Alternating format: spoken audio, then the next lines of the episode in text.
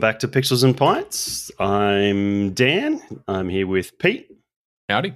Tom, Hello. and we're going to probably not try and keep this short and sweet like we never do tonight and talk about some beers and some pop culture and some good shows and some bad shows and a very slow news week and talk about some games. So hopefully there's some some interesting shit to talk about games and beers and that because uh, yeah, Pete said it's been a bit of a slow news week. I mean, look, we're in week two of 2023, so I'm not surprised that it shut down. Um, so yes, it was slim pickings. Send it Should we back.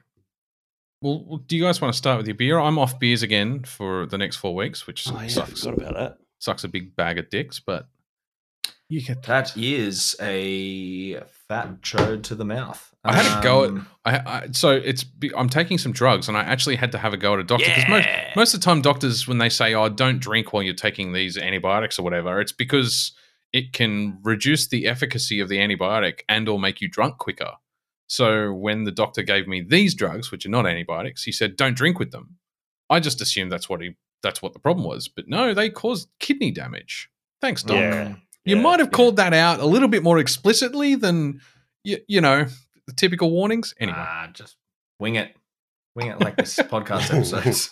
yes, but I'd prefer to I'd, pre- I'd prefer to keep my kidney damage um, quota to cons- consumption of alcohol, not not drugs. That's fair. Yeah.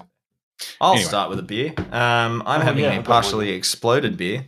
Uh, so I went to go pick the beers out of the fridge for recording about you know ten minutes ago, and found this can leaking through the fridge. So that uh, made my decision for me about what I was starting with. Uh, I'm having uh, Good Land Brewing uh, collaboration with Sailor's Grave Brewing. Uh, Good to the Grave. It's a dark rye farmhouse ale, six percent. Um, it is uh, pours a very nice murky. Yeah. brown you can't really see it in this, but I can when I hold up to light. It is it is murky brown, almost. I wouldn't, pond scum isn't the best term to use, but So what? All I got was like bayou water. Oh yeah, yeah, but in a great way. Um, The rye comes through fantastically. It's got a nice even spice coming through. Um, uh, you know, farmhousey saisons aren't aren't my forte, um, but I know that Sailor's Grave, uh, especially, and I've only just really discovered Good Land Brewing. Um, they but they both do exceptional uh, um, examples of of a farmhouse style. So to see the two of them come together to make one together was, you know, kind of too hard to pass up. Hmm. Um, the six percent is hidden pretty well. I don't know if half of it leaked out into my fridge when uh, Yes, That's just where- the that's where alcohol the 6% content. went. Yeah, yeah, reminds me of one of my uh, my locals I had at the pub once who would never finish the last little bit of his schooner because he was convinced that's where the alcohol was. Um,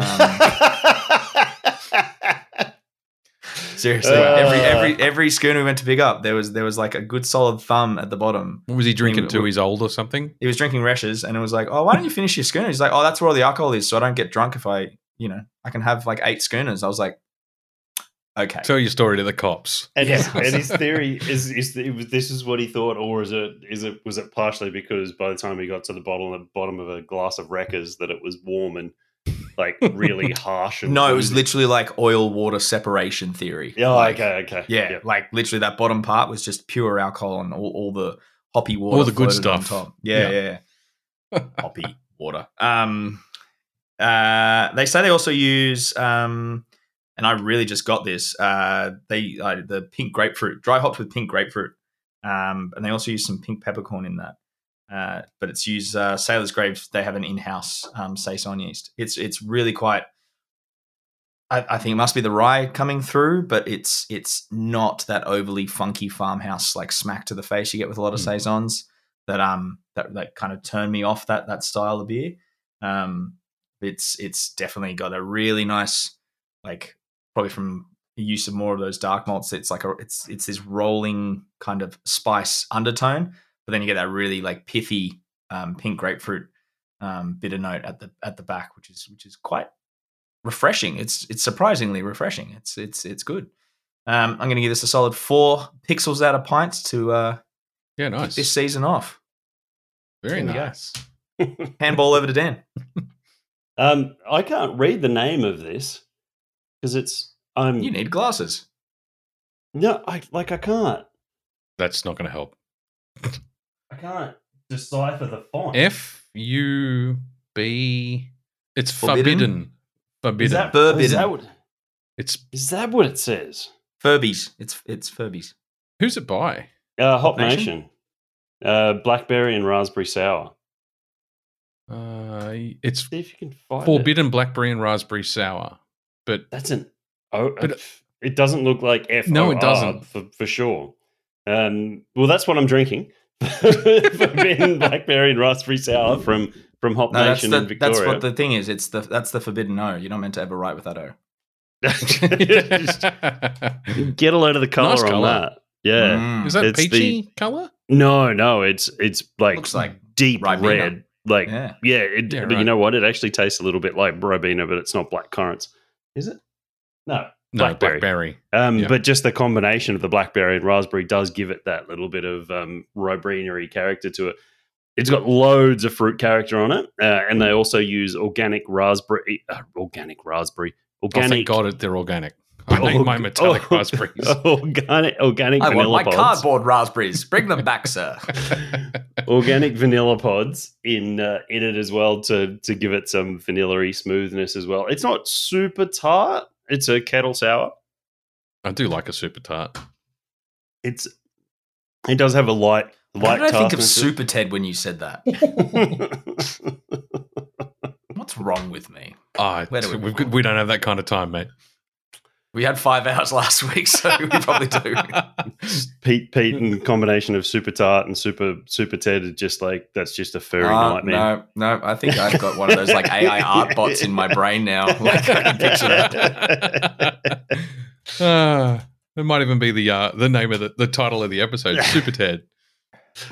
It's yeah. It says it's packed full of, uh, of ripe fruit at the peak of its ripeness, and I Hmm. get that. As soon as I cracked it open, poured it into the glass, I could smell the fruit without even bringing it to my to bringing it to my face, my mouth hole, and um, it's yeah, it's light tart, a lot of fruit, smooth Hmm. vanilla on the back end. You get some of that that raspberry seed, uh, astringent bitterness uh, right at the end of the palate, but it doesn't take away from anything. Just kind of adds to the the full body of of it. sharpness. Yeah, nice. Yeah.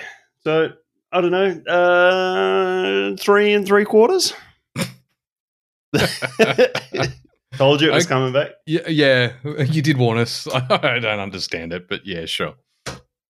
Cool. Yep. And mine was uh, Vittoria freshly ground beans. Oh, you, you're onto ground coffee. Victoria? are? Yeah. I remember the days when I couldn't have a coffee past, say, 5 p.m. or I wouldn't sleep. But I, I found as soon as I started taking um, uh, pre workout supplements with 320 milligrams of caffeine in it, it's just everything else is just, just I don't even feel it. Um, give, me, I, give me an enema of that to get me through my day. I think there's only like five milligrams of caffeine in coffee. So to get 320 in in a powder form, anyway. How do you not Let's- end up a shaky mess?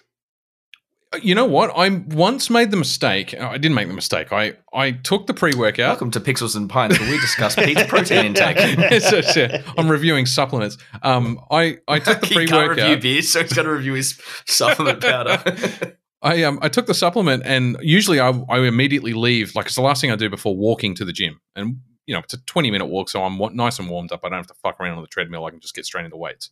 So I got halfway to the gym, and a guy called to come and inspect my car. So I'm like, "Oh, I don't want to miss this opportunity, right? So I literally turned around and walked home, and he took it for a test drive. 20 minutes later, I'm sitting at home. And my skin is crawling. I'm like, Yeah. what the fuck's wrong with me? And it's like, oh, because I took the pre and I didn't actually go work out. So you burn it off when you actually work out. But if you just take it for fun, it's it's not fun. Yeah. There's a there's another chemical in it that's actually designed to make your skin tingle. Beta alanine. Um so Nope. it nope. it's got got some weird properties. Pretty common for a pre. I'll stick Anyway. to my illegal drugs, thanks. yeah. yeah. Anyway, let's talk about some news. We interrupt this broadcast with some breaking news from the front. Let's. You can start, Like- Peter. I've well, a been lot looking of through it's- the news while uh, I've got some more bits to add in. I'm gonna. Yeah, cool. Cool.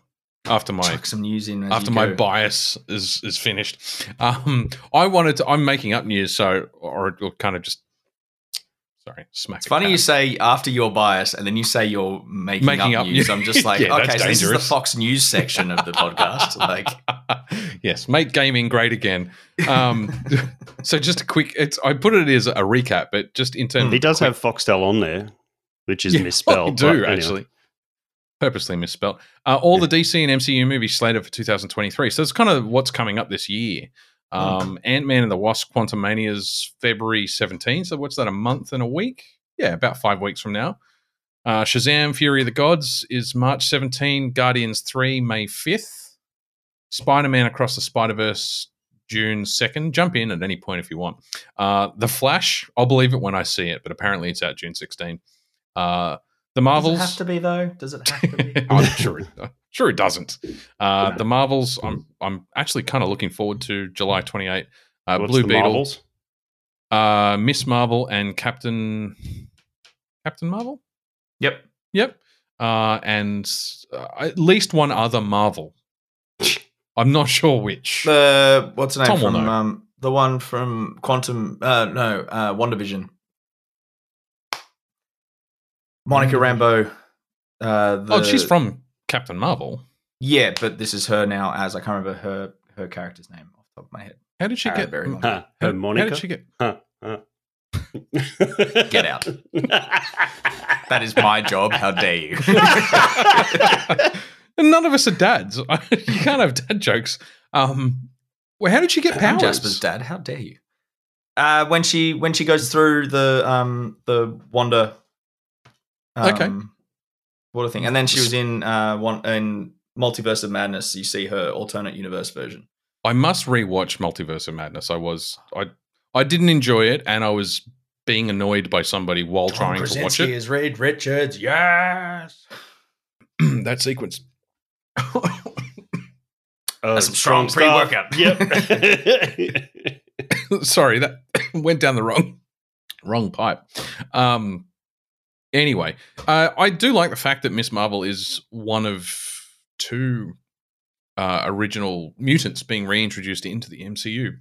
So that's kind of They're slowly coming in. They are slowly coming in. Uh, it just took Disney to spend a couple of billion dollars to buy out the studio to get the rights back. But hey, you also, after after some not? of some of those Fox Studios Mar- uh, Marvel X Men movies, they they needed a little break. Reset. Just they needed to lie they- down. Yeah, maybe like a nice weighted blanket, you know, just really calm those nerves. Yeah, they've been, they've Um, been har- harshly done by. yeah. Uh, Blue Beetle, August 18. Yeah, I'm I'm just reading on the Blue Beetle. I, I I knew they were making one, and when I saw a teaser trailer so- for it or something, I'm like, yeah, sure. Why? Okay. can't can't be worse than the Tick. Well, actually, I shouldn't say that. It, Hey. I that was entertaining. It was. The original Tick was excellent. Apparently, the new season's pretty well. The new season it came out like five or six years ago. Yeah. Um, with um, That's what I've name? seen. Peter Peter Serafinowicz. Yeah. Yeah. Oh, have you never watched the the original live action one? Ah, man. that, that, that was great with the oh fuck I can't I'll know as soon as I uh, uh, look it up. Um, oh god, what was his name? Ninety four. That's that's him. Who's the cast? See, this is how we end up with four hours of content with three news I know, articles. It's I great. know, I know, I know, I know, I know. It's it's bugging me. I was talking to somebody about it the other day too, and I couldn't um I couldn't remember what the dude's name is. And he's in fucking everything. Why can I? Oh, you keep going. I'll find it. Okay. Uh, So- Kraven so the you heard Hunter. Of, um, IMDb.com there, Dan? You want to use, just use that one? Sorry. IMDb.com to show you who the actor is? Oh, I'm using Wikipedia. Uh, Peter Warburton, right. Patrick Warburton, right. Patrick, Oh, Joe. Joe, Joe from- yeah, Joe yeah, from yeah, Family from Guy, Family yeah, Guy, yeah, yeah, yeah. And he he was great. He was better than Sarah. I love Serafinowicz, but um, I, I think the uh, the original guy was better. He just had more. He had more Patrick idiocy. Warburton charisma. has a better, much better voice for the, that Yeah. kind of character. I haven't seen it, but uh, I can say I did. After giving it shit, I did actually thoroughly enjoy the first season of the remake, the I 2016 think it only got one. I don't think it got any more. It was like five, four, six episodes or something. like no, it got got more than one season. I'm Oh, looking at Yeah, it looks like two actually. Two seasons of twelve episodes. Yes, I only saw, saw the first one, but it was entertaining. It was kind of PG rated, but still kind of clean fun. That Mm. makes sense. Uh, yeah, so uh, Kraven the Hunter, October sixth, and Aquaman and the Lost Plotline, December twenty fifth. Lost Um, plotline. Well, Oh, I mean, they another one pick of a those- fucking Batman. Oh, fuck off. What's wrong? Aquaman 2, really? As long as it's not the Trench, the Aquaman spin-off that they said they were going to do, yeah, because that would have been incredibly entertaining. I would rather watch that than watch fucking gold sparkly scales 12 year old boy with a trident running around blowing shit up. That was that was a horrible fucking movie. the first one. I Yeah, oh. I fell asleep attempting to rewatch it to try and give it a bet. Like, I'm second surprised you attempted to rewatch it. I- I- it's not worth it. I've tried Um, a couple of times to rewatch it and just just haven't gotten anywhere. And I liked his yellow, orange, and green suit. I've got to say. I didn't Yeah, mind the the- costume. I just hated everyone else in that show. Like Oh yeah, yeah. Momoa I probably is the would have only, watched it more if he had the hook arm. the hook arm. Yeah, yeah. yeah. They Yeah. just didn't. Yeah. Uh, to be honest, with Jason Momoa, and I would have watched it if he'd been dressed up like Khal Drogo. He's a fucking man of a man. He, he should play Conan. Anyway, um, What? did he play Conan? He did play Yes. Yeah, was say. What an inspired idea I just oh, had. Well done. Oh, I should have been drinking. Deserves a round of applause. Thanks, mate. Yeah. um, on to brighter futures. Um, Last of Us season one. So that comes out on Monday in Australia. I'd hardly say that Last of Us is a brighter future. it's an inspiring future for us Yeah. all to get to. yeah, I guess. Um, comes out on Binge and uh, Foxtel uh, on Monday, and it's a weekly release, so they're not dumping the whole season in one hit. Um, they've released the uh, media embargo, so critics are starting to upload spoiler-free uh, critiques of the, the whole season. I did I did see on the PlayStation AU Instagram tonight there's the launch. Like they're doing like a they booked out one of the cinemas to so Okay. they can watch the first episode. So yeah, yeah, that's that's to show it. that's really cool. Um, but yeah, apparently it's it's getting really good critical reviews. I did read a full article, I think from IGN, um, Mm-hmm. who have basically said it's it stays true to the original content. Mm-hmm. It does deviate in places, but in places that are both practical and like complementary. So they haven't they they didn't like they've said that they, they didn't pick up on any missteps. So where they've added new content, it was to make a video game um, t- transform into a TV series properly. There's a bit more background. There's a bit. They have made some changes, some other changes, like they removed the torture scene at the start of uh, the game, which you can easily accept a bit of torture in a video game because that happens. Joel and um, his girlfriend torture the asshole that double crosses them at the start of the video game. Uh, they had to take that out for the TV series because obviously you can get away with that in a video game, but watching the protagonist that you're supposed to sympathize with torture and then execute someone in the first 10 minutes probably wouldn't have gone down very well. Yeah, it's all Um, about character development. I would support Yes. him more. Superman had to had to kill had to break someone's neck to learn not to kill. Um, oh, I don't want to revisit that. Uh, and also violence. Uh, violence has an interesting role to play in the series. Apparently, it's it's less on screen constant violence and more the social impact across the characters of that violence. So it's apparently it's used quite sparingly. I'm really interested. Having read the reviews, And they did make it clear- Actually, they did make it clear at the start this is a spoiler free review, or else I would have wouldn't have bothered reading it. Um, how Uh, how how much of that is that them covering the entire first season? season. They've seen Yeah, it right. all. Yeah. Which you've got to. I don't And know. do they I say have- that it go? Does it go to the end of the first game? they didn't didn't say? How far it went? Okay, Yeah, no, they didn't say. If yeah, because if you don't murder that fucking pedophile in the cabin, yeah, in yeah, that at show, yeah. like fuck that. spoilers Can't for the remember last his name. name. Oh, the no, guy that you know. I'm sorry. the It's guy what, ten years old. It's I meant more for the TV the show. one? Yeah. Yeah. the guy that um set fi- where you have to fight Yeah. him in the cabin that's on fire. Yeah, yeah. Fuck that. That was also the most annoying sequence in that game for me. How much do you want to bet that like because That the, the game's broken up into seasons. No, it's not, Pete. It's no, the main it's game. not. Main game. Um, that oh fuck! I hope they don't stretch out one season to a season. One that didn't make sense. Yeah, I know. The you mean. game is broken up into, for those who haven't played the game, it's broken up into summer, winter, autumn, spring. I forget what order they go in in the game. Oh, winter's the end. Yeah, okay. Yeah, So, Winter is the yeah, end. Sure. Um, yeah, Tom just no, said it. no, Didn't you no, say winter? no. That's just before. That's that, that's the second last section because remember it's the giraffes is like one of the last things you see. The giraffes. Oh yeah, you're right. Oh, okay. Yeah, when they make Yeah. it to the FEMA ripoff. Um, Okay. So it must Yeah. be, yeah, spring must be the the end. So I Hmm. just hope they don't decide to do four seasons for the for the game and separate one season, one TV I show what you mean. season Yeah, yeah, yeah. out to Yep, yep, a yep. Mm. Cycle, uh, a, a, a planetary circle season. yes. Um,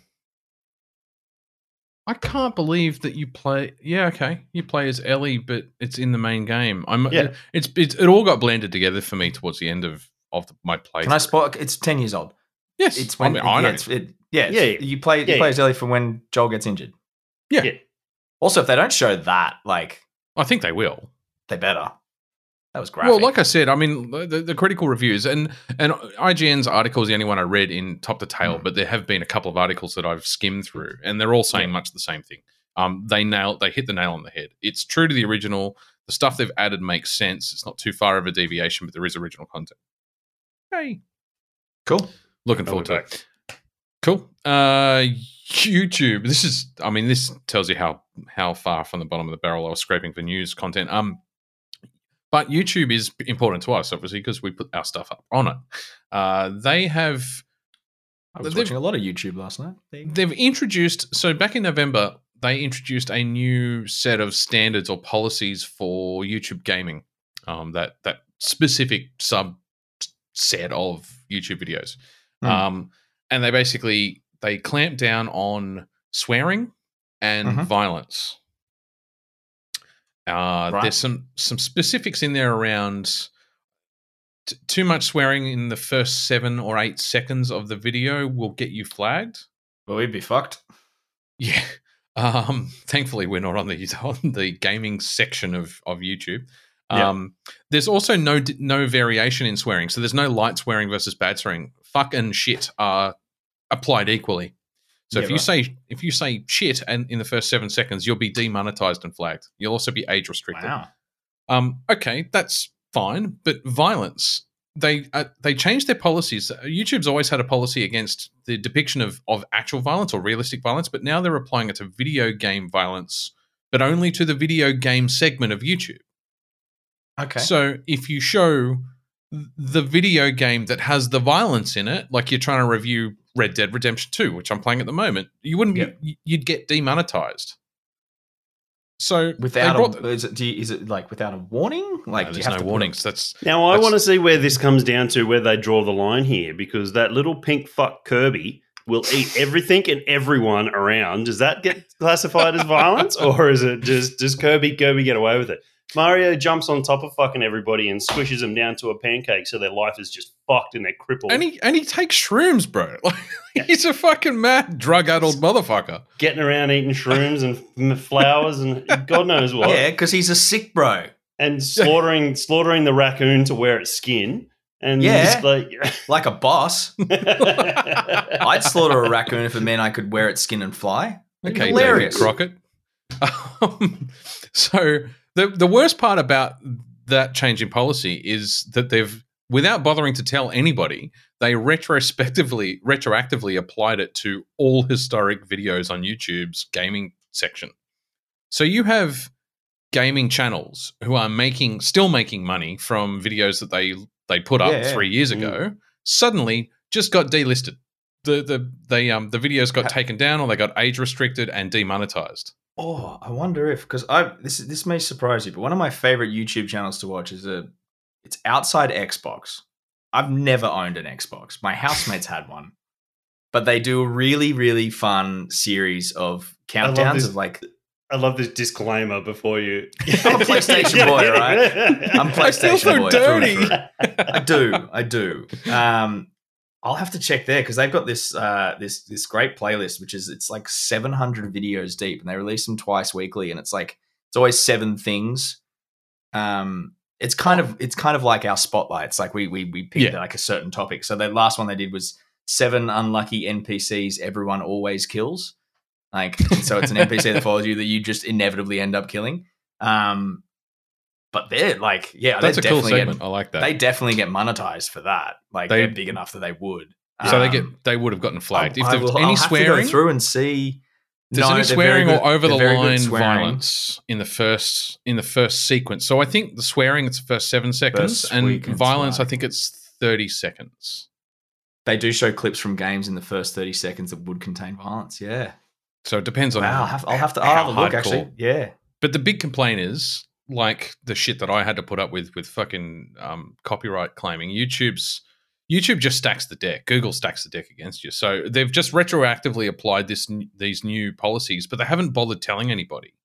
So Mm. people have literally just woken up one day and half of their YouTube channel with their million subscribers, half of their videos are just suddenly demonetized. So let's be clear what demonetization means. YouTube still makes money by selling advertisement minutes for those videos. It's just they don't send any of that Yeah. money to the guy that made Yeah. the video.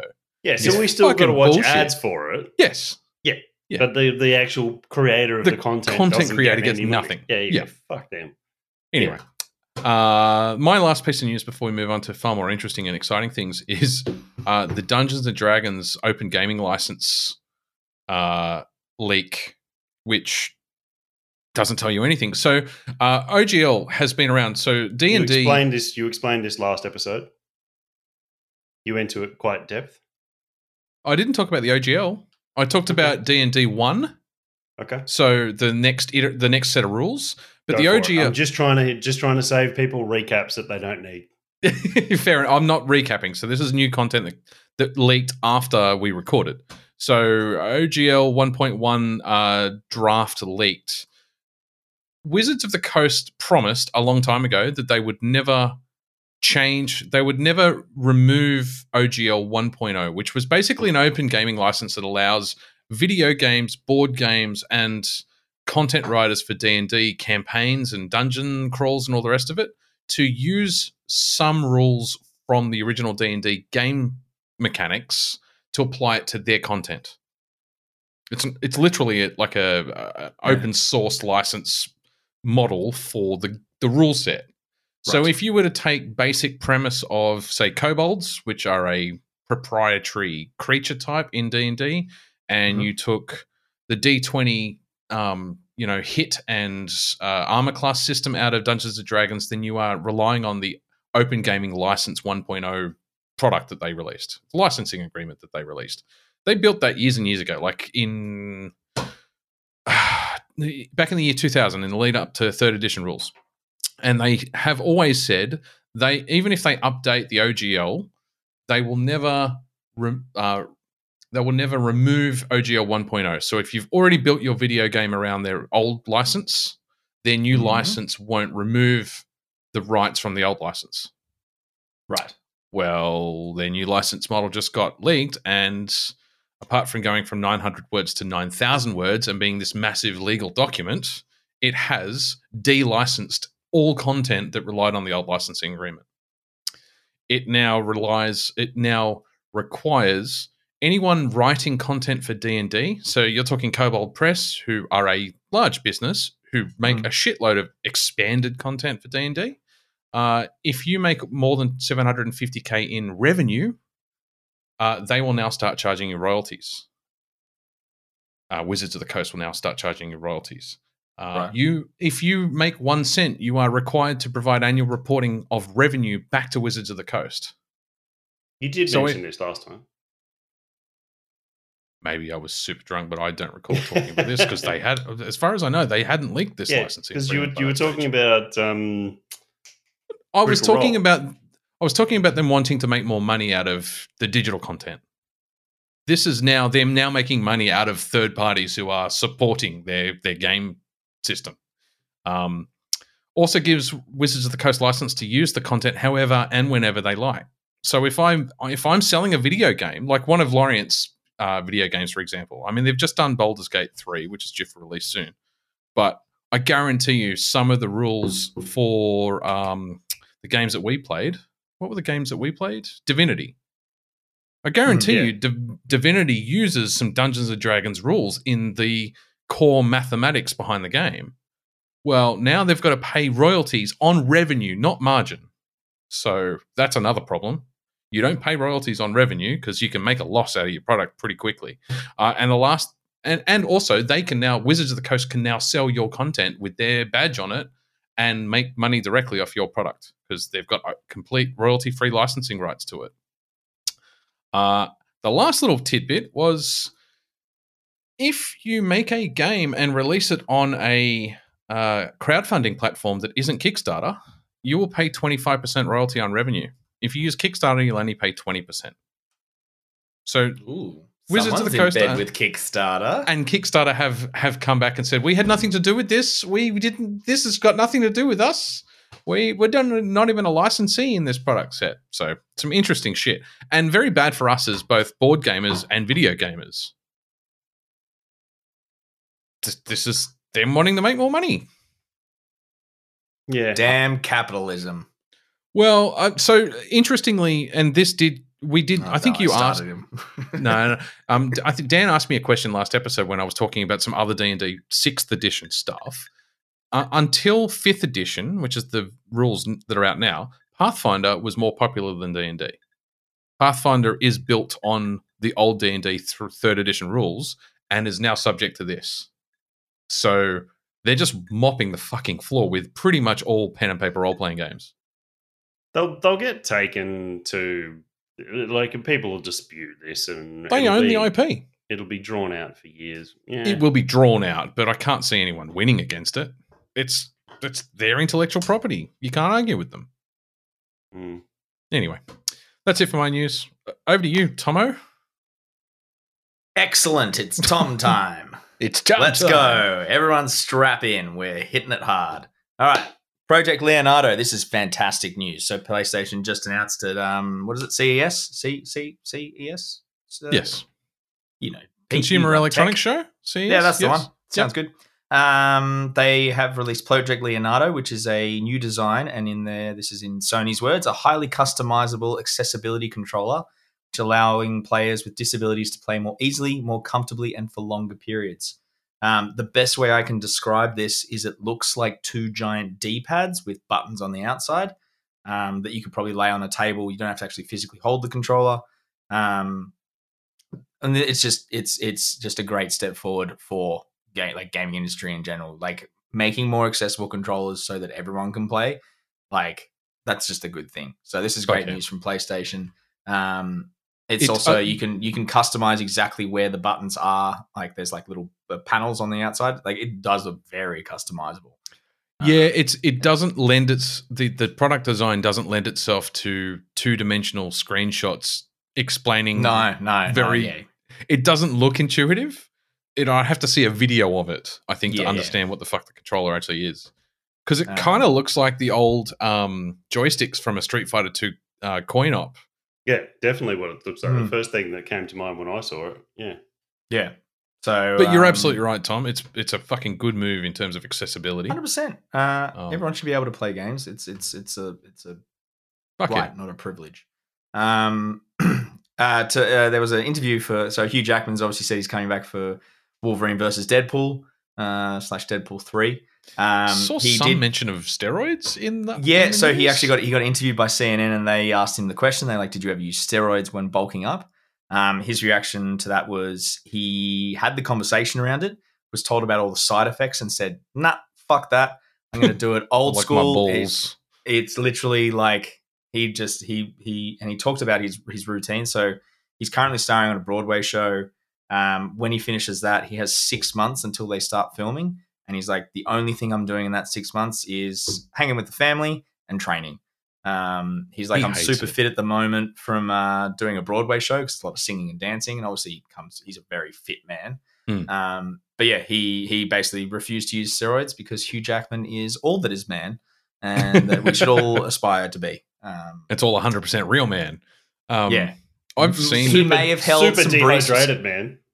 May have held some briefcases full of concrete just before taking a uh, a photo shoot opportunity, so that he, you know, but they all whatever. do that though. They all get a pump Of course they before do, they, yeah. do shoots, and Yeah. and and in fact, if you see, um, have you guys watched Limitless from Chris Hemsworth? I think you were talking about it. Not Tom. yet. I really, I would. Emma and I would do want to watch it. Yeah, It I haven't watched it yet. It is excellent. It's interesting. It's it feels no bullshit. I don't, couldn't tell you Mm. if it is no bullshit, but it feels no bullshit.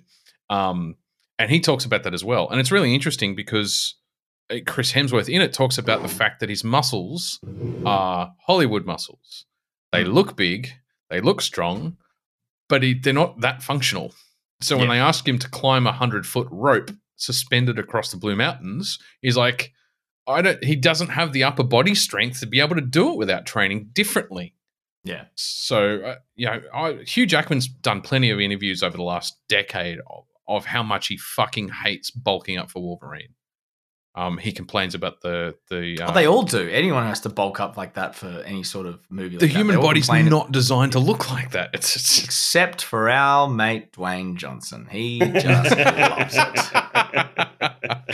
yeah. And hey, Well, funnily enough, Chris Hemsworth more i- power to him. Eh, Chris Hemsworth is CGI'd for that nude scene in uh, Thor: Love and Thunder. So it's not even him. It's all it's CGI enhanced. He was wearing shorts for that sequence. Funnily enough, I do the same thing, Peter. Um, I heard, I heard that I saw the CGI other enhance your day, buttocks. Natalie Mm. Portman was CGI'd too. Oh no, she would. She didn't bulk up at all. For, well, I shouldn't say that. That's not fair. She was heavily CGI'd throughout that whole movie to add muscular bulk to her upper Ah. frame.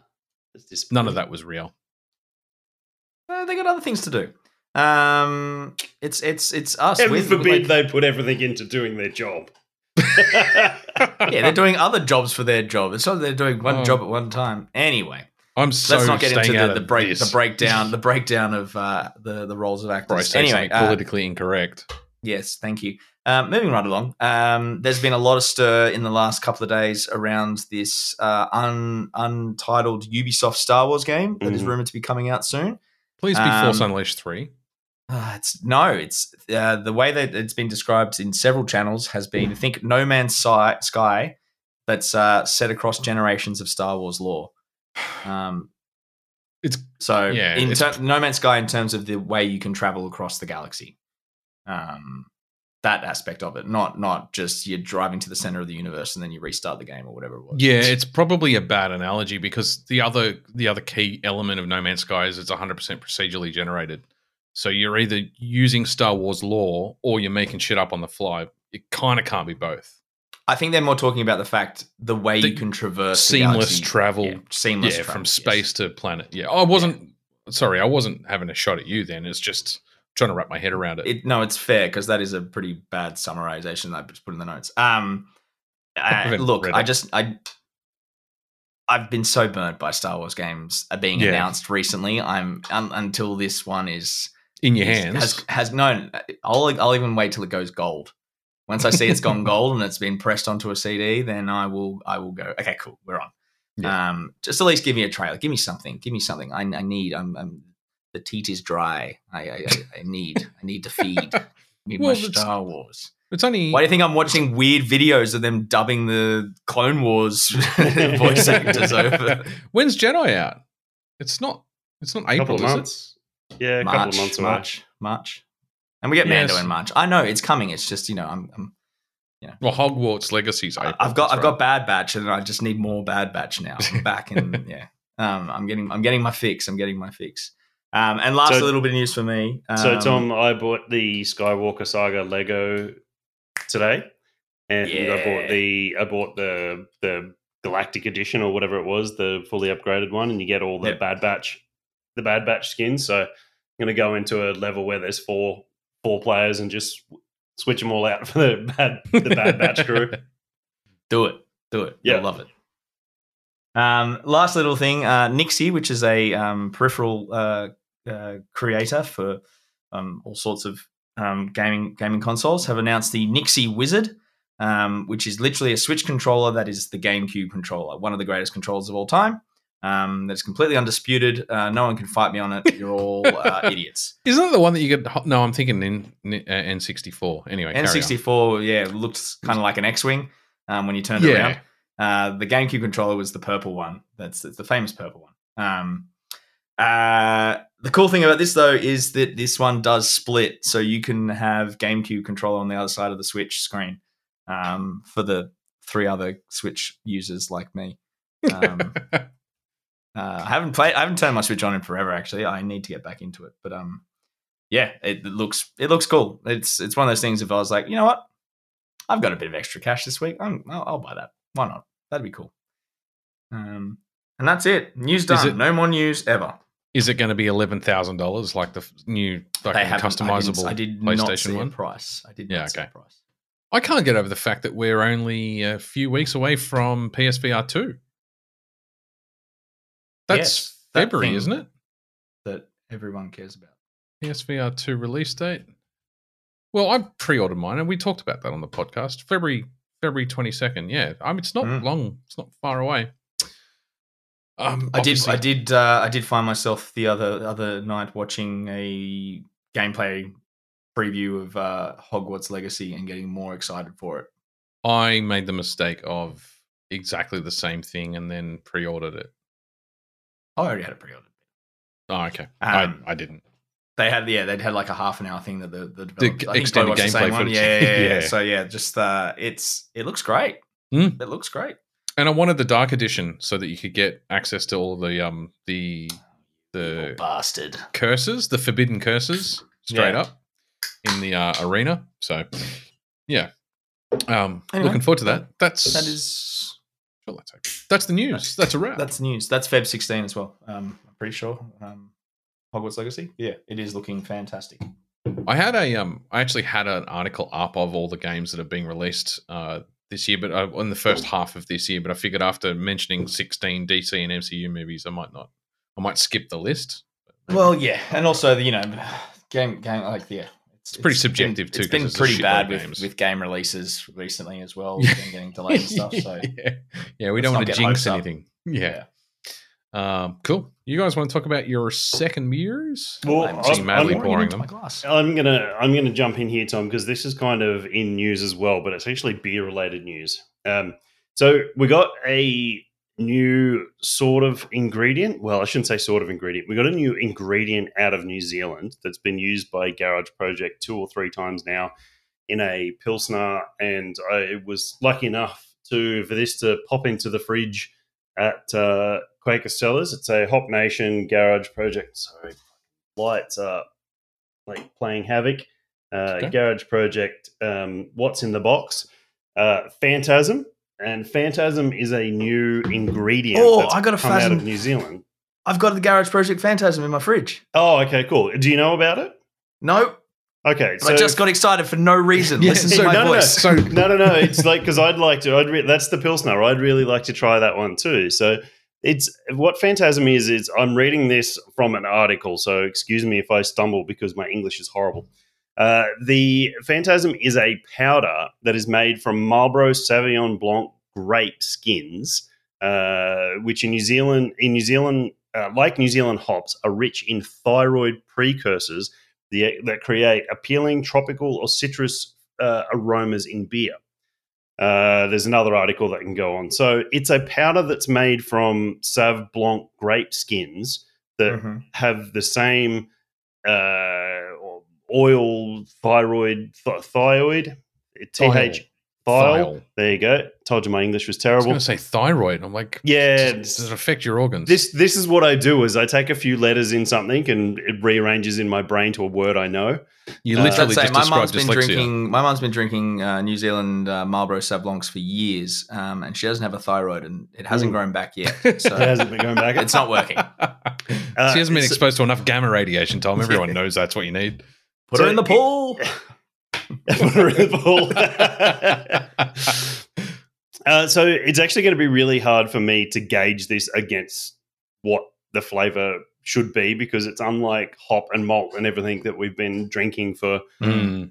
decades now. Uh, that it's this is this is something new. So I'm going to have to have a few that are going to be in different Oh, they're, they're definitely you're going to see all those To- breweries in in the area are just going to like they're going to start producing Phantasm beers. It's, Oh yeah, hundred percent. Mountain Culture will be the next ones. Um, so it's really actually it's got quite a bit more of a a resiny pine character to it than I probably should read what fucking hops are in it in the first place, shouldn't I? To actually know what I'm talking about. Um, well, that would be why. Okay, it's got that um, that uh, it definitely has that diesely New Zealand character to it. It's got Motueka in it. It's got Citra, so we're getting um, Citra Incognito, which is a, a hop oil from a different company.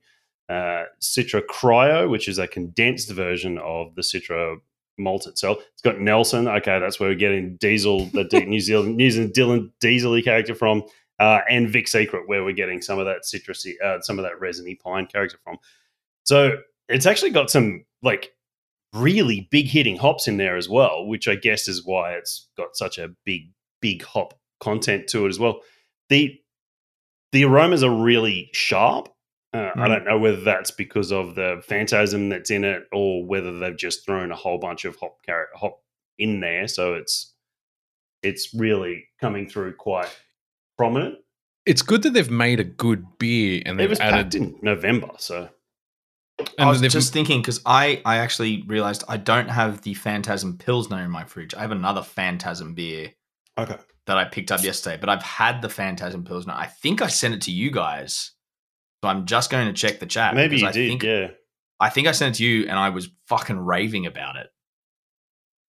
Because I think it was just after we just had a bunch of Pilsners. I'll, I'll see if I actually did. But I, I, You may have actually, yeah. I did just check my Untappd, and this is why I still use Untappd because I try so many beers, I forget them all. Um, and I said in the same thing. It was like super, like, um, I I can tell you exactly what I wrote. It was it was a four and a half, uh, but it was the passion fruit and guava in a pilsner that really came through. Okay. It was like, and the aroma was next level. It was so, like, it was almost, it was too rich for the beer from what you expected to get. That's Well- kind of what this is as well. It's it's a really strong hop character, and, and don't get me wrong, it's it's beautiful. It's a wonderful beer, but Yeah. it's it's not it.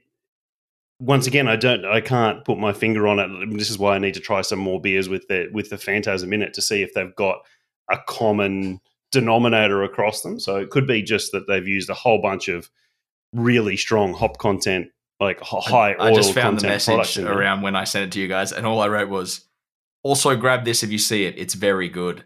Clearly, I had had a few beers already. it's it's good that that Hop Nation and Garage Project have have added a bunch of other components that made a good beer, but really to wrap your brain as brewers and as people in the industry around Phantasm, you kind of need it to be isolated. You you kind of need a a base beer before and after, um, so that you can separate out what it's doing. Phantasm. There you go, Dan. That's your next beer. Smash Smash Phantasm. ale. Phantasm. Uh, I'm I'm in the middle of getting my uh, organic chemistry degree in the background while you guys are talking about Oh, it. you're So looking up thiol, thiols, precursors. yeah. Well, so so I haven't found anything on the precursors, but thiols, um, a class of organic chemical compounds. This will make sense mostly to you, Dan, because of your degree. I would I would presume. Oh, No, my dad's going to be fucking loving this. Uh, it's a class of organic chemical compounds similar to alcohols and phenols, but containing a sulfur atom in place of the oxygen atom. Uh, they're they're among the odorous principles in the sense of skunks and freshly chopped onions, uh, petroleum and natural gas. Um, because of the dis- disagreeable odors, they interfere with catalysts used in refining processes and produce sulfur dioxide upon combustion. So it's the stinky stuff. I- I- I That would probably explain why the aroma is so powerful compared to what you expect for the beer. Yeah, and it's it's really dominant hop characters. It's it's quite it's quite how do I describe it? It's and Use when you say feelings, Dan. yeah, yeah. it's it's really funny, Pete. You say that um, it's similar to the the alcohol side of it because it's really when you're drinking those non-alcoholic beers, you're not getting the ethanol reacting with the the hop oils and uh, everything in there to give that that rounded, pungent hop Mm. flavor and aroma. Mm. As where this this this feels like now the dramatic opposite of those non-alcoholics that are probably putting a lot of hop in there to try and get a little bit of hop character. yeah. there feels This like is- now they're getting a lot of hop It's character. just supercharging it. Ex- that's exactly it, and it's. I think it's so pleasant because it, I mean they're hops that I've had hundreds of time already, but it's presenting in a different way. It's not just like it's a different blend or a different scale of how much they've used in in conjunction with each other. It is it does actually feels like something a little different. Hmm. So this is It's why I'll be very interested to get some more with this Phantasm Inum and just see. It'd be really interesting to get them side by side. So I might have to do a little bit of online shopping tomorrow. Well, apparently thiols are also responsible for uh, the aroma. So thiols are a family of sulfur-containing aroma compounds naturally found in hops, either as free aroma active volatiles or as non-aroma active non-volatile precursors. So, but they Mm. only represent one percent of the total hop oil composition. So, I would only, I can only assume that using these from Sauv Blanc grape skins is designed to kind of complement and increase the percentage, the overall percentage of thiols in beer because it'd already be in beer. Mm, They're the yeah, sulf- Yeah, yeah, yeah. Sulfonates or whatever the word is. Anyway, Yeah. sulfates, that's the word uh, in beer.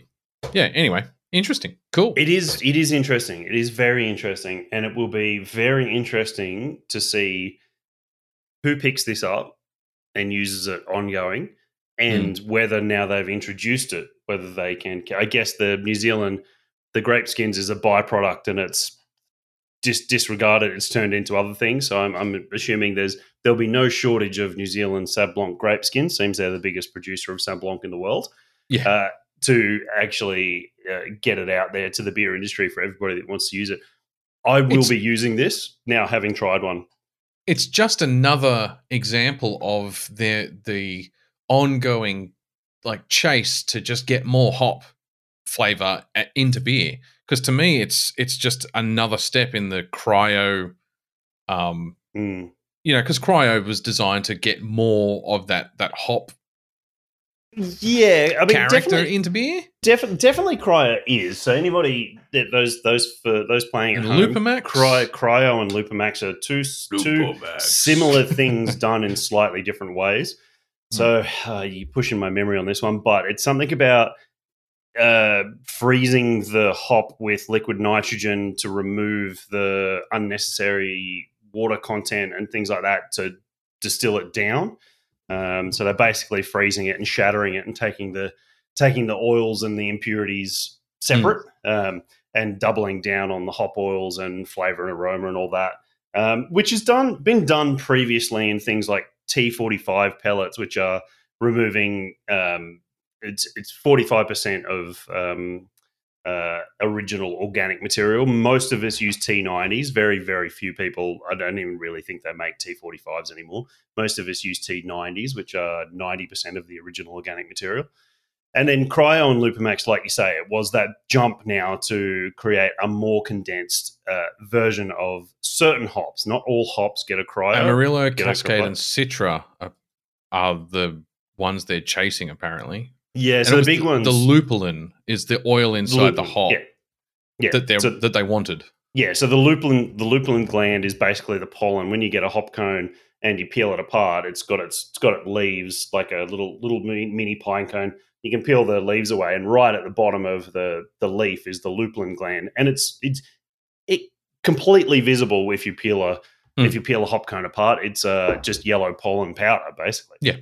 Uh, yeah, so that's that's what they're doing. They're they're condensing that down, but the the difference there is they're making a fifty percent stronger hop in aroma and flavor, but they're charging you double the amount of price for it. So now this will be interesting to see if this phantasm comes in and we're able to get a higher hop flavor aroma profile from less hops, bringing cost of production down. So you're using cryo and loop, Lupulama- uh, Lupomax, and you, you're not saving yourself any money. You're not you're not changing how you're doing Mm. things at all. Well, interestingly, so you talked about T90 as the kind of a standard hop. Mm. Um, T90 literally, um, I am reading this, so this is not Mm. my knowledge. I'm not claiming that it is. It literally means that 90% of 90% of the hot hop pellet is green matter by weight, and Yeah. 10% is the lupulin. So Yeah. Cryo and Lupomax are just changing that ratio to increase the amount of lupulin in Yeah. the pellet. Yeah. And now you're talking about Phantasm as an alternate way of getting hop characters or hop characteristics without supercharging lupulin as an oil. Mm. And using using a byproduct from a completely separate industry to enhance the product that's coming out of our industry. It it's interesting. cool. It's it's very interesting, and I mean it's it just goes to show like the the the advancements we're still making in brewing and how little I mean not how little we know, but the things the ground that we still have to cover Mm. in the future. It's it's uh, it's interesting. These little things give me a little nerdy happiness. Except for me, because I really I'm so sick of overexpressed hop characters in my beers. Um, so it doesn't help me. I mean, it gives them more tools. What right? aren't you sick of, Pete? To be, let's be completely frank. I'm not sick of Assassin's Creed games. I don't think four in 2023 is enough. so I I I don't disagree with you there, Pete. Um, it's not what the main market says, but I don't Mm. disagree with you Mhm. because we've had this conversation before about But we also push paring the back. boundaries. So it, uh, if anyone's palate's going to get fatigued, it's going to be ours before the Which is- general population of craft beer. which is very interesting that Garage Project, one of the best breweries, or I would quite out there say the best brewery in the Southern Hemisphere, Hmm. chose to make a Pilsner out of this first up.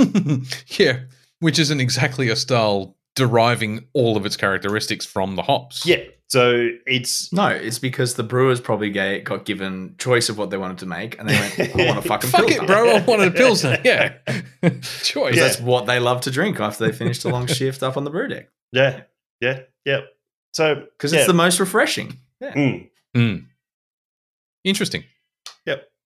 I had to Cool. interject that there, No, that was really interesting beer information, and, and we I've have finished been. three three quarters of my four. Uh, I I happily give this a, a four and three quarters.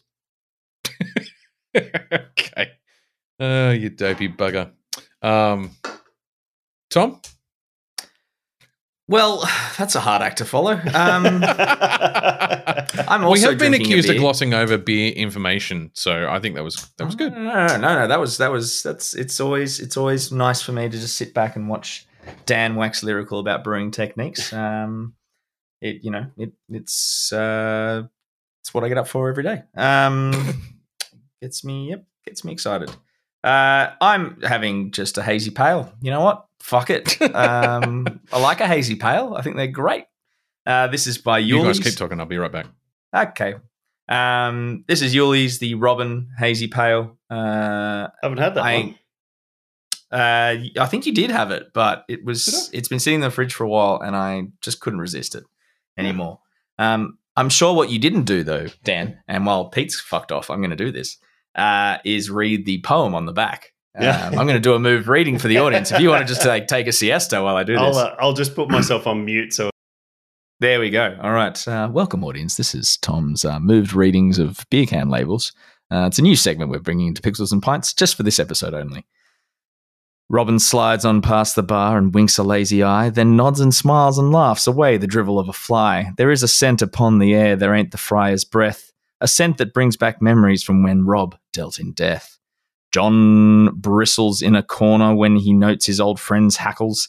He slugs his beer and shuffles forth, an old dog off to battle. Some toffee boys from up the way have been a little smarmy. A local lad had told them what, and now the argy bargy. Push, then shove, now fists are thrown as Rob enters the fray. John just behind with sleeves rolled up, his huge mitts on display. Will laid down his winning hand to watch and have a giggle. Them toffee boys had no idea just where they'd chosen to niggle. The pounding silence echoed through the merry little tavern, punctured by the grunt and thud as Rob imbues some manners. When the dust has settled and the good guys have rebelled, Rob and his perennial friends dive deep into an ale. Now that tells you diddly squat about what I'm drinking. But it is a Um, better story than our next topic, which is Witcher Blood Origin. Uh, yes. So this is just it's it's a It was more plot. It was more plot. Um, this is a collaboration with the Robin Hood Hotel in the eastern suburbs, um, which I used to actually live quite close to and used to frequent uh, all the time. So it's cool to see them doing a collab with Yulli's. Um, they have just gone for a fruity, hoppy. Um, it's it's a quintessential hazy pale. It's five point one percent from memory. Yep. Uh, these Nelson Sauvin Eclipse, Idaho Seven, and Azacca as the hops, and they've got a pretty uh, light uh, Gladfield malt um, base, some light lager, big O malted oats, and some chit malt. And it is it is beautiful. It is what I would be happily sitting in the Robin Hood Beer Garden on a warm summer's day, uh, in enjoying. It is it is is quintessential summer hazy pale. It's not overly hop in your face. There's no burn from the hops. It's got that nice oat coming through as the as the base. Um, and yeah, I'm giving this a solid solid four out of five. But um, I'll have to Yes, keep my eye is- open is- for it because I, I I like Yulli's brews beers typically. yeah, Um, and what you just described is exactly the kind of you said it's a hazy pale. It's not a NEIPA, yeah, yeah. No, it's and and that, yeah. and that's that's one thing I try and avoid with NEIPAs is that hot burn, um, where it's just too juicy. So that absolutely good. none of it. Absolutely none Yeah, of it. It is cool. you know the hops are there, but then they're not they're not ruining. They're not they're not burning the back of your throat or anything Yeah. like that. Yeah, like Um, and yeah, you get a little third palm or on the back, fourth so that's fun. The, the the I mean they've always put palms on the back of their the back of their cans and Yeah. most of their well, actually I shouldn't say most of all of their beers as far as I know are named after people they know or are Well, they're, people char- of they're the characters. Yeah. they're the Or their characters dogs. yeah Hmm. yeah Didn't they do the dog all the dogs no that was Moon no, that was Moondog. Oh, sorry. So yeah, I mean, even down to they they did a uh, oh, God, I forget what type of beer it was. I think it was a pale ale, and it was called Matt Steel. And Matt's our Matt is our steel guy. He's the steel guy for a lot of breweries in the industry. He's uh is is I won't throw his last name out there, but he's the steel guy for the a lot of the lot of the breweries. Wasn't that the California Common? Uh, it might have been. It was a few years ago now, so I can't remember what. I that remember. The, I remember was. the steel Yeah. ale. Yeah, yeah, yeah. yeah. And it was because they said to Matt, "What do you like to drink? What do you want us to brew?" And they did that, and then they named it. They named it Matt Steel Mm. with a little cartoon image of Matt on the front of it. And So, So when you they- say he's the steel guy, you you talk you mean he's a fitter and turner, not that Yeah. he steals stuff. Got it. Yeah, yeah, he's no, not the guy that can get anything off the back of a d- truck. d- double double E, double E. Yeah. Uh, he does all the welding and fitting and everything Yeah, for okay. a lot of the breweries. And I mean, I, I, I, I'm a good friend of his. Uh, he welded up the dome of my Mandalorian helmet for me. yeah, So- right. okay. he's a he's a good guy, and I mean, Yulli's Yulli's used him for years and that too. So it's a I, I would have to find out who they've made that beer for. Um, That's cool Well, it's, might- it's the it's the Robin for the Robin Hood Hotel. oh, okay. I thought it might have been someone from the Robin Hood Hotel, but you maybe it's a maybe that No, one's no, a, no, a mythical character that they've. Uh, yeah, they're talking about Robin Hood. Like, they're Yeah. like it's it's Friar Tuck and Little John. Yeah, like Yeah. It's yeah. I hadn't actually read it before. I just read it then, and it's just like as I'm reading through it, I'm like, oh, okay, this is just a Robin Hood story for the Robin Hood Hotel. That makes a lot of sense. Okay, cool. Yeah, I'll have to ask the guys who writes the poems because it used to be Halves that used to write them all. well, so- Halves lives near the Robin Hood. I'm Oh, pretty okay. sure so it's it his probably local. still yeah. it probably still was him that wrote it. Then yeah. I'll have to ask him. yeah, they're they're they're they're they're very clever at what they do over there. Um, yeah, that's that's my beer. It was no Matt Steele Railway Ale American Pale Ale. I I knew it was an ale of some sort. So yeah, yeah. All right, Cool. well, I'm just going to sit back and let you guys uh, rip into Blood Origin because uh, that's funny for me. I've already witnessed it once, so maybe I'll just you know, I might have a nap. I've had a what, big day. what did you think, Tom? Did you enjoy it? Did you give it four out of five stars or something?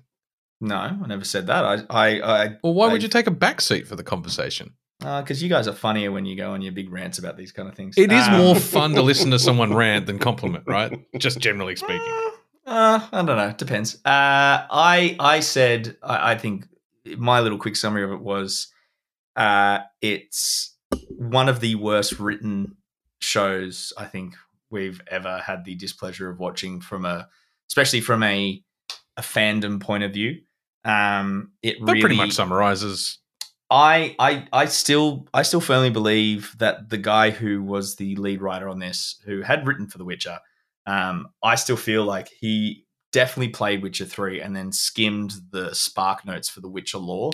But he Um, missed the point. If he if you're right, and I'm not saying that you I'm- are or you I, I don't have, I have no way to back that up in the sense that it was just a lot of the things the, the characters he focused on are focal points in Witcher three.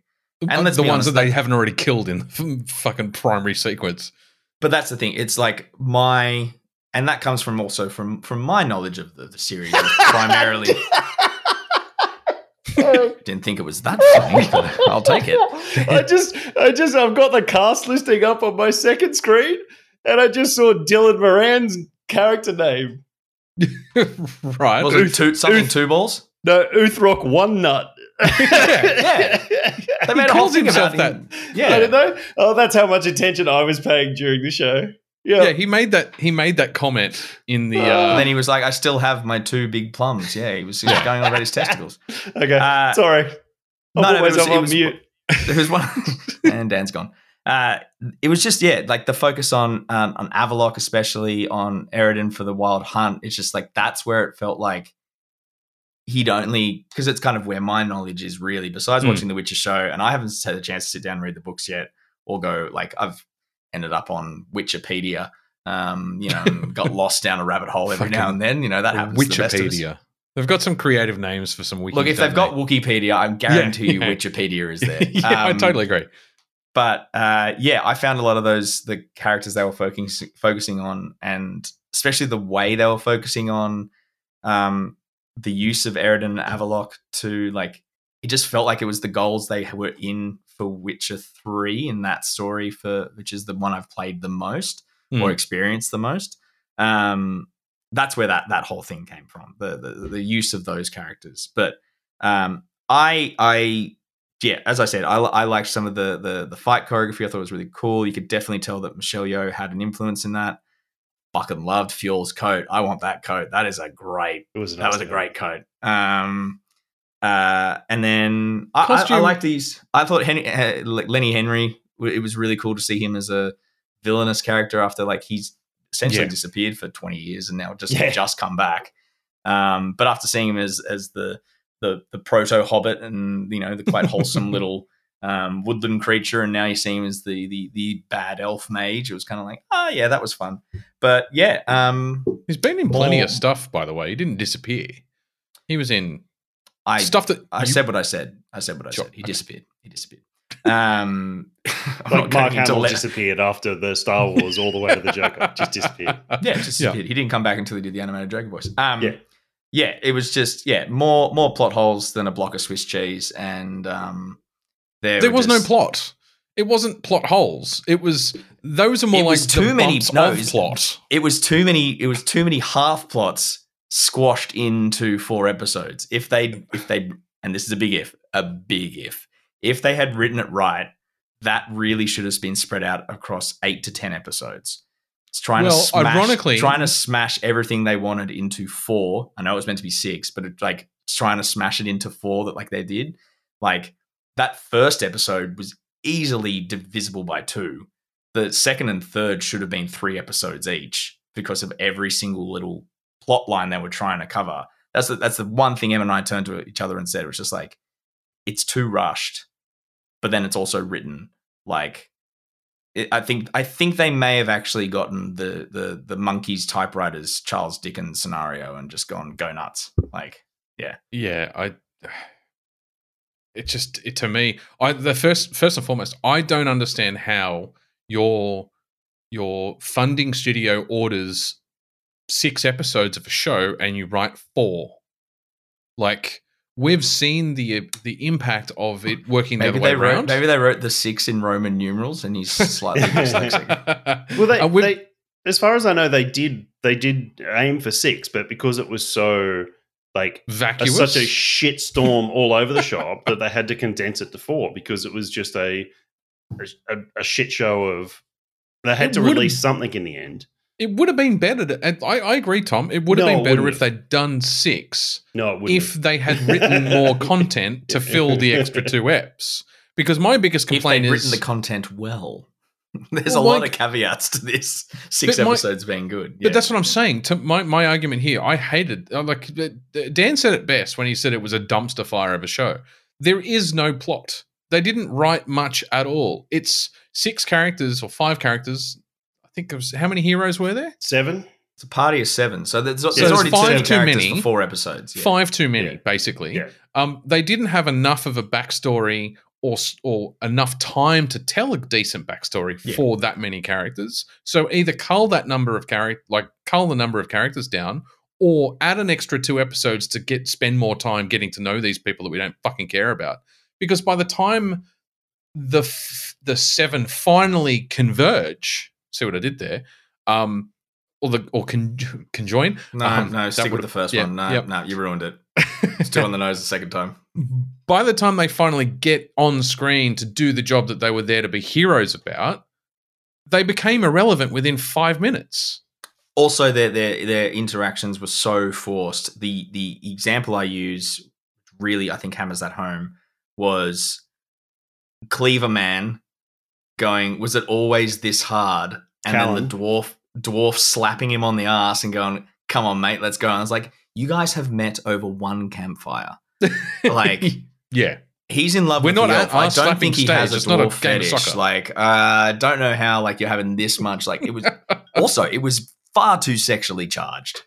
So, so the only character interaction I actually believed was those two. Because they actually felt like they were having fun together, like those actors, the, those little The scenes that they had did, together. yeah, but it, Those it- actors, they actually. but actually. the really- characters oh, shouldn't Oh, no, know the each other. characters. Yeah. But they- Yeah. they they actually- were far too familiar.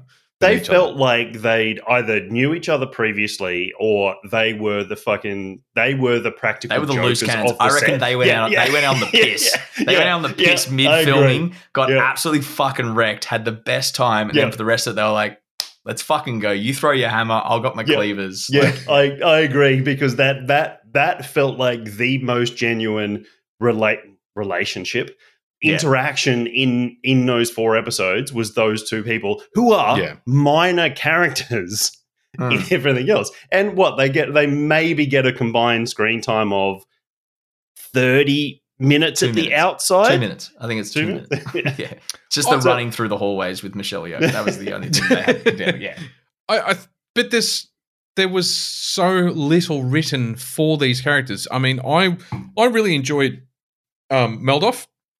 What little screen Yeah. time she got, Francesca Mills, the the little Yeah. person um, playing the dwarf character in the show. She she came across as somebody I wanted to see more she had of the most more energy. backstory. Yeah. But it was so flimsily written. I've got a hammer. It's got a chick's name because my lover died, and Oh, then see, I, No, I and she actually- forged. She forged her lover's Forged ashes the, ham- into the hammer. into the hammer. Yeah, there could have That's been more backstory than the main cast had. there was more backstory than the rest of them. Yeah, I come from the dog clan. The end. I come I from got- the dog clan. Woof, I got woof, banished for motherfucker. banging the princess. Like, come on, Well, man. yeah, but the worst Without part locking the about that- door. That was his own fault, by the way. He didn't lock the fucking door. You dickhead. Like, But come on. Also, that room was big enough. Like he, there was plenty of places to do that. Not in the bed right next to the door. But hang on, but he got banished by his own father. There, there was a big scene at the start of the, the first episode about his father. You're dead to me, son. You are no longer Yeah, my yeah. son. You are Yeah, no longer part of the clan, unless something inconvenient happens in the next 20 minutes, in which case we'll welcome you home. episode Fuck one. right off. Episode one. Halfway Fuck through episode right one. off. Yeah. Yeah. Completely agree. Yep. When you banish someone, it's full life. Yeah. Not until And- some inconvenient plot point Uh, trips uh, over. let's let us let us quote uh, the the Lion King. Uh, Simba was banished. In fact, let's go to the greatest fantasy lit- literary story of all time. Éomer was banished, but he came back.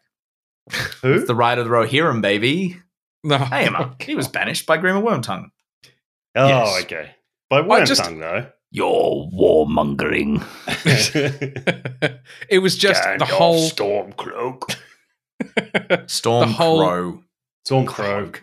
the, the the whole series was terrible. It was cool to see Minnie Driver and to re- recognize or realize that it's Minnie Driver. I haven't seen her in anything forever. So is Point- Jaskier pointless an immortal now? Is that what that that was the most confused? Why was he there? Jaskier wasn't in the main story. He was No, just no, but being. why was he even why was he even like I get that he's need- meant to tell the new story, but it was like, to link to The yeah, I- Witcher. I- That's it. no. Um, but like, You asked. is, uh, you asked a is question. he meant to? Is he meant to be connected to many? Like, it was alluded. To, I don't know. It felt like it was alluded to that he was meant to be like some. No, Jaskier is in the middle of a battle trying to protect elves, which is a continuation of his story in the main Witcher series. And then in the middle of a battle, Mages in the main Witcher series because he's the mages of Sandpiper. Mages, not elves. Well, in in this sequence in the in the prologue, he's protecting elves, and Minnie actually talk. Oh, Minnie, her character Seanchai actually Minnie t- Mouse comes in. actually acknowledges that he is the Sandpiper and is Hmm. is protecting the the uh, the elves who are being persecuted by humans. She And they actually notes that. And they actually called them out by name, which is the I think it was the first time that we got the Scoia'tael named as well. Mm. I Yeah. did know. Yeah, I do remember that. Yeah. So so she says uh, she plucks him out of this battle. She freezes time, plucks him out of this battle, tells him the story that we're about to be regaled with through the other th- three and a half episodes, or the rest of the three and a half episodes. He doesn't go back in time. He's not a part of the core story. He's just literally Seanchai is just telling him a story and asking him to start telling other people in the primary timeline of the Witcher universe. I wasn't paying attention at the start. He was just a character to link back to Witcher, and it Yeah. was fucking ham-fisted like everything else in the show. So I have no idea who she is. I could probably look up that name and see if there's some uh, back Witcher lore or not. But I have no idea why she turned up in the battle, and in the battle she looked more of a convincing member of the Wild Hunt than the member of the Wild or the leader Oh, of the Wild that Hunt was did so- at the very end. That was terrible. That was like, hey, that content or that eh, that franchise you love, I'm going to kick you in the nuts. Like, I, So sorry, the, the Wild Hunt was just we we accidentally abandon a guy on a different plane, so he s- somehow gets supernatural powers and turns in the Wild Hunt.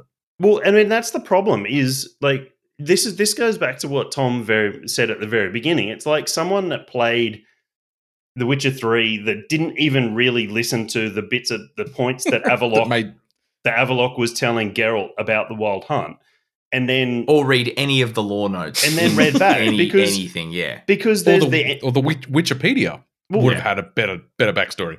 there's Aen Seidhe, which are the elves in the the I'm going to say this the real world or the hmm. world the the Witcher world, and then there's the Aen Elle, who are the the elves of the other worlds that are Which the, is the, world you travel to at the end of the, yeah.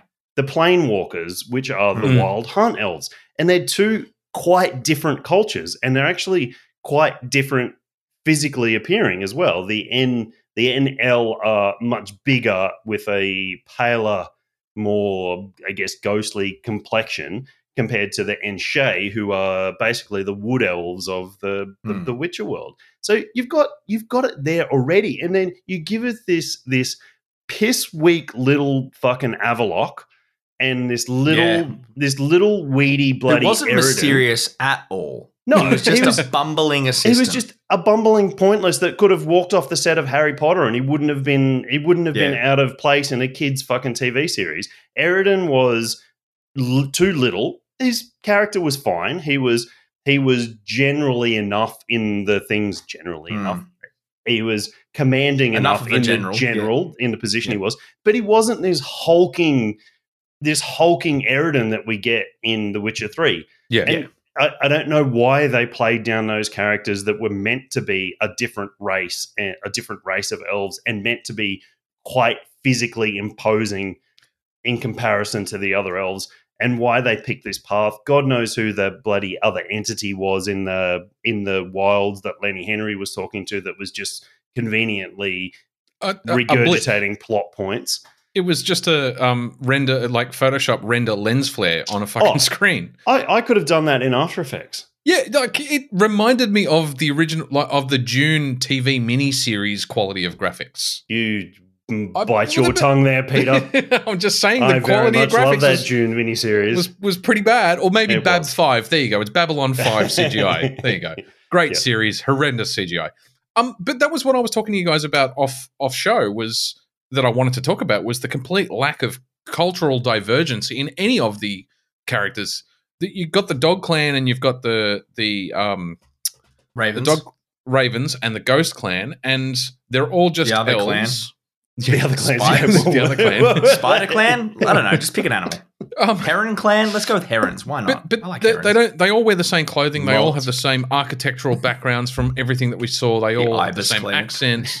There's there's there there was no cultural culture written for these peoples.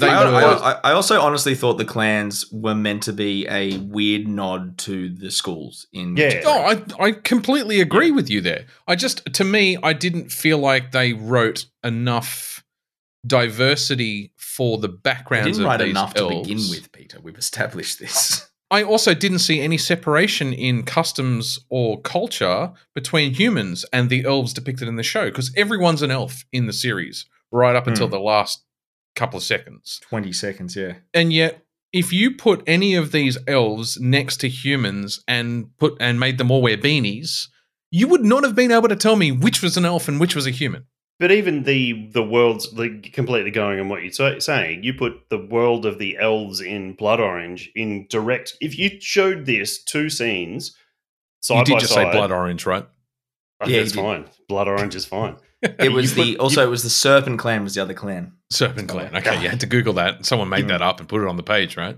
You put that you put that side by side of the the human Snake.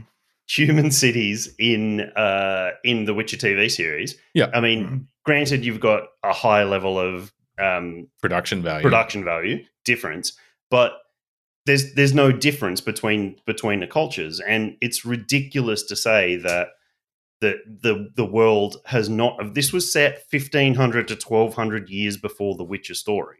Mhm. To to have no cultural advancements or cultural changes, like in the games, all the elven cities have either been taken over by humans and Yeah. rebuilt and built on, or Relics, yeah. they've destroyed their cities so the humans couldn't get to them. So they're ruins out in the out in the world, like Dol Blathanna and uh, Loc Muinne.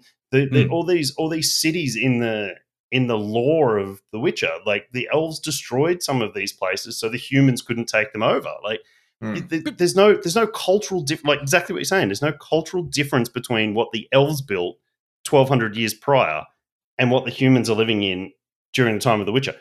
Granted, there's the little city of Blaviken at the start of The Witcher that's made out of wood and not stone. yeah.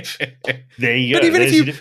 But but even if you like, even if we move away from elves, if you look look at Witcher three, right? The and it's not all of the regions, but you've got Toussaint, which is very French Quarter, um, in stylized. You've got I think it's the Novigrad. French You've got Quarter. It's the French hole. it's honest. yeah. you've got Novigrad. You've got Skellige. Even Kaer Morhen, um, has its own. Kaer Morhen has its own aesthetic. So Hmm. You know these Crumbly. are human That's the populations. aesthetic of Kaer Morhen Crumbly. Crumbly. it's a flake building. uh, the, the the Orchid Palace, I would have expected at least that level of cultural divergence for the various populations represented in Blood Origin. Right, you have two nations at war with each other, but Three the- nations, wasn't Three it? nations. Sorry, you're right. Three nations. Um, but apart from that 10 second really badly CGI'd sequence with the worst paper mache monster on TV since Doctor Who the 80s, um, comes into the sequence. But apart from them being dressed differently in that section, outside of that, all the scenes in the city, you couldn't tell the populations apart from each other.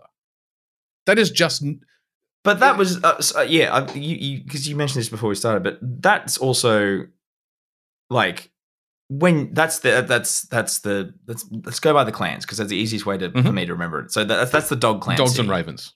Yeah, dogs, ravens, serpents. Um, you- but And you never there see was more, but I can't remember what they were. Ghost. Yeah. It was, no, it's dog, raven, serpent, ghost. They were the four clans they talked Yeah. about. Um, you don't like if you're if if they've the, the people from Raven Clan and Serpent Clan had moved into Dog City. Mhm. This is the weirdest way to describe this. No, no, no. Um, We're with you, though. We're with you. Yep. they they there would be that that that level of assimilation into the that you wouldn't see that and you would- and the architecture and stuff. There wouldn't be that there wouldn't be that much change in a city like that. The, Oh, the show should the show should have had two or more episodes where it showed us Raven The other cities? and Serpent Cavern I just want to make them different. Um, but but I'm like- picturing like Castle Grayskull for the serpents, just Yeah. quietly. Um, I, yeah, and I, I, am picturing I like understand Kakariko. Village from Legend of Zelda as like the Raven Town. I don't know why. I, I understand what you're saying, but but it- when they met up in Dog City, the war had just finished, and the populations should have been mingling because they were talking about the military forces from the Tri Nations, Yeah, yeah. all mingling in that city. You should have had three different sets of sets of armor at the Yes, very least, wandering around yes. and in that tavern. So I just think it was just it just wasn't written. The content No. wasn't written. So the one thing, I like, I how little I was paying attention to the plot. It, I think this was episode one, and uh, where it was going and everything. My mind was already wandering by then. But the first thing I thought when the three of them came together just before they get destroyed by the paper mache monster. Oh, and you know what? I reckon that was one step above the uh, Jason and the Argonaut stop motion monsters that were iconic and Yeah, they beautiful. And this is like that weird transition period that we had in like the late 80s, early 90s where they went to CGI and Yeah. we're, we're not in 2023. It was so bad. It was like it was almost like it wasn't It was just- it was so it was undefined. moving. Yeah, it was it so was moving through the Yeah. sequence, but the the the object itself wasn't it's moving. like a placeholder. So yeah, what I, the main thing that I was thinking there, they're at this big piece, this big peace meeting. They're all standing in their separate clans. The the king of uh, Xin'trea uh, is is making this big rousing speech about the kingdoms coming together and signing this treaty and that. And then you've just got like people just fucking fucking off from the group. they just like Who walking leaves away an in the middle official of ceremony so casually? if you did so that, if you did that, here. in a wedding. Yeah, if you did that, people at just just like just away. like your, your, your town council Anzac Day ceremony, Yeah. people would turn around and be like, "Who the fuck is this guy? yeah. And Where the fuck is he going? Where he the going? fuck are you going? Yeah. Arrest that man immediately." yeah. They're just fucking off in groups. First thing not- I thought as well. it wasn't yeah. like one person slipping away silently, moving into the shadows or something no, like that. they like They're stood to attention, yeah, and then just saluted, turned, jerked off, and walked out. Like, yeah, The the worst part Uh. for me. I mean, look, this is a this is a, a, a series or a mini series, a one shot, completely devoid of content, of of writing, of some shitty fucking acting too. Dan, horrible. as you as you Yes. said, and I could I, I, could didn't forgive mind it the all. actors. I didn't mind the actors. I thought they just had shit to work with. I- I- I'm sorry. just- you can have the- all- you could have had the best actors in the world in that series, and no Oh, one could yeah. have made Yeah, look, you- made you probably good right. and or that's bad script. and that's why I said it wasn't entirely. I mean, I said it to you guys. It wasn't. I, you can't blame them entirely. They No. worked with what they had. I just I just found the whole series pedestrian. It was just unremarkable. Yeah, so young adult. contrived. Like, yeah. It, it could have been it could have been any any franchise. It could have been a, a one shot of pretty much any fantasy franchise. Franchise, a poor one that we watch. It was so un divergent in terms of of of connecting with the the IP that it's supposed to be representing. And I could have just taken it or left it, right? Except it fucks up the wild hunt, which is an important part of the lore, and it fucks up the conjunction of the spheres. The oh. most important magical thing that has happened in the history of the entire Witcher world ended up just being a couple of amateur mages play fighting.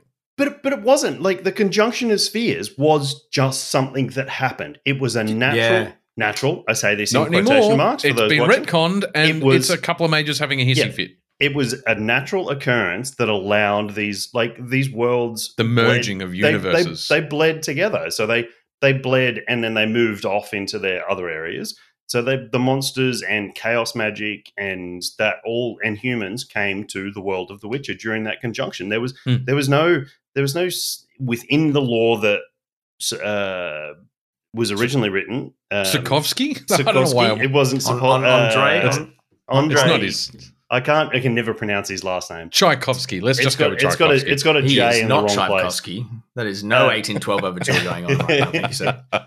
It's. It was just something that happened. It wasn't. It wasn't pre. Like So- fucked so with It's an eclipse. people. It's an, it's an eclipse. It's a tidal chaos. wave. It's just yeah. yeah, it's a catastrophic that's exactly event, it. but it- yeah, It- yeah. That's what But it it was was. natural. It was cat, ca- Yeah. a natural catastrophic event that happened. Hmm. Yeah. and it and it and it started the the monsters. It started elves and humans coexisting in the same plane. It started Hmm. the need for the witches to be created. It was they actually reversed the order. Well, I kind of they, they kind of didn't. The the monster bled into the world because the mages were having a hissy fit because that was pre-conjunction too. That monster was drawn The first before one, the yeah, the centipede, first the human centipede was drawn in. was drawn well, and, and and even the the, the three headed the three headed dragon thing The- that was Yeah. Three tailed, three tailed, one head. sorry. You know I'm what it pretty sure reminded me of? had one head. Yeah. Yeah, you're right. You're right. It, the the stop motion fire breathing monster at the end of Willow. That's what it reminded me of. Yeah, yeah, yeah. That's what I mean. The eighties from stop motion from the fucking early Yeah. late seventies, like the 80s. Rancor from Star Yeah. Wars. Oh, Um, yeah, I know. We all romanticize that sequence. It's actually pretty shit if you go no, back and it's watch not. Excellent. Um, It's beautiful. How dare you? Yeah. Leave this podcast immediately. But that was all pre-conjunction. That those Yes. in Mm. in The the, conjunction Origin. happened when they split the monolith in this thing. Yeah. That's Yeah. not how it was supposed to work. No, it was no. the That's saying. conjunction In in seeded this- in this monsters. Yeah. then So- they said, "Fuck, we need something to fight these monsters." I still and think the greatest. they I still think the Witcher. greatest thing that happened in that in that entire series was uh, in the first episode, and it was. oh, I thought you were um, going to go Titan formula. I I thought about it, and I I, I already made cover that your- joke. You can cover that Titan formula later. Yes. Uh, no, no. I still think the greatest thing that happened in the entire series was in the first episode when they're attacked on the beach before going to the boat, and just Fjall does the two overhand throw. That was just that was Mhm. the best thing that happened in the entire series. But you know what? but you know what is representative of the worst thing that happened? Go back and watch that sequence again, and watch the the extra cast member who copped that axe in the back fall over Right. before the axe Before it struck. hit him. I saw Yep. it straight away. I- yeah, I watched that two or three times just to make sure. Did I? Am I drunk? What just happened? He Well, totally that's ki- does that's the. ki- yeah, I mean, uh, but that's reminiscent of, of Luke kicking the guy on the uh, speeder outside Jabba's uh, floating barge, and his legs that far away from his head. Yeah. Um, it's yes, the the end end game boss of this series, which was the hulking Witcher um, mass uh, that was infected with the Titan formula from Arkham Asylum. Which Pete, I'm I'm not sure if you got that reference because you haven't played the that that series, but uh, it's I've played one of Arkham the, Asylum. See I've- the Joker at the the Yeah. end. Yeah, Yeah. it's one of the weirdest tonal changes in a video game. Literally in- and figuratively, they just turn off the saturation for every sequence where he's in it at the end. yeah. but it's just like in in the Arkham Asylum game, it's it's it's so stealth driven and it's so Batman, and then in the end, it's just Hmm. like, well, here's a late PS3 era boss. Uh, we're gonna make this guy into the giantest thing we can. He's gonna have one arm that's fucking out to here, and then just one little gimpy arm that he just like kind of stirs your mashed potato with, and he's gonna clobber you with this one. Take it And from my did that. strong hand. Yeah, exactly. And then they did that. Uh, they did that to the the to Fjall. They they gave him the poor just- Arkham Asylum treatment, and But it was bad. It was bad makeup. It, Yeah. it looked terrible, as you said off off screen, Dan. They literally just turned off the saturation for the the shots where he's in it. Even Mm. when it also desaturated other characters and background elements, Mm, yep. it was just so badly done. It was probably done in After Effects in Mm, post. It probably was. Like- yeah. yeah, like you wouldn't have done that in camera, so it was definitely done in post. Um, but I just found that whole thing unbelievable. And how did they turn? How did they create the Witcher? What is the the Trial of Grasses? Oh, we just fused the the heart of a monster and into a serum, and we fed in the serum, and we said some magic words. Like I said, impregnated with a tree. like I said, I hope they didn't butcher the monster next to like the river that feeds a village, or you're going to have a whole bunch of fucking witches running around. It's just Yep. That's true. so dumb. From a also from a from a um a study of psychology uh, point of view, it was nice to see them use um, an, an aural disassociative therapy to bring the monster back from the edge. That was nice because that's a thing you can do. It's it's a it's a binaural synapse thing. You can play certain tones or songs, and it, it flicks you out of a certain mind frame. Um, it's very useful in PTSD uh, trauma um, rehab. So that was that was nice. So yes, you can sing your uh, your monster back from the edge. That's Yeah, that's, but- that's I mean, that's it's just singing a Hulk, the sun's going down sequence. we already had it. Before before they did the trial of the grasses, I fast forwarded all of the scenes between Fjall and the Lark Hmm. because they were so forced. I could Yeah, not it was watch very, it. Mechanical. It was, it was so cringeworthy. The the pre trial of the grasses, cringeworthy. And then you have the trial of grasses. Then them have you have them banging each other. I fast forwarded I- all of that, and and her singing to him at the end, and his death. I fast forwarded all of that because once once Dylan Moran got made into a pink mist, like in the most unceremonious end for one of the funniest fuckers on this planet, he got unceremoniously dispatched. I'm, I'm, I I'm disappointed. I'm disappointed that he didn't manage to get a uh, "fuck you, Bill Burr, I'm in TV too now" on the way out. Like it would have been just break the third, the fourth wall. That's the sort of shit he would have, he Hmm. could have, and probably would have done. Yeah, but Bill Burr's a continuing continuing character, Character. in a very good series with one of the best table dialogue scenes ever put to screen. uh, and Dylan Moran went out as uh, Uthrok one nut in a pink mist. yes, But he made several testicle jokes. So, He did make- you know, who's the better actor? Who's the better actor? you know, it, it, his his appearance in it did remind me a little bit of a John Cleese cameo. It was a it was a Yeah. shock. It was an actual shock in the series Yeah. when he appeared. Like Agreed. it took me completely. Not that I was in the series, but it just it took me even further Yeah. out. It was just like, why? Why are you here? like- why not? Fuck it. yeah, literally. It was just like, Fuck fuck, it. it. I, I had I had a Sunday free. They yeah, were it was writing a literally shit like the show. director just went, "Oi, what are you doing right now? Do you want, to play a one-testicled man? All right, come on down, love. Literally a ring in. I'll buy you a pint." Yeah. Yeah, I just yeah, just a, it's Anyway, a um, Don't watch it. Save yourself, listeners. yeah, it's it's it's it's it's a clusterfuck. It was one of those ones that like the more I've thought about it, because originally when I was watching, it, was like- made you.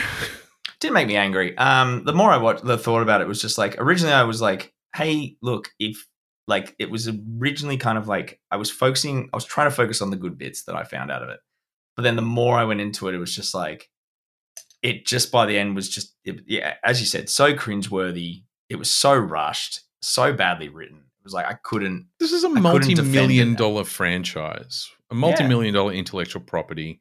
Between the games, the books, and and the TV series, they're Hmm. spending you know multiple millions of dollars per episode for the primary Witcher series. Yeah, There is no excuse for the low level of writing and directing for this this one shot series. If you're going to put that little effort into it, if you're going to assign th- you know that level of that's underqualified writers, that- don't bother.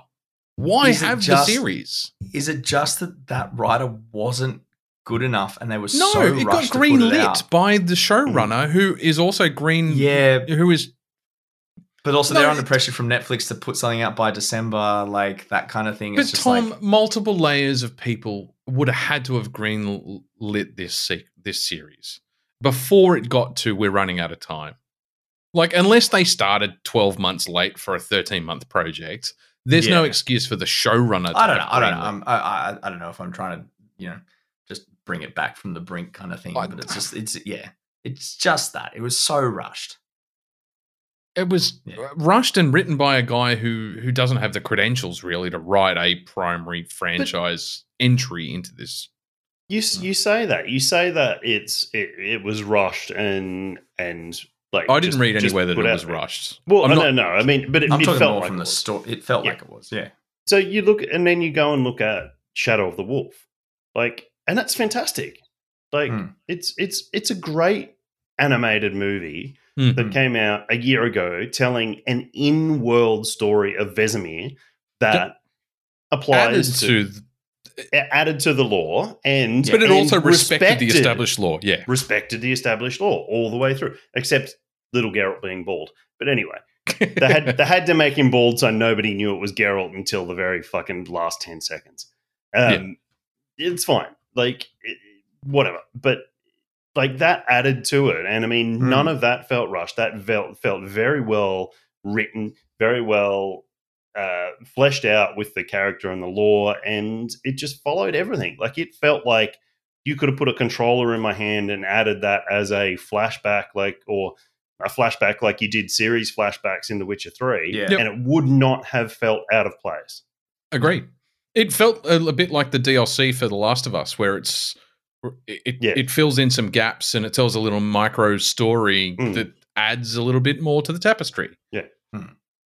I just, you know what? I'm Googling in the background and I can't see any legit discussion from the showrunners or the Netflix execs who approved this as to what went wrong. It's almost, and I've noticed a few shows doing this recently, they actually set up a dialogue before the show's released as a way of attacking fans so that if it gets poorly reviewed, they go, Well, we, we told you so. We told you the fans were going to attack us because of this, this, and this. It's like, but that dialogue was invented by you before you even released the show. Mm. I just, Yeah, and I mean, No, the I- writing was on the wall when Cavill bailed before. He, he obviously saw this and he's gone, it's atrocious. you can't. Yeah, that's right. out." There's there's no planet where I don't believe that the two things aren't linked. oh, they've Yeah. got to be. Absolutely have to be. If, I mean, if you ever had a, a, a inkling that the writing wasn't taking this seriously, this show is the perfect example of that. There's, it's just arrogance. It smacks of the arrogance that we've already heard about the showrunner and, and the writers not don't not caring about the IP. Um, anyway, before before I go on to some positive Witcher Hmm. reviews, uh, Tom, uh, Pete, I just want to point out Tom on my screen says user experience some connection issues. All good. yeah. Um, I look. We should probably just take a two second break to reset it. Well, Yes. if if I just jump in here with Witcher three, then we can come into something else Yeah, okay. straight out of Witcher news. Witcher three Enhanced Edition came out uh, start of December. Uh, it's Tom's going no, no. No, no, I was playing a bad joke. I tried to stutter my speak so, but saying Oh. no noise so that you would freak out. Yeah, sorry. Um, it's it's great. I've I've jumped back in now that I've finished Ragnarok, or mostly finished Ragn- uh, God of War Ragnarok, and I've completely fallen into the Witcher Three hole again. It's uh, it feels like well, that wasn't hard. Let's No, it wasn't hard. It it feels quite new to me. It feels the different camera angle, the the luscious grass, and the the world environments are fantastic. I feel like I'm doing new missions. I don't know whether they've restructured things. I know it's the same missions, but I don't know whether it's different camera angles within the within the missions or Mm. just the slightly enhanced graphics that have made me go, hmm, have I done this before? Or did that look the same as it did last time? Um, just little things like that that have just made it so pleasant to jump back into that world. And I know, Tom, you bagged this. This should have been in from a this from the very beginning, but quickfire signs. Oh my god, quickfire signs are so much fun, and they just make they just make combat so fluid, and it's just so. that was always the thing. It felt so stilted having to pause or Yeah. slow mo to select a different sign in battle. Yeah. uh, just to be able to go into a battle, put Quen the shield on, and then let it recharge for ten seconds, and then hit him with a hit him with an Igni or an Aard to to bounce him back. And I'm using um, I'm using Yrden and the other one. I should know what the other one is. Axii.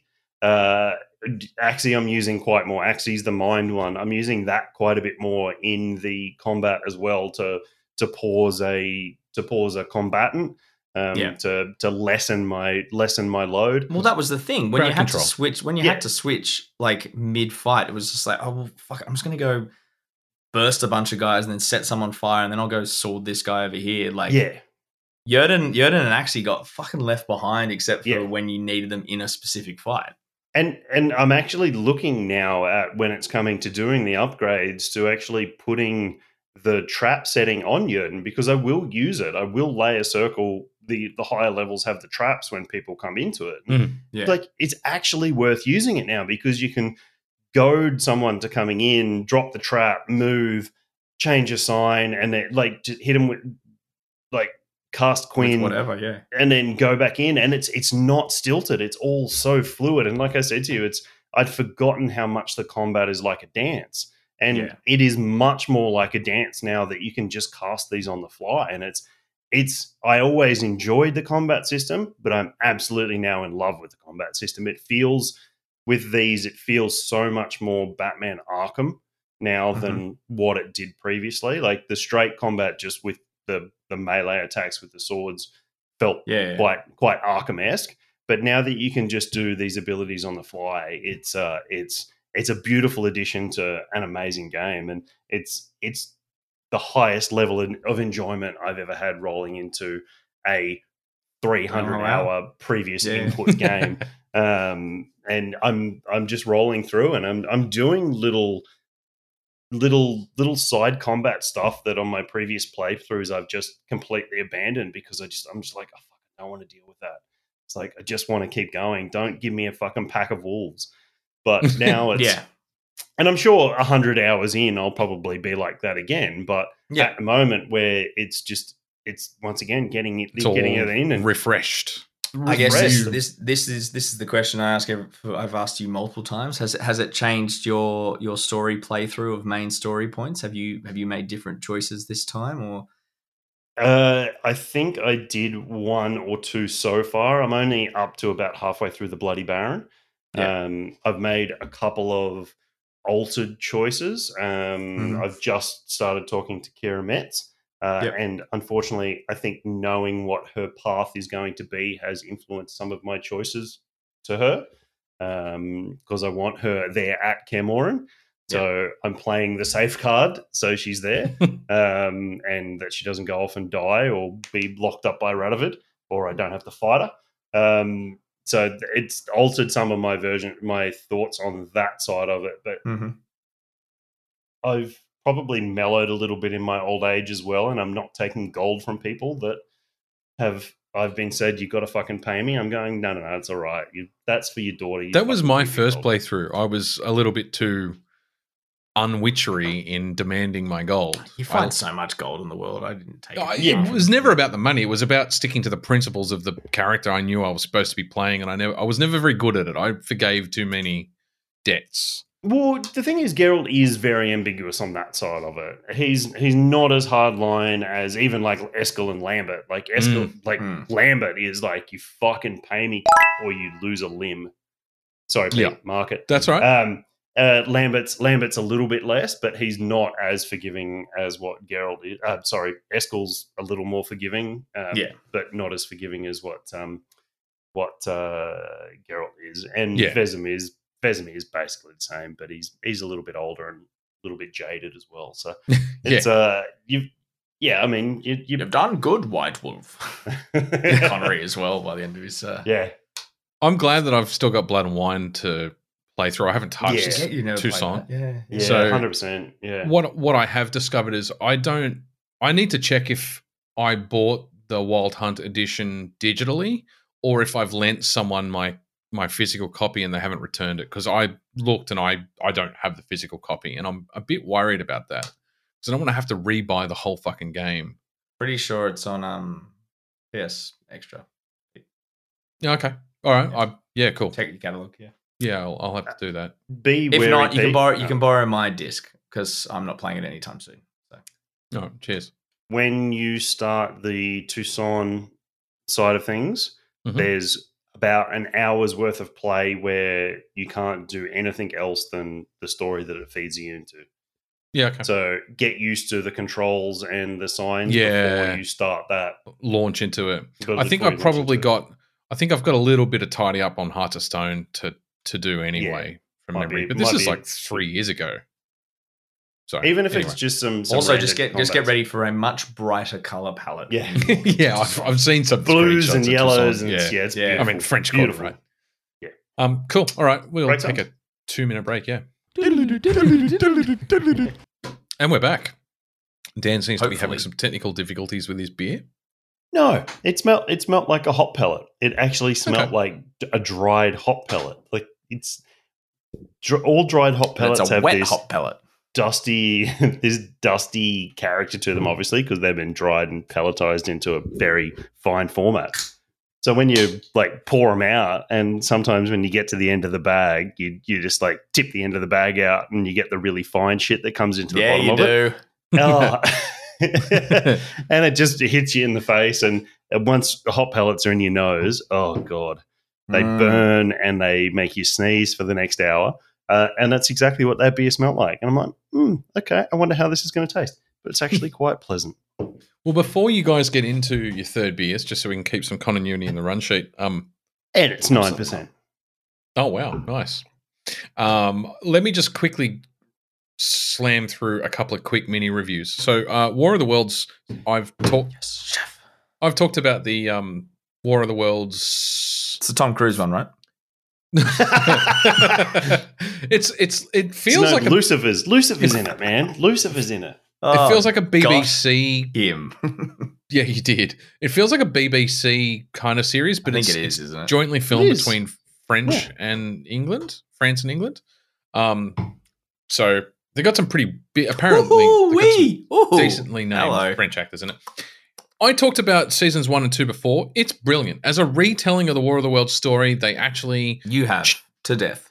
They- about this one. I haven't talked about it to death. That's an Oh, unfair. That's mm. that's an unfair assessment. It was brought up in an one episode. It's an unfair assessment of how much I've talked about The Witcher. So, In in relative terms, yes. Um. Anyway, it it was brilliant. The first two seasons were brilliant. Um. It it it closed open ended, and they just did it. They just It- released it it. closed open ended. Sorry, they they finished season two They on open-ended closed. and they didn't wrap up the story. They went on to do season three. That's it. That's all they're doing. And I really wish they hadn't. It was the whole third season just didn't need that the story just didn't need to be told. They should No. have they should have finished season two, wrapped it up. They, there was a loose end that they needed to close. Like they couldn't have had the cliffhanger. Um, they needed to just stop the story there. This whole What was, third what was that? season What was, was just that? fucking It's the bad. last third of that. Um, what was that Chris Pratt movie? The Amazon one, the time travel aliens one. The it was the Oh. sa- sounds like the same thing. Where it's the, it's the third, the last third. You know the one I'm talking about. Tomorrow War. Tomorrow War. No, that's not the one I yeah, was thinking. yeah. Oh, so about. on on while Pete while Pete looks that up on the topic of time travel and fucking the Witcher blood Hmm. tragedy series, We're back on that now. just because Avallac'h runs out at one point and he talks about uh, he's he's discovered the page in the manual that Yeah. allows travel between realms and time. There's there's people throwing things crazy theories around the internet now that they're going to do time travel in the Witcher series to write Henry Cavill out. Oh no! Please don't. I I fucking I, It- uh, And, and as soon as so I did, that what? I did- so that that Hemsworth is going to be a younger Geralt. it's going to be Geralt from the start. It Yeah, never met or the- Yennefer. and they just retcon retcon everything. wi- within context. Yeah, So wait. within context. Yeah, in in Geralt in Henry Cavill's final episode, he's going to stand there, arms outstretched, while glowy yellow stuff Yeah. comes out of his head Yep. and his arms, and he No, just he's not gonna go, He's regenerating like regenerate. I Doctor don't Who. want to go, and then he's going to come back, and it's going to be Hemsworth, Yep. and then he's going to just like new teeth. yeah. I've got long hair. I'm a girl. no, wrong voice. Fuck, I love that sequence. Um. Anyway, I, it's funny you talk about time travel because War of the Worlds has some time travel in it, and like I said, seasons one and two they did a really interesting thing with explaining where the aliens came from. Um, Mars. and it was exciting, and I- I can ruin it for you if you want me to. no, because I'm actually Okay. going to watch it. Yeah, It was, and and the the I've treat- heard the rock opera. They come from Mars. um, but that's what I'm saying. They did something completely different and new and revitalized the story and, and modernized it. And they did a brilliant job of it.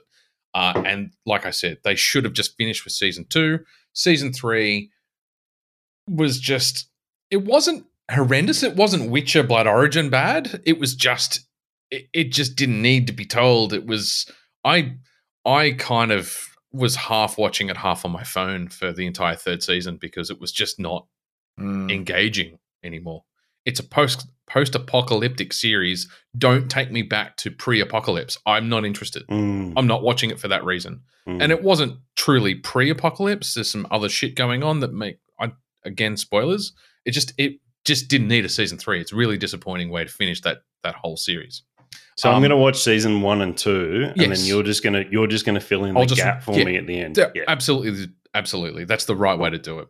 Uh, and the other thing I wanted to quickly talk about is Recruits, uh, which is a new TV series, I think on Netflix as well. One season has come out so far. It's called The Recruit, sorry. And it's about a CIA agent who joins the CIA as a lawyer Hmm. And it, it reminded me so much of you while I was watching it, Tom, because of what you said about Jack Ryan season three, where he, he's an analyst and suddenly he's in the field and he's a fucking super spy. Well, Yeah. in the recruit, he's a lawyer. It's his first week for the CIA, and he just gets absolutely like slammed by this sequence of events. And Hmm. by the end of the se- season, he's still a bumbling fucking lawyer, completely out of his depth. Right. And it just reminded me so much of what you had said about Jack Ryan. So it's worth watching. It's not groundbreaking, Hmm. but it is Russian spycraft stuff in Yeah. an interesting, interesting enough story to bother watching it. I'll The do a mini review for you. Do you want to hear the worst mini review I think we're ever going to do? It's going to be the shortest and dumbest mini review I think I've ever done. I, I blackout on Netflix. Josh Duhamel in a Mexican hospital wakes up with amnesia. He's some sort of super agent. That's about all I can tell you because I can't follow the plot. I watched this. I watched it's an a hun. No, what is it? It was like an 80 minute film. And when Emma goes, I can't watch this fucking shit anymore. Like, I was like, oh, surely we're like near the end. It was only half an hour in. I was like, Jesus, fuck, what? I have no idea what's going on. I think the cartel are involved. I know the cartel are involved, sorry. But I think they're friends. He thinks he's a he's a cartel buy, but he might be. Uh, Nick Nolte appears at one point and croaks his way through through a, through a speech um, at several points. Um, there's the, the, like the only way I can describe it in like so. you- Please never watch this. Do not do it to yourselves. it was. I I've feel bad. no I- interest in it. I, I like jo- Josh Duhamel as a as a action actor. I think he's, He's kind of a he's kind of an extra. He's not an extra. Sorry, he's not a primary character though. He's not a lead. I think he hasn't had the chance to. I think I think he can make a good, uh, uh, and this is it, a good lead action hero actor.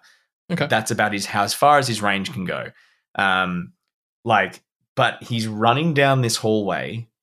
There's two cartel guys behind him shooting at him, and the bullets, the bullet holes, sorry, are erupting out of the wall behind him, like perpendicular. They they're not. it's not like they're shooting, then they're Yeah. crossing into the sides of the wall. It's like they're just, it's just the charges going off in this this wall, and I was just like, "Fuck!" It also could have been budget. it could have been a forty five minute film, but the amount of slow mo used was next level. It was- But Emma turned to me at the end. She goes, "What happened?" I was like, "I actually can't tell. I lost track. Like, not because it was convoluted, because it was so dumb. I couldn't. I couldn't lower myself to the level of it was trying to do. Unless it But was yeah. indie, I just again, there's no No- excuse. so for the this shit. director is an old '80s action star, Sam you can- Macaroni. and you can just tell he's never left that. I don't think he was a good 80s action star either. I don't think he was in anything good, but now he's gone to directing and it just it was it was a crock of shit. And I just feel bad because I I I like Josh Duhamel as an action actor, so I'd like to see him in some more stuff, but I think he's just gone money please. He wrote Thank and you. directed viral videos for M&M's, Windex, AT&T, Canon cameras, Oh no, yeah, yeah, the director used to do like some really cool film Pepsi, clips. NFL. Uh, yeah. Like he's an If you- advertising whore, clearly. Yeah, it's it's it's just don't do it. Just let me He- just say it. Everyone, don't do it. He Save directed yourselves. the VR action sequences for Keanu Reeves in John Wick 3. the worst Oh, I- of the John I'm br- so- uh, I'm bringing a director in to just direct this tiny sequence in the middle of my three hour movie. Yeah. Anyway. So the thing is, that's that's what it looks like from from the the the page. It's like, oh, this looks like a John Wick ripoff. Sure, this is going to be an, an enjoyable eighty minute film. He successfully pulled off I a three-minute to. sequence in John Wick and thought he had the chops to do a whole movie. I was, He was wrong. to. Cool. But yeah, Um, there's a little there's a little mini review that should. And look, I really hope that none of our listeners slash viewers ever ever hurt themselves by watching that eighty minutes of film. Hmm. It's a tale of, of warning. Cool. Yes. Do you guys want to talk about your beers? Mm. You go first this time, Tom. Uh, fuck you! Don't tell me what to do. Um, uh, I am drinking. This is the Phantasm beer that I picked. Uh, it's Bracket? from Working Title. Uh, again, Why do I keep thinking it's bracket brewing? Because it is literally a brackets, on the. Mm. yeah, that would be Uh, working title Phantasm. Look at the monks. We like Yeah. monks. I just want them to Cool. be hitting them heads with boards. Uh, New Zealand Hazy DIPA. It's eight percent. Um, they give absolutely no information on the can, so I'm not sure how much of, which is really annoying if they're talking about this Phantasm stuff.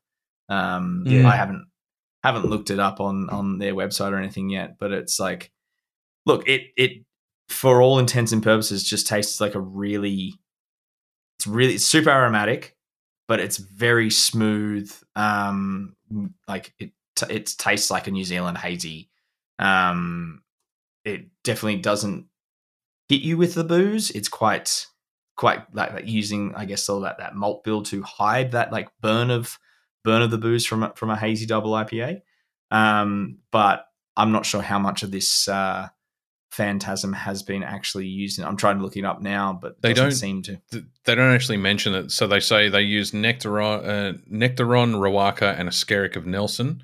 Um, tropical, juicy gooseberry, lime, and diesel in a terrifying avalanche of flavor. They don't mention Phantasm at all in their description. Maybe it's just an uh, a fo- fortunate or unfortunately- Petrol in there though. yeah. Yeah, well, New Zealand hops are do have that diesely character. Yeah, you. Yeah, we, we you've talked about it. I think It might we- be a you- collab. It is a collab. Boomstick. Yeah, I Don't They know have- who Boomstick they- are, but I imagine they're from the US. Given the name. Um. could be a fucking cafe down the road for all you know. Yeah, but you know. Although you're right, Boomstick Brewing Company is a Canadian brewery, Oh. but I don't They- know that if that's they who don't they're have a beer about. that called Shop Smart, I'm not. I'm not. I want nothing to do with it. Um. Yeah. Look. Okay. That's that. That might be just unfortunately timed release. Yeah, naming. yeah, naming and release, um, to not actually have anything to do with the Phantasm. Uh, tell you what, lied to by the name. Suck it in. Uh, they got me good. Suck it in by Those- marketing. Those Un- dodgy, un- dodgy dogs. Um, unknown, unknown marketing, unintentional marketing. Yeah, yeah. Uh, look, it is, it is a, it is a very tasty uh, New Zealand hazy IPA. It's, I wouldn't say it's diesely. It's, it does have that like New Zealand. Um, it's more of that earthiness than than, than, than say dieseliness. Um, but yeah, the the booze is is is not overpowering or burning in any way, shape, or form. Um, it pours a it pours a lovely little uh, golden haze Mhm. color. Um, and it's very smooth, very very smooth. I'm going to give that um yeah, uh, I'll give 4.25. There you go. I'm going to throw out some of Dan's quarters. Did it give you a phantasm? That's the question. Um, look, let's be honest. All I was really hoping was that it was going to give me a skull shaped ring with glowing purple eyes, and it didn't. Um, disappointment. yes, always constant disappointment. Well, I am. I am also going a four point two five on this one. They get they get the extra quarter for the creativity of their label, which I'll get to in Ooh. a second. Dan throws out the show notes and starts describing beer with the score first. Yeah, yeah, yeah exactly. uh, so I have. Uh, well, it's better than Bright- my five minute rants about the beer and how I know the brewery and yeah, I drove past on my push bike once. My push bike was lime green, and it was from this company. it Carry was on. blue. Sorry, Uh, yes. Uh, this is Bright Brewing Company from Victoria. Uh, they are Victoria. I already said that. Why do I need to repeat Victorian Highlands. Uh, uh, yeah, I'm, playing at home. I'm half. I'm half reading the description on the back of the can while I'm trying to talk about the product. and I did a moved reading of the poem on the back of my can. You can't Oh, even yeah, read yours. Oh, yeah, I'm absolutely nowhere near that articulate to do those that sort of shit. This is their Mystic nine percent double dry hopped double IPA, double dry hopped Ooh. double IPA. Jesus. It's got a plethora of hops in it. It has Eldorado, Citra, Eureka, Mosaic Incognito, uh, Cryo, Amarillo, uh, Azacca, Strata, and normal Amarillo. Why you would use the two of them, I don't know. But anyway. So it's a, before I get to the label, it's a beautiful little, uh, it's actually a deeper sort of ambery color than that showing up on camera. It's a traditional West Coast American IPA West Coast color that's got Hmm. some crystal crystal malt in there to give it a nice ambery color. It's not hazy. It's got a a thin body, which they lose points for, uh, Hmm. but with the thinner body, it still doesn't taste nine percent. So I'd really love to run this through an Alcolyzer and find out if it's actually nine percent because there is absolutely zero alcohol burn on this in the slightest. For as right. lighter bodied as it is, there's Yeah. very little residual sugar in it whatsoever. And there's no alcohol. There's no hint of the alcohol in there for something that's nine percent, which I don't want to throw shade on my fellow brewers, but the, the, the, I do question when you say nine percent and there's no alcohol content there at all. I don't know. Um, so a couple of people on Untappd, and I know it's crowdsourced. It's not the most accurate pla place to go or reliable place to go for info. But a couple of people in their notes have mentioned that it has a rich boozy body. So you might have just had a sample where it's Doomed hive of scum and villainy is what Untappd is. so I I don't like that, that that that it's not showing alcohol. That's a if it's if it is nine percent and it's reading at nine percent, then as an absolute credit to the brewers because that is like smashable. Hmm. It's nice and light. The the the hop character in there is some resinous piney characters. It's not overly fruity. It's not overly Mm. tropical on that side. It really leans into that sort of piney side of it rather than the and I guess some deeper fruit, some deep deeper sort of orangey characters to it rather than anything else. It's a really enjoyable beer. It's really, really, really nice. And I would quite happily buy more of that next time and smash it a lot, even though it's 9% in a 440 can. Hmm. So it's kind of scary. So, yeah, go. I think this is a rebrew. So they've they've also got so Bright Brewery released uh, their Mystic Imperial IPA at nine percent February last year, hmm um, and now this is their DDH double IPA.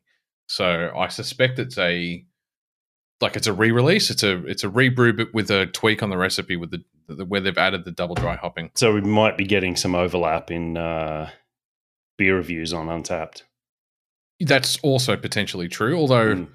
I don't know, I'm seeing like no no no. So the original Have Mystic They, they would have listed them separately. Well, they should have. they have. Uh, yeah, that, that just because they list them separately doesn't mean the twits that fucking use Untappd have selected the right beer when Oh, you they've do gone. not to- have to tell me about that. Okay, True, so- but apart from apart from two in April last year, um, the reviews for the original Mystic Imperial IPA stopped in December 2021. So I don't Okay. think there is cross pollination. I'm just saying that it's a it's the second time they've made a Mystic beer. Well, you know what? Fucking come at me if you think this is boozy because it's not. This is a smashable, go and sit out the back in a nice spring summer day and happily drink your worries away with a 440 ml can of a double dry hopped Of nine percent, It's You'd fucking be on your ass. delicious. Yeah. And I well, would- this actually raises an interesting point because I had a beer that I was reviewing for a magazine the other day. Um, that Which magazine, I, Tom?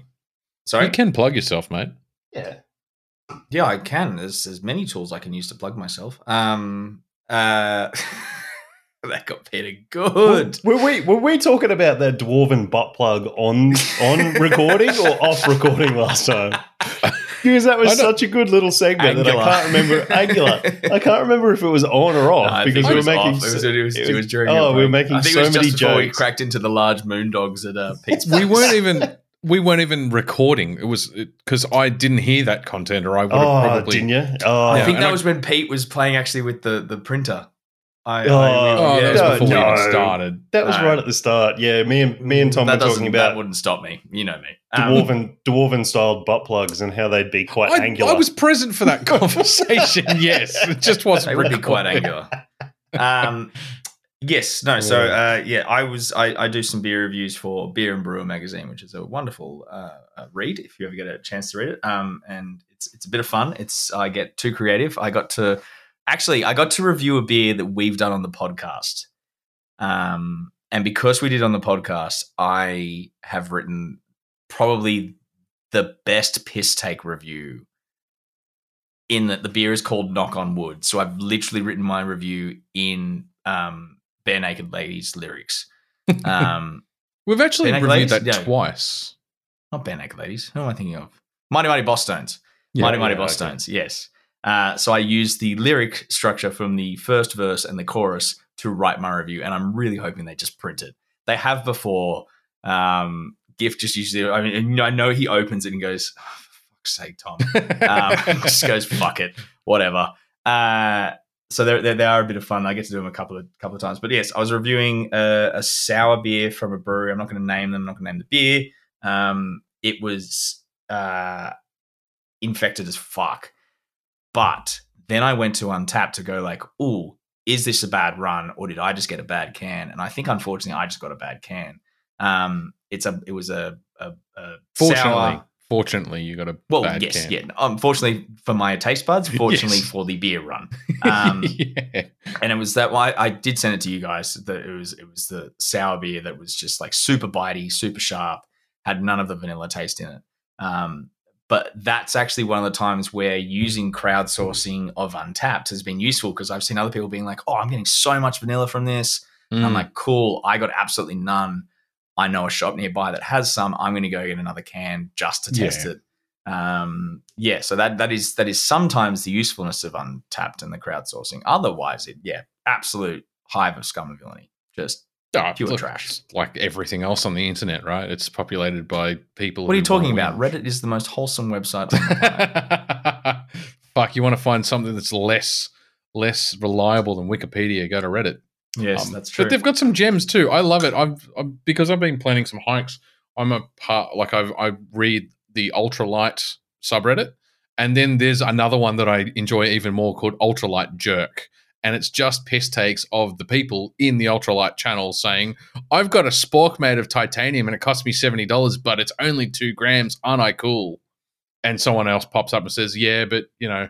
You could have lost some extra weight if you'd cut it in half because you don't need that much of a fucking spork. You only need this much. Anyway, carry on. You need a That- pick. You don't need a Probably didn't make any sense the way that I described that, but So I just want to make the last little points on this that I was talking about about the can. So it is one of those uh, print direct to can labels, the scratch, Uh, scratch and sniff cans. the, the scratch and sniff cans. Uh, but this is what I was talking about a few weeks ago when Whereas we mine's kind of that's pretty spot on. it's a label. Um, this is what I was talking about a few weeks ago about what the potential future of this sort of printing is, or what the limitations of this printing are. I was Hmm. talking about the metallic color uh, that you can get when printing a label, depending on the stock you use, uh, Hmm. over what this this printing is capable of, and they actually have metallic elements and matte elements on this can. So you can see Yeah. uh, it's a bit harder to see. No, you this, can see this it. section here has got some more No, yeah, shine that's to it. Goldie, Then the other bit's is- green. Yeah, exactly. Yeah. So there is, And the, and I mean, it's quite. They're using it as quite a clever contrast here between one side of the mountain and the other side of the mountain in their Yeah. in their labeling here. So and, and actually, yeah, the blue there as well is all Is metallic as well. Yeah, the rest of this is is uh the rest of this up here has a not a matte element to it, but a more layered element to it. So the the the technology is obviously advancing in this direct to can printing that's done by um, East Coast Canning uh, within Mm. the country in small runs as well. I've I've heard some. I haven't spoken to them directly, but I think I will be not for us to use, but just out of pure interest, mostly for the podcast, so I can talk to it. Uh, is about the costing of what this costs to get it done direct to can over what labels cost direct uh, over what things like Visy and Amcor can do for full print runs. Yeah, I know people might not give a fuck, but I do, and um, this goes to Pete, you caring about technical shit, and me caring Yeah. about this sort of t- technical shit. Yeah, absolutely. and I like the pretty colors. like pretty just I just had a picture of I just in my mind of Tom cross-eyed looking at a butterfly landing on his nose. Just with a crayon. In I don't know hand. why. Just, but I'm holding the crayons like like knives. Just Like- I won't draw. uh, shall we move? on? I can't believe it's 26 minutes into the second session and we just Hey, we had trailer we trash. had a lot to talk about. We did. about these things. I was lied to. Dan discovered a new scratch and sniff. Um, we both had really good beers. there was dwarven butt plugs at one point. Like, I'm sorry, that is a roller coaster of That's a- emotion that our, that's a our journey on listeners its own. Really, If you would say that was an unexpected journey, yeah, Yes. continue. yes. So trailer trash. going on an adventure.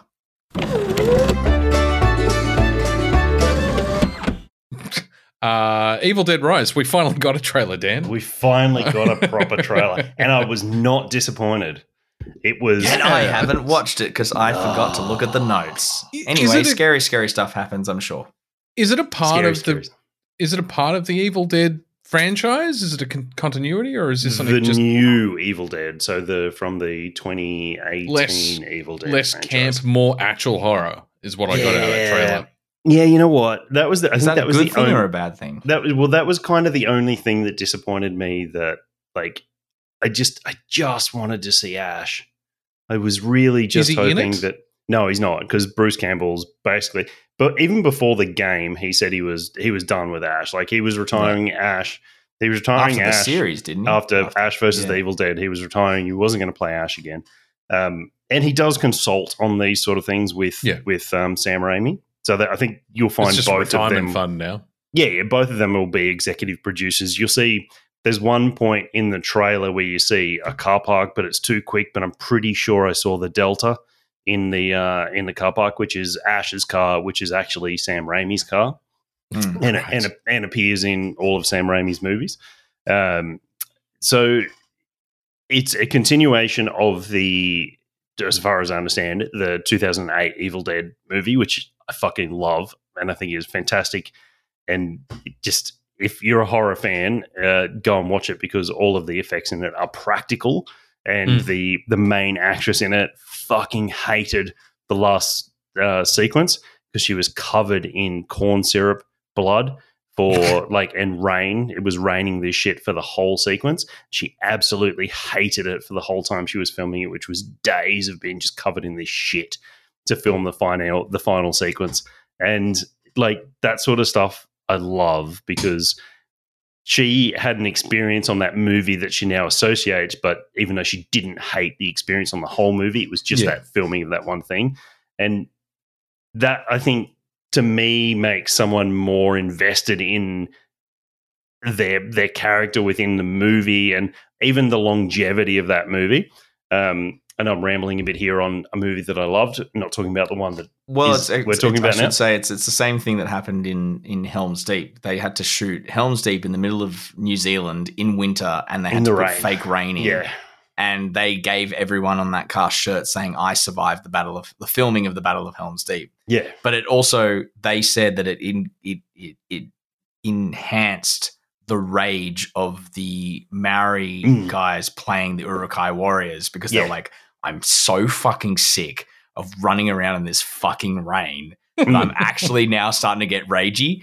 And then Yeah. like it, it just it affected everyone, but it made the battle that much more intense. And it shows. It's things like that. Yeah. It's like it's it's like a weird psychological experiment you do on actors to enhance that for for us. And I love it, and I will do it again. hundred percent. Like in Mia. Uh, oh, actually, she's in it. I just looked at the. I've got the cast listing up, and Mia's in it. Um, uh, she got to the. I don't think it's the same girl though. Anyway, I have to have a look into that. But she, there's a point where she yells at the uh, the the the creature the that she's fighting in the Mm, final mm. sequence, and she yells at it, and you can just see that there's just this there's something extra in there, and that, Yeah. and I saw that before I saw the behind the scenes stuff, and uh, you can just tell there's some there's some extra emotional element in there that she's just Mm. fucking fed up and over it. um, and the Evil Dead Rise, I was I was thrilled to see it. It was it was equal amounts scary and Evil Dead and um, the the Deadite inhabiting the uh, Alyssa Sutherland character El- Ellie, the mother. Um, it seems to be set in an apartment building. Uh, she seems to be in. This is no spoilers. It's all in the trailer. Going down an elevator to the washroom, gets uh, slammed up against the wall in traditional Evil Dead way, and inhabited by the Deadite, and then goes up to the very small apartment, and uh, her sister and her children are there, and she looks like she proceeds to hunt the family within the Yeah. apartment. Um, it looked like it might get down to the apartment car park at some stage. Uh, and the It looks pretty fucking this this this feels very dread. The, Yeah, the yeah, color set- and dread, set in like, one yeah, building. One that- building. I love it when pe- I love it when films do that. and I this think is it's what I so cool. Yeah. love about these sort of things. It's not about saving the world. It's just about saving the stories. people present. It's small Yeah. stories, and it's it's funny that those small stories are so much more. I, I guess you associate Compelling? with them more, and they're compelling rather than Yeah. this large scale save the world, save the universe, save the galaxy, whatever. It's so much more compelling. You you you're trapped in a, an apartment building with the, for these kids, their mother that has been inhabited by a fucking deadite and is going to hunt them for this whole movie. And like we all have mothers, whether you get along with your mothers or not. I hope you get along with your mothers because they're wonderful people most of the time. And it's it's something that ninety five to ninety eight to ninety nine percent of the population can associate Can relate with. to. If, if your mother got inhabited, what would you do? How would you react? And and what would you expect from Oh, there? double tap to the head. No excuse. oh, I've watched Zombieland enough. You've, you've got to do it. yeah. I do So- it to you too. yeah, 100%. no, I would I would expect you to. Yeah. Um, I, I, I, it's great. I'm I'm really looking forward to it. I was looking forward to it before we even saw this trailer, even when Mm. we only had a name to it. It's Yeah. got all of those Evil Dead aspects to it, and I think you can all hear how much I love Evil Dead. Mm. Yes. Yes, let's go. Oh, before we get into Renfield, I just quickly wanted to mention something I forgot um, when we were talking about uh, Witcher Blood Origin that's just going to make your blood boil. And then we can bring the mood back up with Renfield. Um, I read also that the showrunner is. So they're going to run seasons four and five back to back. So you got season three, obviously, with um, the last Cavill season coming out. Seasons four and five are filming back to back Hmm. then another animated movie. Then they're going to do, and that she has said that she wants to do a family friend friendly PG rated Witcher series set in the same universe. None of it'll go ahead. How the fuck do you get a PG 13 series in a world of beheadings, of Oh, I know. Of- I know. I know exactly how to do it. child torture, of slavery? Like, I, and I can. I can the most brutal film. violence. Yeah. It's it's it's it's it's a it's a Gwent tournament. We're getting a featured film Gwent tournament. They're literally just going to sit there and play fucking cards. Yeah, It's gonna be I'd like watch watching it. a- a I'd Magic watch the it. Gathering I'd watch the tournament. shit out of it. I'd yeah. watch it too. yeah. I'd also then correct all their moves because I am the Gwent master. Like that's oh, Tom, I found my Gwent cards. We're just getting I've further lost off, mine. we- I've off lost track, mine. but um, We should I- I play just- around to Gwent. How Yeah. I'll be the innkeeper. You can come into batch one day, and I'll be polishing the bar, and then you can come in. You can give. me I'll actually just print off a rare Gwent card to keep, and you can pay me for it. We'll play that out one day for you. Yeah, that's your next birthday present. You can Oh, come yeah. in and play Yeah. the innkeep for Yeah. a Gwent card. yep, yep. um, You'll lose though. well, it depends on how many spy spy masters spies Oh, he it's has. all about spies. It's Yeah. all about the spy yeah. master. Yeah, you end up with ten, 10 extra cards. Um, just how disconnected are you from the intellectual property that you think you can make a PG thirteen, or that you should make a kid friendly series set in the Witcher world? It's just mind blowingly disconnected from. So, The IP. yeah, so the PG thirteen rating. What does? I guess No the- swearing, no violence. It's we're not talking It's M. violence up until a point, isn't it? PG. Not a lot. Like you're talking Yeah. Caravan of Courage level violence. Yeah. Like- okay. um, you get some, but I mean, you're not going to get gore. You're not going to get blood. You're not going to get beheadings. You're not going to get, you know. you So they do that all off screen. It's all alluded talking to. about, yeah. oh, yeah, they've all just got stubs where their pointy ears should be. Yeah. like uh, it's just in an inappropriate franchise to try and shoehorn into a kid-friendly series, probably just so they can sell toys. That's, the, I mean, that's the cynic in me. Is just But yeah, I disagree with that. Uh, well, no, maybe you you could be right, but what fucking toys have they got to sell? I mean, all, all the Witcher characters. Because then what, once you've what got kids the, what kids play with toys these days, Pete? Yeah, true. True. Maybe it'll be a fucking NFT. Who knows? You can. No, there'll be Nerf twin swords, and you can, you can them out. I'd fucking Yeah. buy those. I know They- you they- would. I'd put those on the wall behind me. I- they're just they're just um they're just they're just clutching Milking at straws here. cow, This yeah, yeah. it's it's going to die. the The whole the whole thing will die. With I think it was destined three. to die as soon as Cavill pulled the plug. Yeah, hundred percent. And Yeah. it, it And you know be what? And then it will go back to just being. It'll go back to just being the game, and it will come back to us, and we'll get to just nurse it back to health, and then we'll find someone else, a new Cavill, you know, a new hope, if you will, who will carry the the the the, the, The series torch. forward again. Well, Yeah. who knows what we're going to get with the the Witcher Four? I mean, it, we know it's a new school, we know it's a new story, we know it's a new saga. So as soon Hmm. as this Cavill Geralt story dies, which let's look, let's not beat around the bush. It needs. well, I think we've said it needs to. Um, th- they'll just they'll just latch his, on. he's played his story. Yeah, Yeah, like, they'll yeah. just they'll just latch on to whoever CD Projekt Red develop now and Yeah. bastardize their stories and butcher it and play that out for another couple of million dollars for the next five years. I'm hoping Netflix just pulls a- pulls a pin. I They've got to be close. They've Yeah. got to be close. Yeah. I'm sorry, uh, And I, I hope I hope Netflix pull the pin and I hope Amazon fucking buy the rights and give it back to Cavill. that would be a lovely turn of events. Like, mm. Renfield, Renfield. I'm Renfield. gonna, I'm gonna get this back on track. It's not rare that I What? get. Uh, it's rare that I get actually back on track. Let's let's, let's, let's do that for, for once.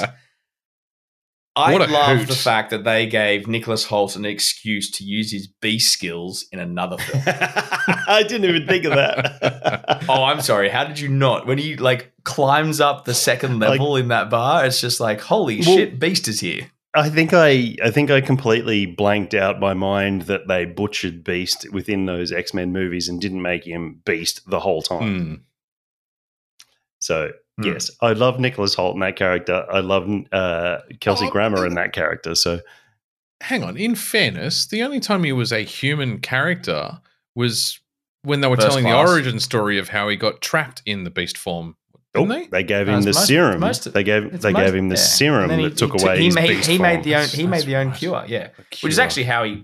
No, we're not getting into a deep dive into how the beast was created in X Men. Oh, look at me pulling Yeah, the reins on myself. Yeah, yeah. Like it was it was it was ha- it was how he went from a man man colored shaped beast. He was trying to develop Yeah. a he formula. was he was an he was an ape man. Yeah. yeah, he was trying to develop a formula to get rid of that, and ended up more of a beast than the beast he Yeah. was. Um, but yes, uh, the first thing I thought when I saw him zooming around the room in that, I was like, "Oh, cool! They found a way to use Nick Hoult's uh, beast training. That's good. That's good. That's good. That's good. Using uh, reusing thing." Um, Nick Cage looks like a fantastic Dracula. Oh, How yeah. much do you think? Oh, he's perfect for it. How Yeah, how yeah. much do you think he's actually in the movie though? Because the the trailer, Probably not much. Yeah, the trailer seemed to indicate that he was more a presence driving the plot than he was an actual character, and he'll be in it. But Yeah. I just got the Oh, a impression he won't be in a maybe. much. A third. He'll be the big bad. Yeah, Yeah. yeah. But he, God, he looks like Christopher Lee. They've just thrown Fuck the makeup yeah. on him to look like Christopher Lee, and it's just uh, Slick yeah. the hair back and Yeah. yeah. The- Um, the- yeah. Some good supporting Great. cast in here. Awkwafina, who's from Crazy Rich Asians. Oh, she's been in a bunch of other Oh, stuff, yeah. but that's where I Shang-Chi. Yeah, Yep. sh- that's where I Yes. pick it from. Um, Sho, I, am going to butcher this name, but Shohreh uh, Aghdashloo. Um, she's the she's an Indian American. Uh, I believe she's she got an Indian heritage. Um, I'm going to regret saying that. Sorry, she's from Iran. Oh, how the fuck? Anyway, um, it was far more a Muslim name than a than a You're right. Name, it yeah. was. I should have picked up on that. But um, she was an, a very important part of the Expanse, um, which is where I first picked her up from. But she's been in a bunch of other stuff. Her voice is extremely recognizable, and she's done voices for a bunch of games. She's in Arcane. She's uh, Grayson, the voice of Grayson in the Arcane TV series, which is the League of Legends Mhm. Animated. yeah. Which one's Grayson? Just- I was just trying to work out which one Grayson is as well. Yeah. Obviously, not one of the main ones. She's also the voice of Gozer uh, in Ghostbusters Afterlife. Gozer, the Gozerian. Yes. Um, oh, it's not the old older lady, yes, is it? she's Yeah, yes. yeah. She's the police chief in yeah. Ah, yeah, yeah. She's the lady. Sounds yeah, like from she Expanse. smoked I- a million cigarettes. Yeah. Yeah, but Yeah. most of I couldn't life, answer yeah. that question because I haven't seen Arcane yet. I've actually started Yeah. watching it, but I was I watched Oh, half an treat episode, but I was pretty So good. I was pretty Well, pissy. Well, Pete, I would uh, I apologize because I have referred to her as an Indian heritage lady back Yeah. in the day when I spoke about the Expanse. I actually think it's because of her accent. Yeah, Um, because I just I yeah. Anyway, um, yeah, she's, She's a great, great. actress. she's Yeah. great. Yeah, she's fantastic. She keeps popping up a lot over so the last. she's doing Gozer's She- voice while Olivia She's Wilde done. She's done a bunch Gozer's. of Yeah. um, video game voices as well. She's done Yes, she so has. many video game voices. Yeah. like I said, she's got a very distinctive sounding voice. Uh, but as reason, supporting, I think she's in Mass Effect as well. But I could- yep, she is. I think she she is. is. Yeah, uh, yeah. Um, I mean, as a supporting character, along with Awkwafina, it's a pretty strong supporting cast. Um, anyway, it just looks like fun. yeah, Oh, Yeah, yeah, it it looks so it's, fun. It's yeah. it's familiar but new, Mm. and it just looks like. I hope they keep it that- small because it looks like a dinner party kind of conversation for the trailer.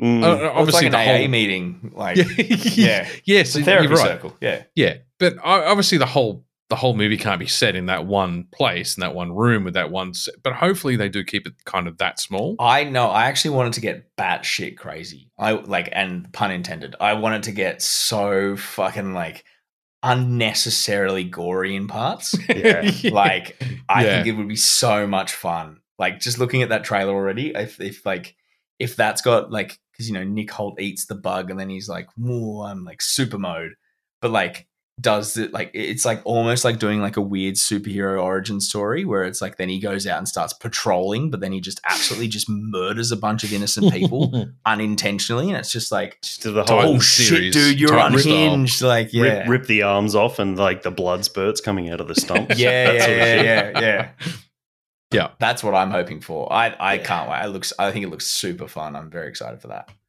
Yeah. Uh, and Definitely. our third third and final trailer is Ant Man Quantumania, um, which the, focused a lot more. I don't know if you guys have watched it yet, but it focuses a lot more on Kang as the villain. Yeah. they they do unfortunately it's a, whether it's a, a herring or not, but they do in one split second blink or you miss a moment. You do see MODOK in the the back, the MODOK thing, the big head in the floaty chair.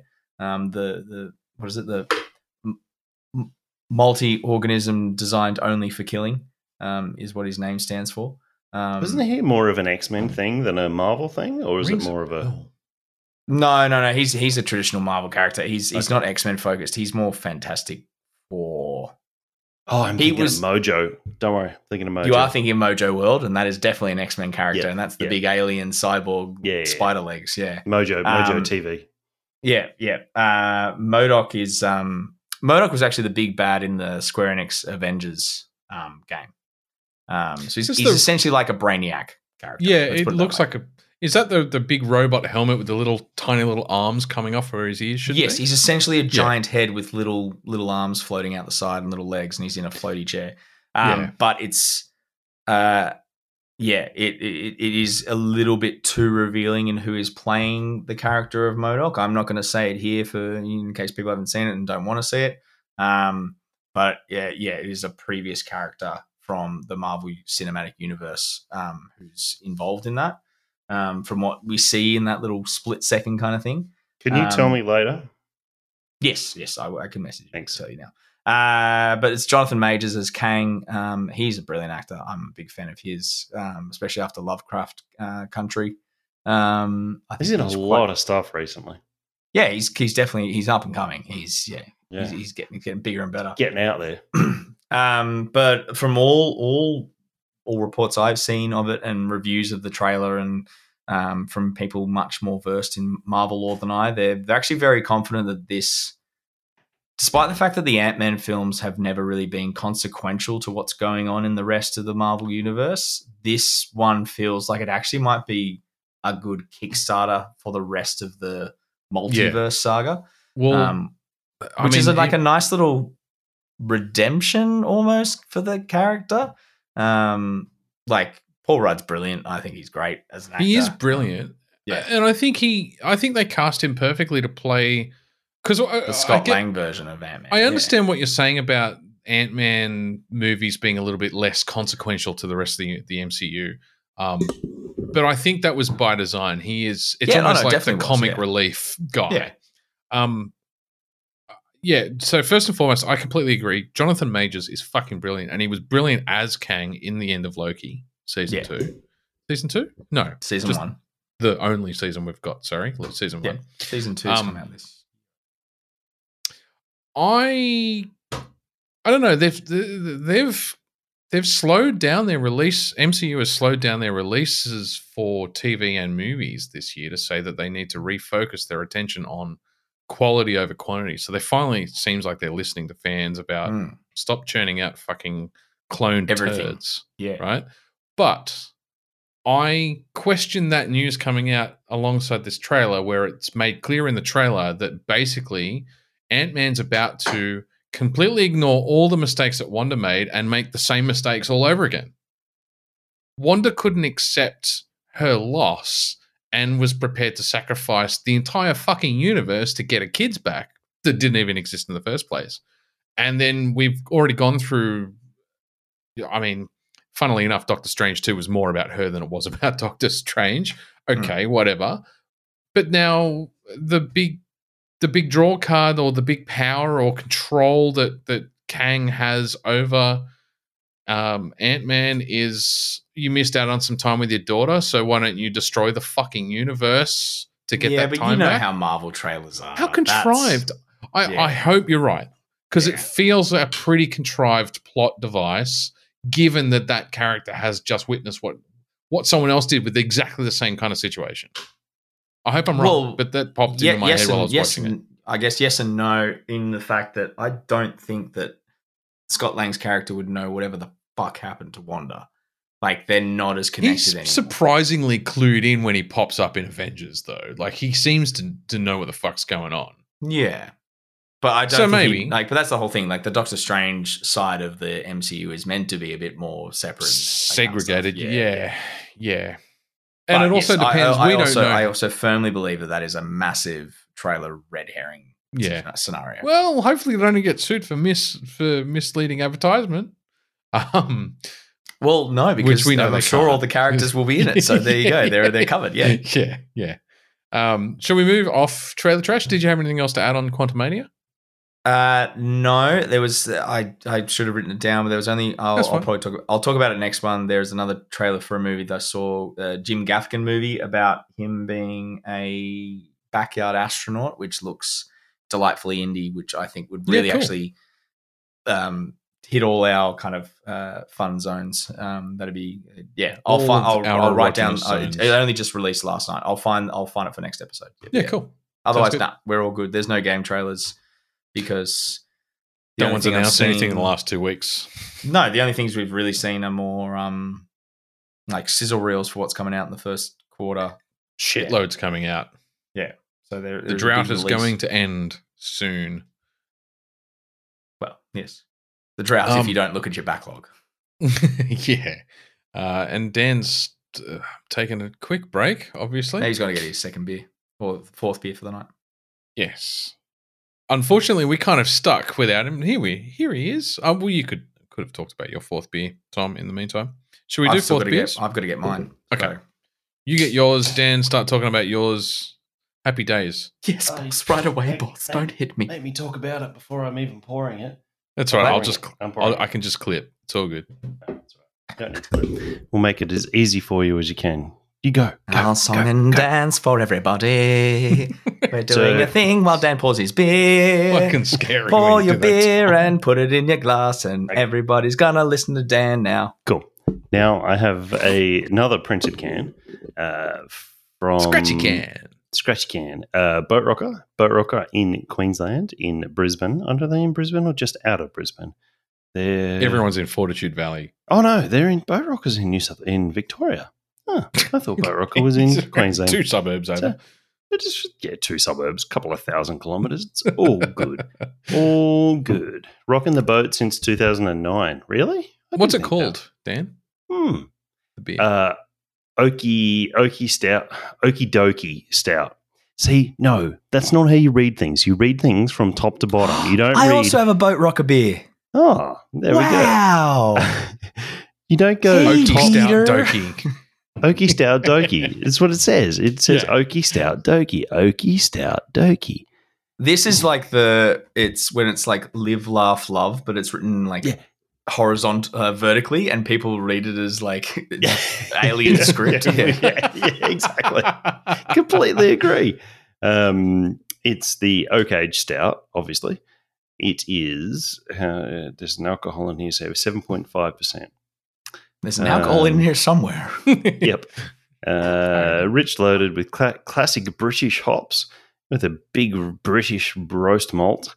Uh, given in some American oak, an American oak. Yep. American oak, full bodied. Uh, yeah, let's just and they try use it. chips, not not staves. I think that's what it says. Yeah. Uh, that was a statement, not a question. It was American- a callback. American. Uh, it actually doesn't say on the can. Oh, okay. It just does says American American oak to create full bodied moreish stout with a pleasant oak finish. No, it was they- more a callback to because us. it's a it's a very British beer. They use fish and chips.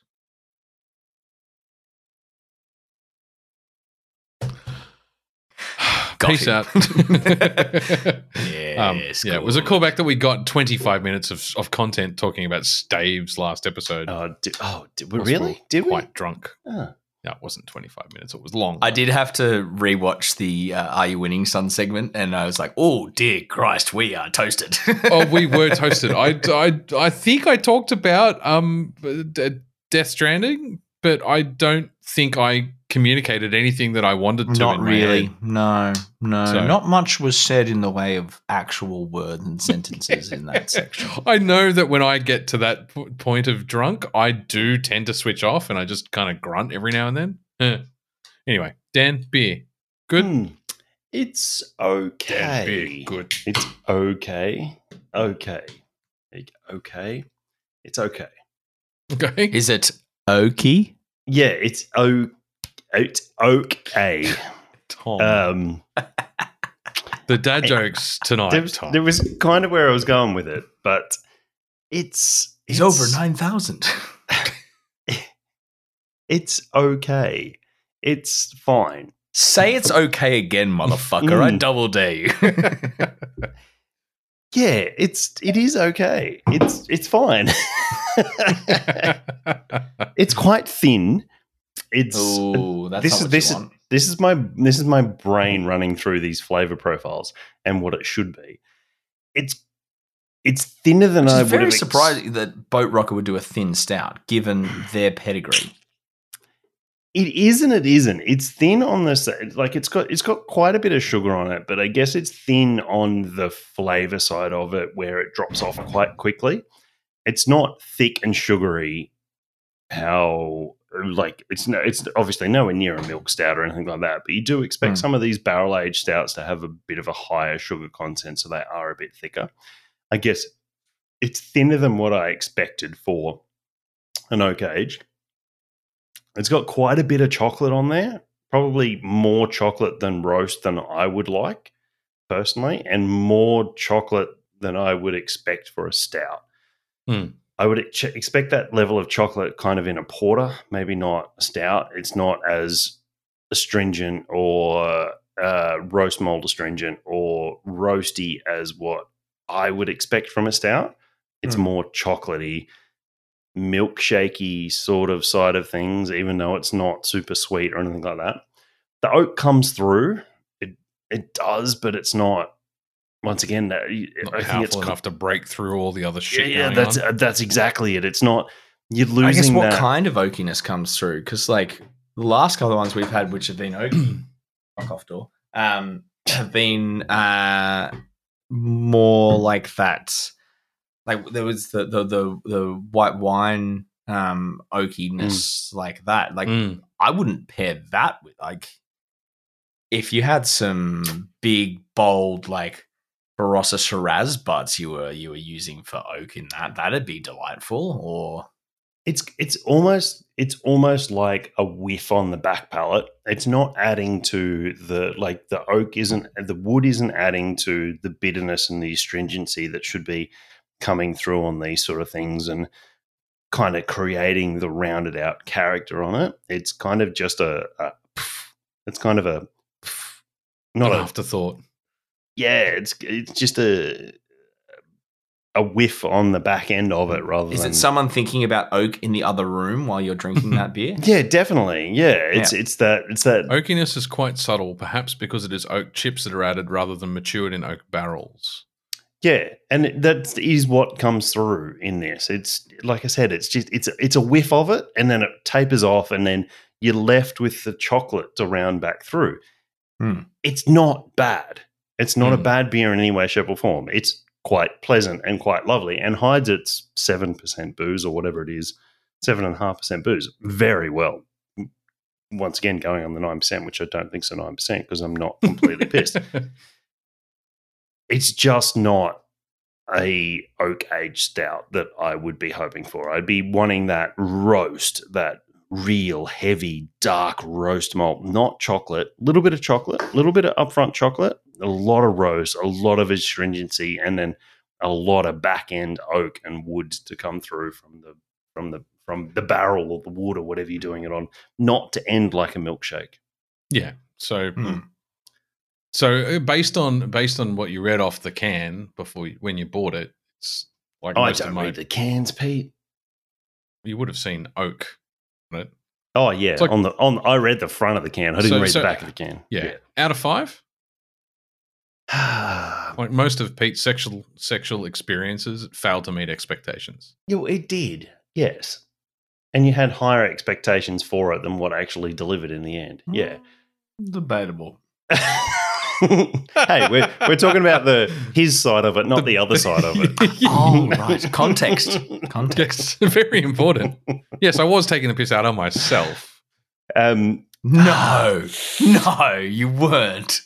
You dirty devil. you know what? If they if they'd said, and I know a barrel aged porter is kind of a faux pas, but if they'd actually said porter Hmm. instead of stout, I'd rate them higher. But I think I'm gonna go have to three two five on that. 325. Why Hmm. is a barrel aged porter a faux pas? Well, I mean, they don't really. I mean, porters are porters and brown ales and that are really just uh Delicious. yeah, oh, absolutely delicious. Um, they they're more of a, a don't an age thing. They're not. They're usually a Right. lower alcohol, yeah, yeah. and they're not usually lay it down and come back to it to develop kind of thing. They're the dark beer that you drink in the here and now, rather than um, Hmm, let's okay. let's chuck No, it on that- oak and come back to it in twelve months. Yeah. Look, I think more breweries need to do more brown ales and porters than they do fucking churn out imperial stouts because a lot of them don't really nail the imperial stout. A lot of them come either far too boozy, far too Yeah. thick, far too rich, or they try and do something like this where they age it and they age it on chips or they actually age it on staves and it's just like something happens and something goes wrong like three quarters of the way through the fermentation period and then you end up with this like weird off flavor You It's like- it's- just out of place. whereas- I- yeah, mm, i think a lot of them like should produce a few like i'm not saying they can't can't do imperial stouts or big barrel aged stouts or anything like that but i think more australian breweries should do a good brown ale and porter Mm. as, as almost like a pedigree thing Mm. And I could be wrong here. I mean, people people are probably going to yell at me for saying stouts are meant to be more chocolatey, but I think so. Like, I really like just I, putting any feedback on the show would be welcomed at this point anyway. Just On- quietly. on the definitely on the oak side of it. I just, I mean, stouts. You look at an oatmeal stout, you want it to be sort of chocolatey, roasty side of it, but Hmm. but this this is this just this. You know what? This actually is more a even though it doesn't have that real back end sweetness, it's more of a milk stout than an oak barrel aged. And if they hadn't have called out oak stout so much, well, you don't make a focus of the oak if it's not coming through yeah, Like Yeah. it's if it's not the thing that smacks you in the face, like all the way through the brew, you Mm. probably shouldn't shouldn't call, call it, it out. Yeah, Yeah. yeah, completely agree. Yeah, Three, two, five out of five. because it's not Cool. bad. Hmm. It's not bad Yeah. in any way, shape, or form. It's a Just enjoyable product. It just doesn't didn't meet meet, expectations. the expectations. Yeah, I said sexual experiences. I meant sexual performances. It would have made a lot more sense. I was taking the piss out of myself. It'd be better Tom? if you didn't mention that at all. Um, you love it. Hey, you're my only subscriber on my OnlyFans, so you that's can't take true. it back I now. am. Uh, no, you do some weird, weird and wonderful shit. Um, rubber chicken, bro. It's so useful. Uh, Peter, I'm drinking a beer that really is going to tickle your fancy because I know how much you love unnecessary tie-in beers to pop culture. Um, I don't think I've ever said a negative comment about that particular concept. No, it's been it's been me. that was the, the play on Right, okay. things. Um, no, I am drinking, and oh, it is. No, well, there was one recently that was particularly on the nose. It was that it was actually, funnily enough, same same pop culture reference. Oh, It was the no, It's another fucking Back to Future reference. Oh. So boat this is the boat rocker flux Flux capacitor double IPA, nine point two percent. And let me tell it's you, not, it's not even it's not even eight point eight percent. Come on, They missed a trick there. They Fucking did. shizzle. but can I read you the blurb? yeah, go for Oh, it. Here we go. Great Scott, Oh, it's a good. It's a we're off to a fucking strong start, awesome strong start. We're going back, back to the future. We'll need precisely 1.21 gigahops of punchiness to get us there. This beast of a beer is supercharged with a selection of classic hops alongside some futuristic flavor. Now, let me point out that flavor is spelled F L A Y V A uh, to round out the journey. Jump in for a big, bold, hoppy ride the way IPAs used to be. I haven't tried this beer yet, but that blurb and the way they spelt flavor, I think is a war crime um, and should be punished accordingly. not, not, not, no, no hyperbole at all there. Um, at least they named a beer after a pop culture reference and then went on to use that pop culture reference to describe the beer, as opposed to the other one we talked about, where it was just the name and the artwork, and that was it. Hmm. But That's not of, the biggest, boldest West Coast IPA I've ever had, though. Mm. That's that's actually relatively tame for a double West Coast IPA. I think it's the same thing you had with your last beer. Hmm. I might take you a little sample in a dropper and send it to you so you can test it on the. Um, that's too smooth. That's too smooth, and one of those ones that I'm not getting any alcohol burn of. I'm not Some weird Any, shit going on tonight, fellas, because again, Untappd. First comment, very strong. Can feel and taste the 9.2%. Wouldn't Oh, say they- it was the it's 'cause they're easiest DIPA to they're drink. Weak. They're they're they're subhumans. They're little goblins that come out of their cave and think they can rate a beer and know what they're talking about. Um, I've had double West Coast IPAs in recent recent months. The one I had recently uh, that really springs to mind is the White Bay um, double West Coast. The you say it Se- Sequoia, um, which I think is named after a section of the redwoods in California and it was a piney fucking beast. Dear Christ, it was good.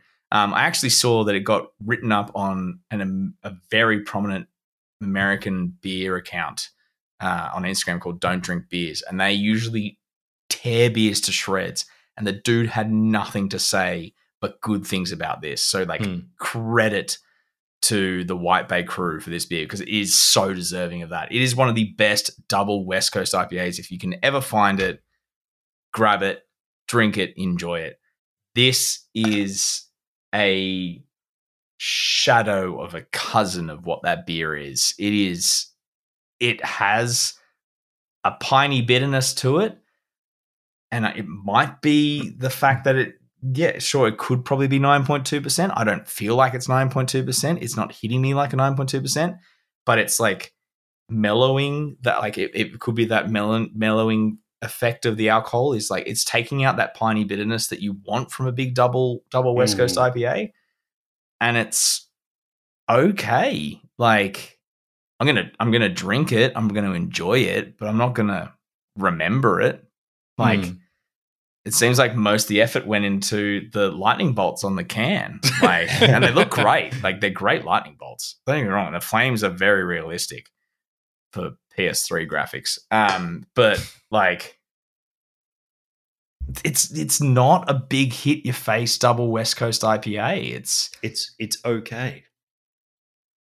it no uh, yeah I, guess it's it's all right. It's lacking a punch. I want a punch. I want this beer to Yeah. punch me in the face.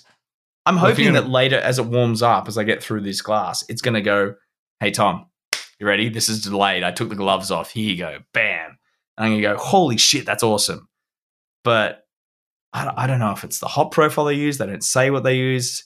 I mean, they do say they use I've never selection had of a classic hops. So I'm imagining it's like Centennial and what S- Simcoe, Simcoe, yeah, yeah, like classic Mosaic. American hops kind of thing. Yeah. Um, Chinook, Mosaic, yeah. yeah, but it's it's not like I love when I say I love a big bitter West Coast. I want I want a big bitter hit. I want it to be as bitter as our review of Blood Origin. Like that's how bitter I want it to be. but this is this is not there it's like it's it's it's just lacking that punch and I, it's um, it's a little disappointing I, I, I don't. I mean, you said it might warm up and surprise you. I don't think I've ever had a, an IPA, much less a double IPA, where I've enjoyed it warming up. Usually, by the time it, i it's not I like have, a stout. I by the time you have an IPA warm up, it just turns into this big mess. Mm, Not no necessarily. no i disagree Yeah. i disagree because Yeah. I've, I've had particularly west coast style ipas i find once they warm up just slightly um this this, get a- this that said though this can hit. this can has been sitting in the fridge until I went and got and cracked it. So, um, like the, the- some of those flavors do come out and they do become more pronounced. Um, so I, I, I'm I am going to sit in it. Hopefully, it's gonna it's gonna change in my my opinion of it. But right now, it's a scrapes through a three. That's being generous. Yeah, right. Yeah, it's it's when I when I looked at the can, like obviously the can art grabbed me, so there's points for that. Um, but then the, the style in big silver letters saying double IPA grabbed me again. Mm. Um, and I was like, oh yeah, that's it's all. And then I was like, oh shit, it's boat rocker. Fuck yeah, let's go. And then I've just been I've been led astray. Been walked down a dark path and into an alley and just We're going to leave that nothing's gone there, I think. yeah. It's uh it's it's funny that we We, we had some error messages. We're two hours and 40 minutes into our recording and we're hitting the spotlight. Should we which talk would that? none of us are prepared for. Oh, oh, is it me? yeah. Oh, I've got my list. I can I can read off my list. So what are you complaining about? Prepared. So We're- our We're spotlight, prepared enough. it- like, Tom, So many can, so many games need a VR update. Wrote that you. I did, yes. That's my contribution to this topic. Tom, you can introduce this topic. Uh, okay. Um, the the, the spotlight so we've chosen for this week was uh, for what franchises need new games. This was decided about approximately five hours ago. Um, 24, at least. yeah, I don't remember time. Time's a construct. Uh, and then no one's written notes but Pete, except the the list of games that I sent to our I have. private chat I have. yesterday. Mine's mine's mine's Yeah, in the, mine's in the got show notes. Then it's got some show notes in there. I think Sure. Tom. Okay. Anyway, Anyway, No. so we're going to talk about what uh, what franchises need new games. This is this is this can be any franchise. This can be what franchises from TV, what franchises from movies, Yeah. um, comics, books, uh, papyrus scripts found in the Dead Sea, um, or ex- existing games uh, and IPs from Now you studios. say that, the fucking Odyssey would make a really good game. as long as it doesn't have Assassin's Creed at the No. start. You don't need to put Assassin's Creed on the start. The actual Odyssey. Um, yes, or existing games, uh, IPs that we had on previous consoles that have since been Hmm. sent to a subterranean cave to just hermitize until certain Yeah. studios decide that they're ready to bring them out of hibernation Yeah. again. Hmm. Yeah. Yeah. So who's got the, who who wrote the first one, The Adventures of? Is that Me? Dan's content? Yeah, no. So what was it? What what this when this popped into my head was I knew we were getting Dune, so I was watching Hmm. Dune Awakening. I was seeing. it, Yay. I was trying. I was trying to see what sort of information. Well, that's that's ex- that, but that's exactly the right reaction to this, Tom. I could Like- see you with a little ratchet yeah, flag thing. yeah. It's like fuck. Who cares? Like Jafar, We're Jafar, getting- he's our man. If he can't do it, no one can. we're we're getting Dune Awakening.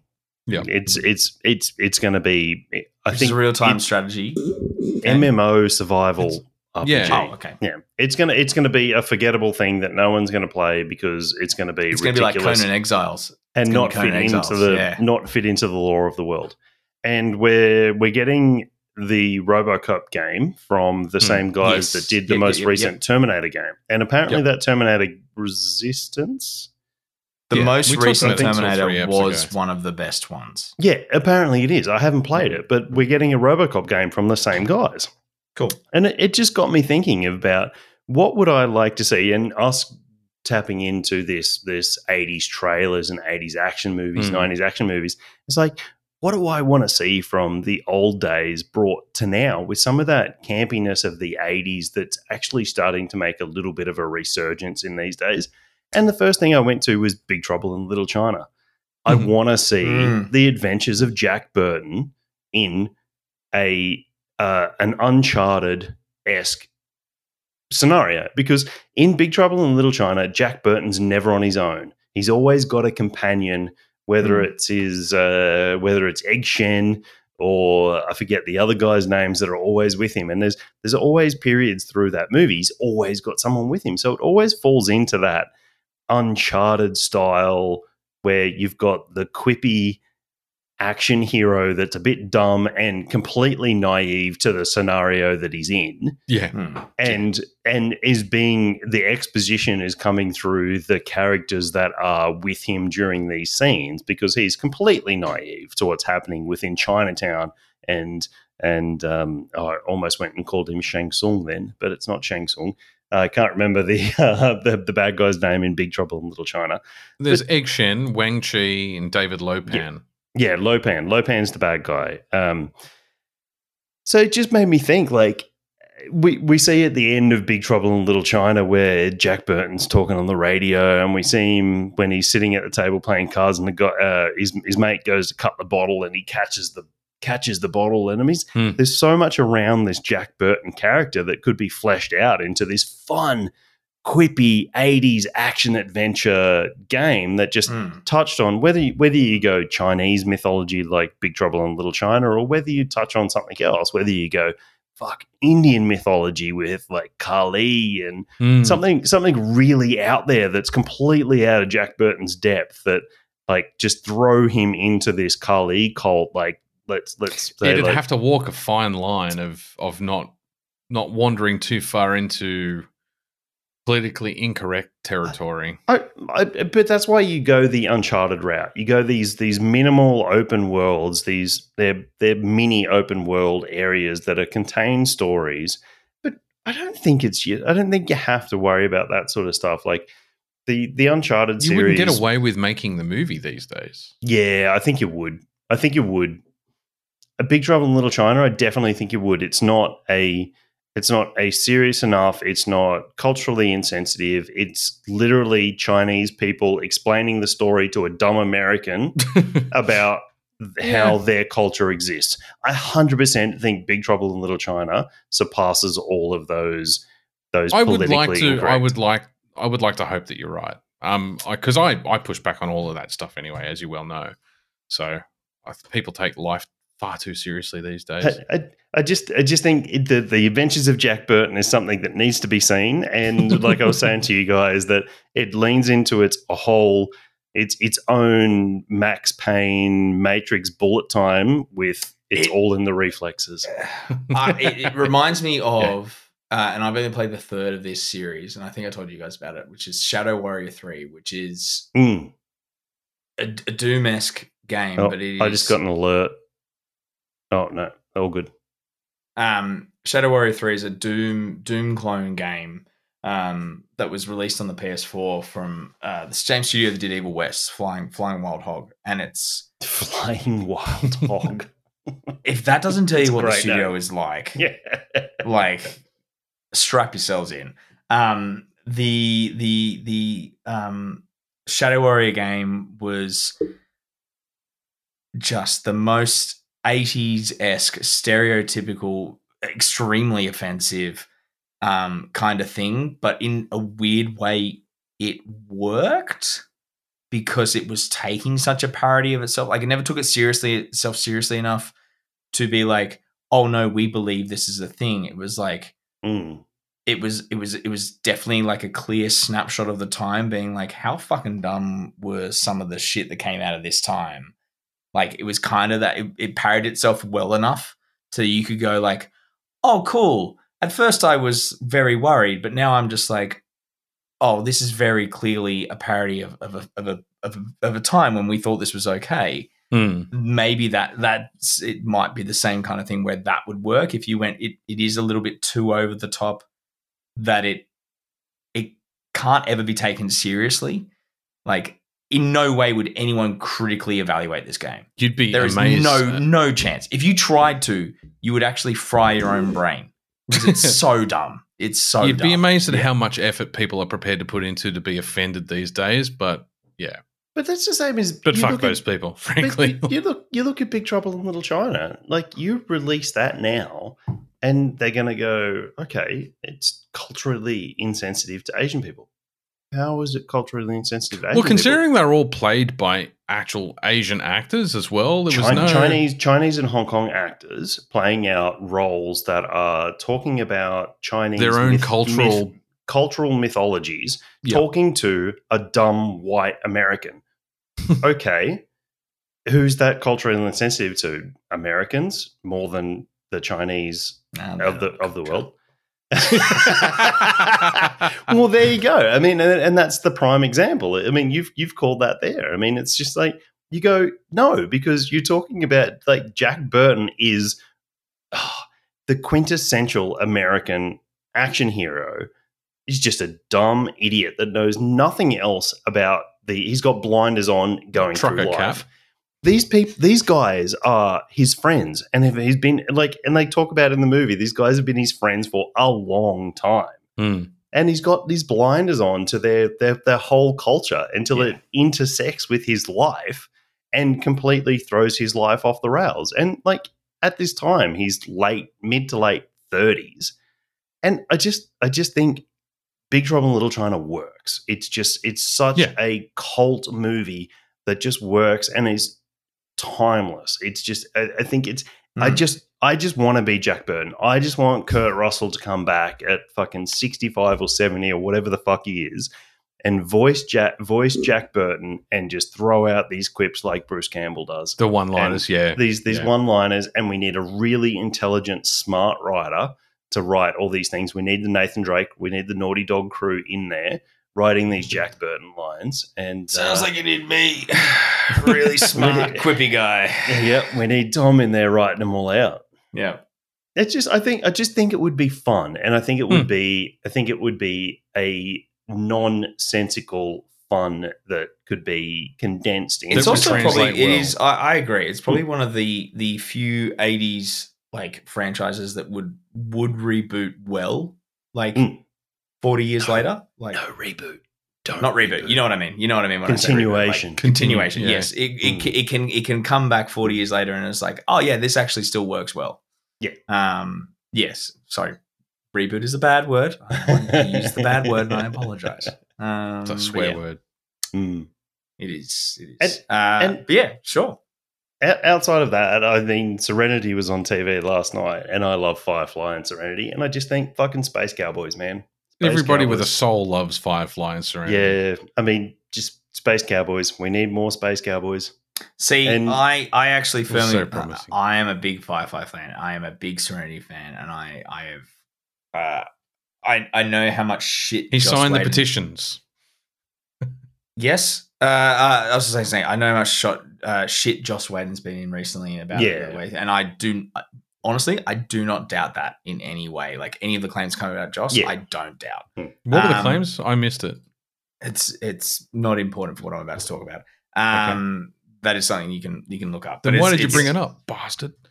Well, Well, I, I'm kidding. I, I This, think no, it's, no, sorry. I think This is this is this is kidding. leading in. This it's going. I think it's no, you're off track. Yeah. It is not right now because not what we're talking about. Um, but I was actually going to say that my preferred actual space cowboy now is um, fucking uh, uh, John Cho, uh, Cowboy Bebop. Cowboy Bebop. Mm, I think that's a much cooler universe. I think my You could problem be right was there. with my problem with um with Firefly and Serenity. I think looking back on it, it was was too western. It wasn't space enough. It was still very heavily western esque. Like there, there, there's all, all those episodes where they go into farms with horses and all this kind of stuff. Whereas if you look at um, Cowboy Bebop, it is it is taking a western approach to the to the space like futuristic. Everything's futuristic to except for the point where they're still using like i'm pretty sure spike's gun is a walther ppk um like he is james bond. Uh yeah but it's like that that sense of it is it's not lasers it's it's still guns and stuff and grenades Mm. and all that kind of and they're still using but they're using katanas it's like it's that japanese element coming in, that Japanese cultural element coming in and making it like it's kind of like a weird reversal on the Western because the Western is the rip-off of the old ninja movies, like the samurai films. It's like it's like that perfect kind of circular kind of thing. But I think Um, Serenity, Serenity, the we're talking about Serenity, the movie, not Yes. the Firefly series. Serenity does tap into that little bit where the main bad guy, I say that in quotation marks, the assassin that comes after the the crew Yeah, of yeah, the yeah. Serenity ship, is a katana wielding assassin. Like But there is a very that, late that- element in that series. that, like- it is. I 100% agree. It is Yeah. a very late Eastern element added to that series. Hmm. But they do talk uh, from the very first episode is, is a Chinese Oh, culture integrated 100%. into Yeah, that. no, that's It's not, to say that Japanese, don't. but yeah. it's it's Chinese, and they do they do all their swearing in Chinese, and all of the signs that are put up within the villages and towns and everything they come across is all in Chinese. So they were very aware. Even Joss was in that foresight that Chinese China was always going to be a major influence on the future of the Earth culture. So it's Yes. it's it's interesting going down that side of it. Yeah, I just think from I I'm and I, I yeah I hundred percent agree with what you're saying in terms of like the the the actual life cultural things, but I'm thinking from I guess I'm thinking more from like a Western, like a traditional spaghetti Western Mm. influence, Yeah. coming from that Japanese film like background. Um, that's why I think Cowboy Bebop works more.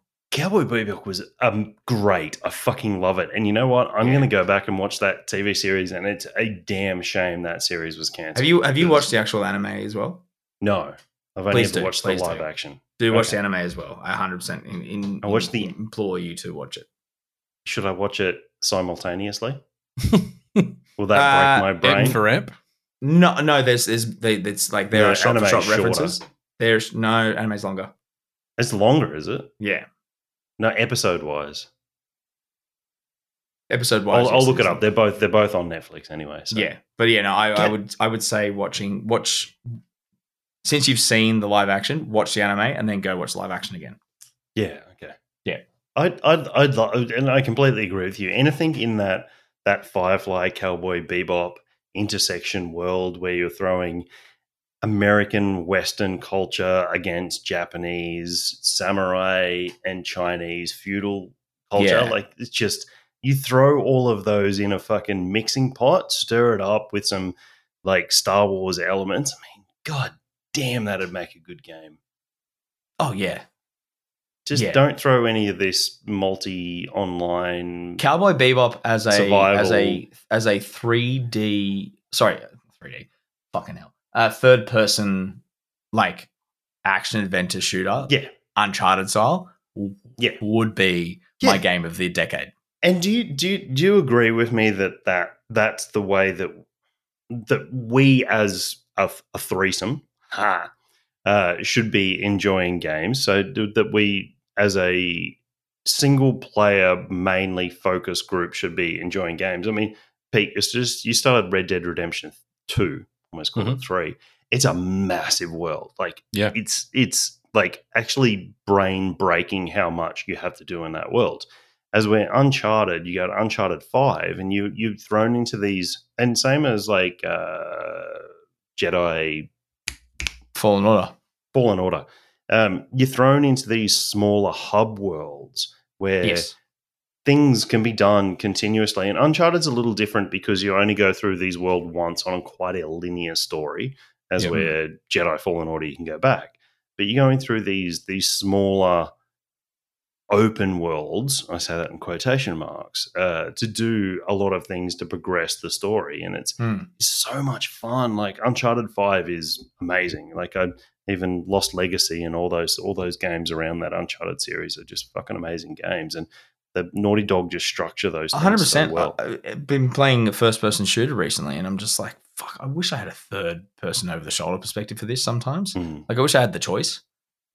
Yeah, it's like, but that's, and that was the perfect It's thing about rare. like, the- if you go back to Jedi Knight, like you had the choice of third person over Yeah. the shoulder, or you could do first person, Mm. depending on your preference. I'm sure there's people out there who be like play third person like perspective shooters and be like, fuck, I wish this was third first person, but it's like that's Well, not me. Yeah, Wasn't so? Did Skyrim start as first person? They added third person later, or the other Nope. way around? I can't that remember was, which that way. was an option from the beginning. It had a really dodgy third person that there was a lot of But it was floaty built as a- to it. but it was built as a first person game, and they added it No, over the it- later.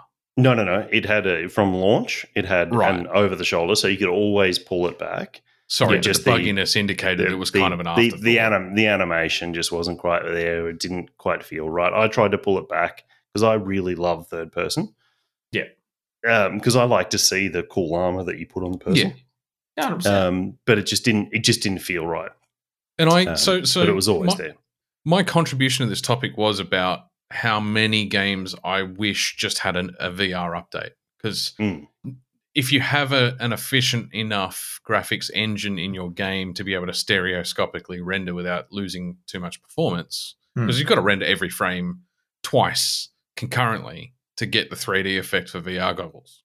Um, but if you can do that, if you can tick that box, there's a shitload of games I wish I could play in VR, but it would change the perspective from some of those games. So Red Dead 2 or Red Dead Online, which is what I'm playing at the moment, I'm exclusively in over the shoulder third person mode, and I wouldn't play that game in first person if given the choice. And I do have the choice because you can, unless it was in VR. That didn't come till later. Oh, okay, the first person mode. Right, okay. Um, but like Skyrim, if uh, any Bethesda game that I play, I would always choose to play over the shoulder.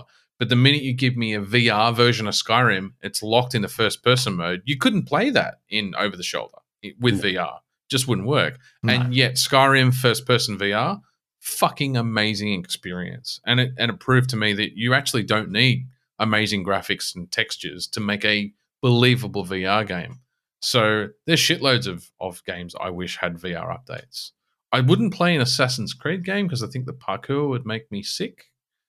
Um, if you were locked Did in- you ever play Mirror Ed- Mirror's Edge? No, I didn't. No, I didn't.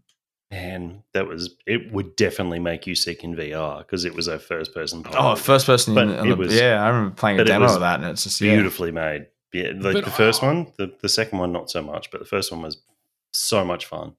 I also don't think you could pull off a first person perspective, regardless of the VR or not, for AC, because so much of the parkour relies on situational awareness in around your character. Hmm. And to do that in first person, where you'd be staring at fucking plaster or up at a roof or Uh, down I- at the ground. I, Have watch some watch some footage of Mirror's Edge. It Okay. works. okay. It's Um, less it's less climby than Assassin's Creed, but Hmm. Yeah, um, but I mean, I, I don't so much have any. I I don't really have any franchises or IPs that that jumped out. I mean, Unleashed three would have been Unleashed. Um, Force, Force Unleashed, Unleashed. three. I, I mean, I know the Starkiller story is being told and it's done and it's closed and that chapter's closed forever in the Star Wars universe. But I could have done with a third third game. And to me, Jedi is almost a spiritual successor because it's stylistically it's similar enough. It's a lot less arcadey, but then a lot of time It's has a Souls in terms game. of in terms of games the design. Souls light game. It's uh, yeah, it's not arcade as much. I, I have a full list and I'm going to read through them and I don't care what anyone says. It's Um, P. Go P. You've you've read this list. Um, though I think you'd agree with a few of them. I think Order 1886. If you guys haven't played, if you, have you guys played that one? No, So that's uh, it I'm was a just waiting for the garbage truck to go past, which is why I'm muted.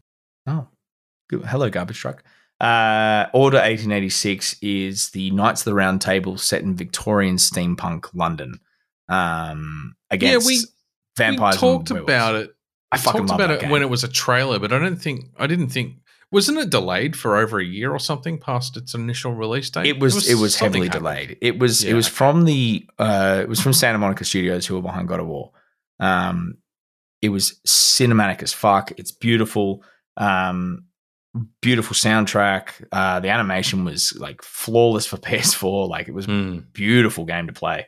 Um, it was just super short. It was it was you were done in ten hours, like full fully done. Like yeah, it was, but it like it definitely deserved a, re- a re-release or not a re-release. It deserves a sequel. Um, they have definitely more story to tell, um, and a beautiful world to tell stories in. Yeah. Um, Days Gone, I think we've all agreed that definitely needed a sequel. Um, Yeah, yeah. I did. don't think it's ever coming. Sony have been pretty adamant that it's not. Um, they've essentially cancelled the series, so Hmm. that sucks. Um, the Turok games deserve a revival, I think. Back on the old, that's a blast from the that is a past. blast from the past, yeah. But the old Turok uh, Dinosaur Hunter, yeah. um, but that's on- kind of, I mean, that was a Quake. That was, de- that was a, that was a that was a Quake mod, essentially. Yeah, but as a concept, it would probably overlap too much with Horizon as well these days. Uh yes and no, in the sense that if you went pure Turok, you could like from a, That like a They were you probably make it more of a horror right? horror element to it. Now. Yeah, like yeah. it but it would be a Monster. Hunter game then? No, the Monster Hunter game is more of an RPG. This would be this would be more of a first person. This is probably like what Dan talks about later with um Colonial Marines. So saying Turok, imagine that as a, a revamped. He's in. He's in. He's signed up. Um, He's also we've been muted, we've been robbed of we got given Star Wars Squadrons, which is definitely nothing like what the old Rogue Squadron games are. Hmm. Um, and that was a horrible mistake, and EA should burn the depths of hell for it. Um, Jedi Knight 3 deserved to be made, never was. Again, Force Unleashed 3, I'm with you on that one. Um, the X Men Legend games and the Marvel Ultimate Alliance, we deserved a third for both of those series um, that we never got. Um, I don't know if you guys ever played this one. Uh, this is in my list, but there was a there's a G1 Transformers game on the PS2, um, and it was it was open world, so you were literally like landed on Earth as Optimus, and then you got to just run around several scapes, and there was like you know there was the jungle jungle world, there was the ice world. It was you know it was a PS2 game, but you could transform wherever. So you'd just be running along and be like, "Fuck this, I'm a truck," and just drive along. It was great. It was so good. But it was a third person over the There's no shoulder shooter. way they should ever make a Transformers game where you can't transform on command. Yes. It's like I don't think any ever- Transformers game has been made that you can't. Even the weird anime one that I've played on the PS4. Okay, because there's Yeah. no there's no there's no game that they should ever make. Where That you was kind of a bit put your more weapon like away.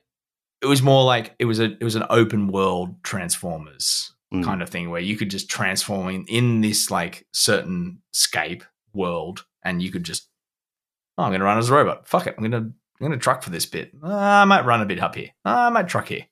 Like it was kind of that thing. Um Bioshock is very overdue for a sequel. Bioshock 3 was released on the PS3. We're we're a whole generation of without any Bioshock. Oh, that is mm. criminal. That is absolutely criminal. Um, and lastly, we need a proper Darksiders 4. Yeah, Genesis was fun. Genesis was fun, but it it focused on strife. You had uh, War as a backup character, but it was also f- weirdly you gone from a third person uh, like Zelda esque like action game to a more RPG style. So I'm going through the whole series now. So Darksiders one was like a Zelda clone. Um, uh, Darksiders 2 was an RPG third person perspective game. Then you went into Darksiders 3, which was meant to be like a Souls Mm. like game. And then you had to time your attacks and time your parries and all that kind of stuff. And then they finally were like, oh, you know what? We haven't done that. Let's do Diablo. Here you go. Top down shooter. Yeah. Top down shooter. Twin stick shooter for. Darksiders 4. And it's it's not what we want. What we should have got for Darksiders Genesis should have been a Gears of War ripoff. Mm. Strife in With cover Strife. fire. Yeah, yeah, yeah, yeah, yeah, yeah. Even with even with his pistols in cover fire. Hmm. Yeah. And then we, we just need, we need a fire, proper four linear. play four player linear game where you play you can team up with three mates and you, each one of you is the, the Ah, horseman of the apocalypse. Yeah, yeah. Yep. Oh, God, that would be a squad a squad based squad based Darksiders with all four horsemen. Akin to like X Men Legends or Marvel Ultimate Alliance when you could just have your Ah. team of four. yeah, but tighter and darker and more chunky. Yeah. Like Mm. Gears of, I agree with you on the Gears of War style thing. Is like you need that tight, chunky, like that that that. It wouldn't work because you got you got three three essentially melee fighters and then one range. Oh no, no, but it does because you you've got things like um Oh, here we go. War, Warhammer Vermintide, where you have Mm. clearly you have range characters in the elf and the there's a couple of range characters. I forget what the other one is. And the other three are so I I always play the dwarf and he's 100% melee. Yeah. And he's he has it like his special abilities are to get to melee quicker. And that that's all first person. And it's all like you he's 100% melee and then you've got Yeah, the right. uh the, the priest with the big hammer, he's I melee. So corrected. It fucking it, yeah. it works, man. It really does. And It just needs to be. It needs to Warhammer be third person. I think it needs to be third person though. I think it needs to be third person as well. Uh. But it those with melee characters and range characters, if done correctly, does Hmm. work.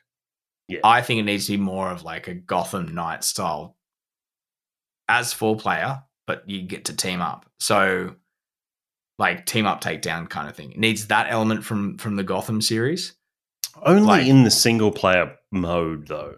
Uh, I I don't think know. the- I think it'd be pretty fun to be like if you know if we're running around as War and Death, and then like Pete and someone else are running around as Fury and Strife, and it's be like, you know, clearly Dan would be War, um, and he gets to pick up Pete's Strife and throw him fastball special style, and as he spins, he like Pete's firing his pistols off. okay, so here's here's an interesting take on things. Then, if you I say I'm clearly war, yes, clearly Hmm. war.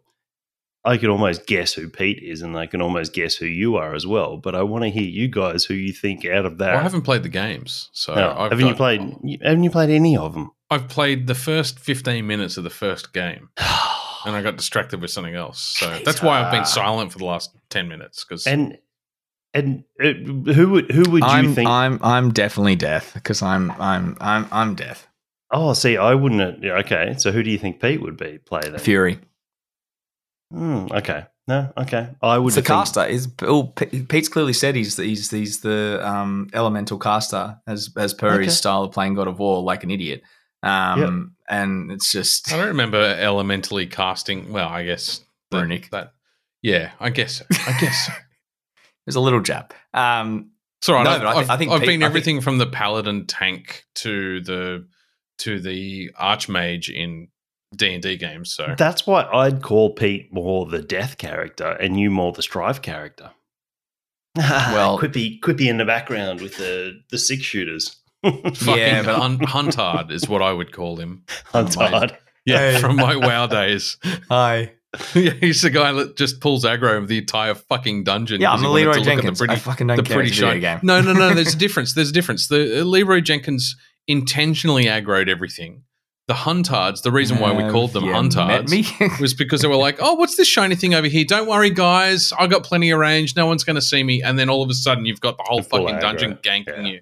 Yeah, that's that's why we called them Huntards because they always, All right. oh, we got this, bro, and they never had it. Yeah, I, I. I mean, I could, I could be strife, be strife. I just thought, I just thought Pete with his love of uh, elementalism in in certain games recently, I think Yeah, he'd make a, beau- that a one game, beautiful that- fury. Yeah, Oh, and, and I can see Pete in knee high leather boots with two whips as well. I've, I, it's in this wardrobe, actually. I'm in the right room for that. My arseless chaps are in here too, somewhere. then we Um, okay, need then we need a, sul- a sullen death kind of. He's more of a uh, element, um, like more. s- I don't know. He's a weird build. He's, death he's, build. yeah, he is. He's, he's See, a the other de- thing is, I don't know the death fury. personalities of the game characters you're talking about, nor the mechanics behind So them. good. Oh, Fury's the angry one, Pete. So that's you. Yeah. Well, thanks for You- that. So where's Pestilence? Is he a fourth horseman somewhere? That's No, Strife. no, no. Strife. Yeah. Pestilence. Pestilence doesn't Strife's, get a. Strife's the quippy one with the guns. Yeah. It's me being Yeah. a dick. No, I he's got, corner. I, the- I got He's it the- from what you were describing. He's the Nolan North voiced. yeah. yeah. right. Yeah, Okay. the the the the uh, standard Nolan North quippy Mhm. Nathan, Nathan Drake twin Yep. shooters. Yeah. but he's The a Deadpool fucking- PS3 version. Yeah, yeah. yeah. But he's a cool character. Like he's a Strife is. They're all great characters. All four of them are It's just great. I- look, mythology. amazing. And just I've never- that- but yeah, that's my fourth game. I'm never. Mm. I'm not going to never play them. I just I got distracted by something else that come out. Probably probably a, an AC game or something. Something that that, that had no reason. Well, you've also never excuse played to distract like, me from. and and this isn't this isn't a dig at you, Pete, but you you've you've come out and said a few times you've never played a Zelda game. Correct. So like this playing Darksiders one wouldn't appeal to you from that gameplay element kind of thing. But isn't Zelda an exclusive Nintendo title? It yes, but Ocarina That's why. I've never played a Zelda game because I've is, never yeah. owned a Nintendo device other than a game. But Ocarina Boy. of Time, the, the the gameplay style of Ocarina of Time has spawned many clones, kind of thing. right? And Okay, Darksiders but I is a haven't- perfect example. Of But, that. Yeah. but because I've never played a Zelda game, I haven't known to avoid them, so it's never been a conscious thing. It's just No, no, no. I'm not. I'm not saying it's a conscious thing. It's just more like for me as someone who when when the fir- when the game was first described to me and go, oh, it's it's essentially like a Legend of like Ocarina of Time clone, just Hmm. set in a darker, more apocalyptic universe. I was like, thank you. yoink. That is mine. yeah, Look, the other thing that yeah. the, Mm, the other go. thing that would have affected my um my playthrough of that first game was um I was hunting the the platinum straight up. So there's some really difficult shit you have to do in the first sequence of the first part of that game. no, there's Full. not. There's one trophy. As someone who has the, the plat, there's one trophy. Yeah, Something you have to the throw a car at the helicopter, right. It's easy. There's Yeah. one. I- It took me like six Tap or me seven in, bro, I'll attempts. do it I'm for like, you. really? Anyway, um, shall we move on? I'm just conscious of time. It's almost Yes. midnight. Sorry. Crazy. No, no, don't be sorry. It's good. This is actually really Um, funny because you know it's Dan's week off when he's not conscious of how early he has to get up the next morning. yeah, yeah. And you can tell when I Pete's just not got another drinking for an beer. episode because I just Yeah. got a shameless plug, a new beer, Escabirco West Coast IPA. Does it actually It's taste like a nice. West Coast? Unlike the Yeah, it shit I'm does. drinking? We we just canned this one. I, It hasn't, got I'm better. actually, it hasn't. It hasn't got better. I actually we just we just we canned this one last week. Last week, yeah, the week last week, and I just took a sip of it. And I'm like, oh fuck! I wonder if they're going towards batch tomorrow when I can get them to take a case to Tom. I'll see. Um, I'll see what they're doing. What's the IBU on it, Dan? Uh, fifty. Oh god, I did the goddamn recipe. I should know this shit. Fifty. Fifty. Cool. Um, I kept it mid range, Mm. Tom, six and a half percent mid range. Yeah. Okay. Nice. Solid IPA territory. Um, Tom, you haven't added notes to this next section. So, Dan, are you winning, son? I am winning. I took my Witcher 3 Enhanced Edition out of this into the mini reviews because I think that's where it uh, belonged. But Yes. I am winning. We, my Friday night crew, my Friday night crew of me, uh, Sui Jitsu, Mr. Michael Sufong. Um, I shouldn't be naming these people by full names. No, you Uh, should not. Kelvin. Because I will rip into him more about the fact he doesn't actually finish his games. oh, and uh, Steve, uh, with that's my Friday night crew for online games playing. We got suggested Aliens Colonial Marines by Sui. I had heard things about this I heard very mixed reviews about this game. Oh yeah, when it was a steaming pile of shit uh, when it got released, and we were we were all very hesitant, and me more so because I'd heard these reviews, and so he's like, "No, no, no, I've played like I've loaded, I've bought it, and I've loaded up the first like thirty seconds of it, played it through, and he goes, the music's there, and the graphics are good, and I was like, uh, okay, right here." And then like two weeks later, it went on sale for Steam for seven dollars, and we're all like, "Okay, you know you what? can't we, say no. we, we can't say no to seven dollars." Hmm. yeah. God damn, it's a good game. For a four people based co op map game, it's a it's meant to be played through as a single player, but you your your squad mates come in, you get loaded in, you've got all unique skins as you go in, Yeah. and you play through a unique storyline within the aliens world. And it's a direct continuation on from Aliens. Hicks uh, Hicks is in the intro. He talks to you directly when you, you load into the game. The the game is on point. Like it, you go straight into it, and it's a aliens game. It's not an alien game. It's an aliens game. It's a Yep. colonial marine game. You go in as a colonial marine. You have a pulse rifle straight up. Everything Nice. is everything is straight on. The the sound, the feel of the, the pulse rifle is beautiful. The the aliens, once you eventually encounter them, is like bang on. The tension is bang on. Is the over feeling overwhelmed by the swarm of the xenomorphs is bang on.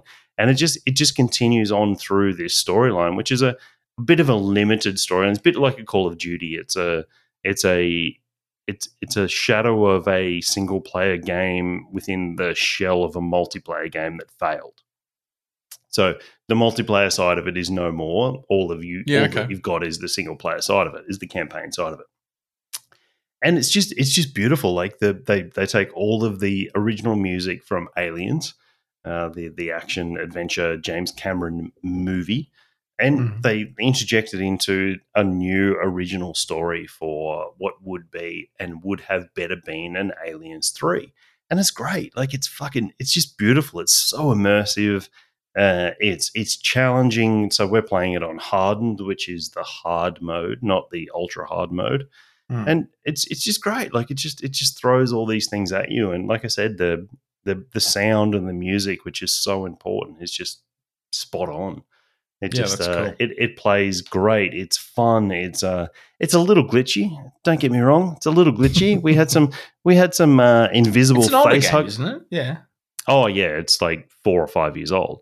So we we had some we had some invisible face huggers, which are little little Oh, craw- that would little, suck. yeah, little crawly bastards. Not the easiest to see when easiest to see and shoot when they're in uh, the visible aspect or the visible spectrum of the world. But uh, invisible yeah, it's, face, It's four or five years old. Yeah, chip sure. Yeah.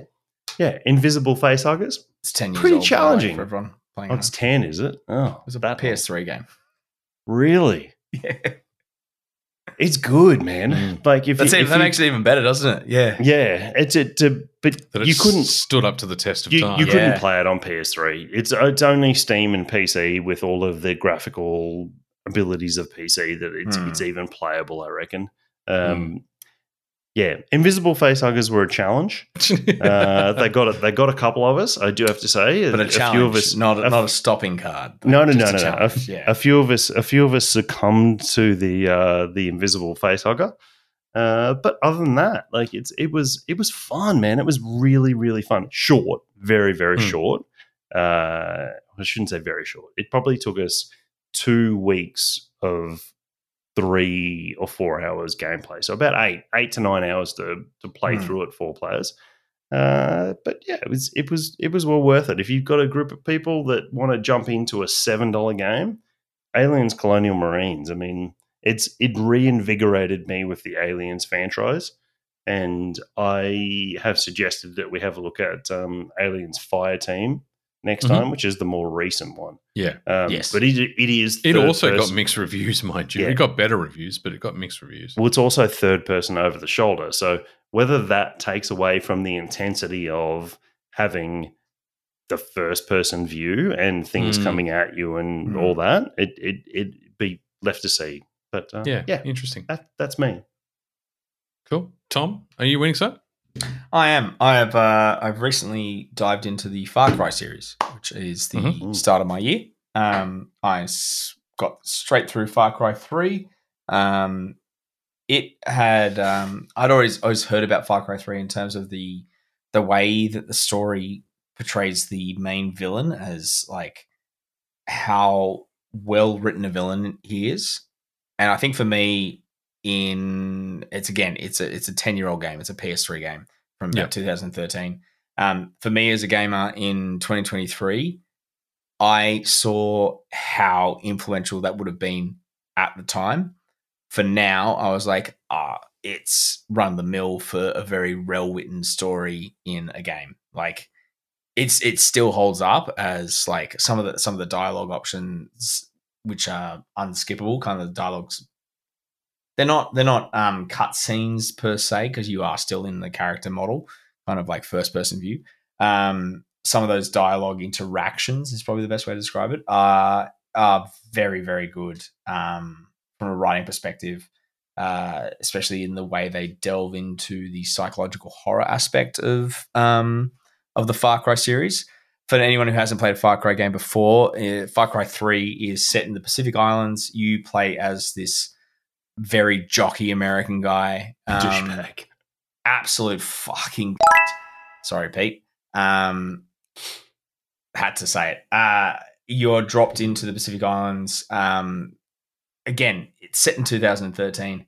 They're just they're just absolute douches, and they they just think that the island is theirs, and then all of a sudden you get captured by pirates. Um, bloodthirsty fucking modern day pirates who are going to sell you into slavery, um, no matter your your your background, how much money your parents have.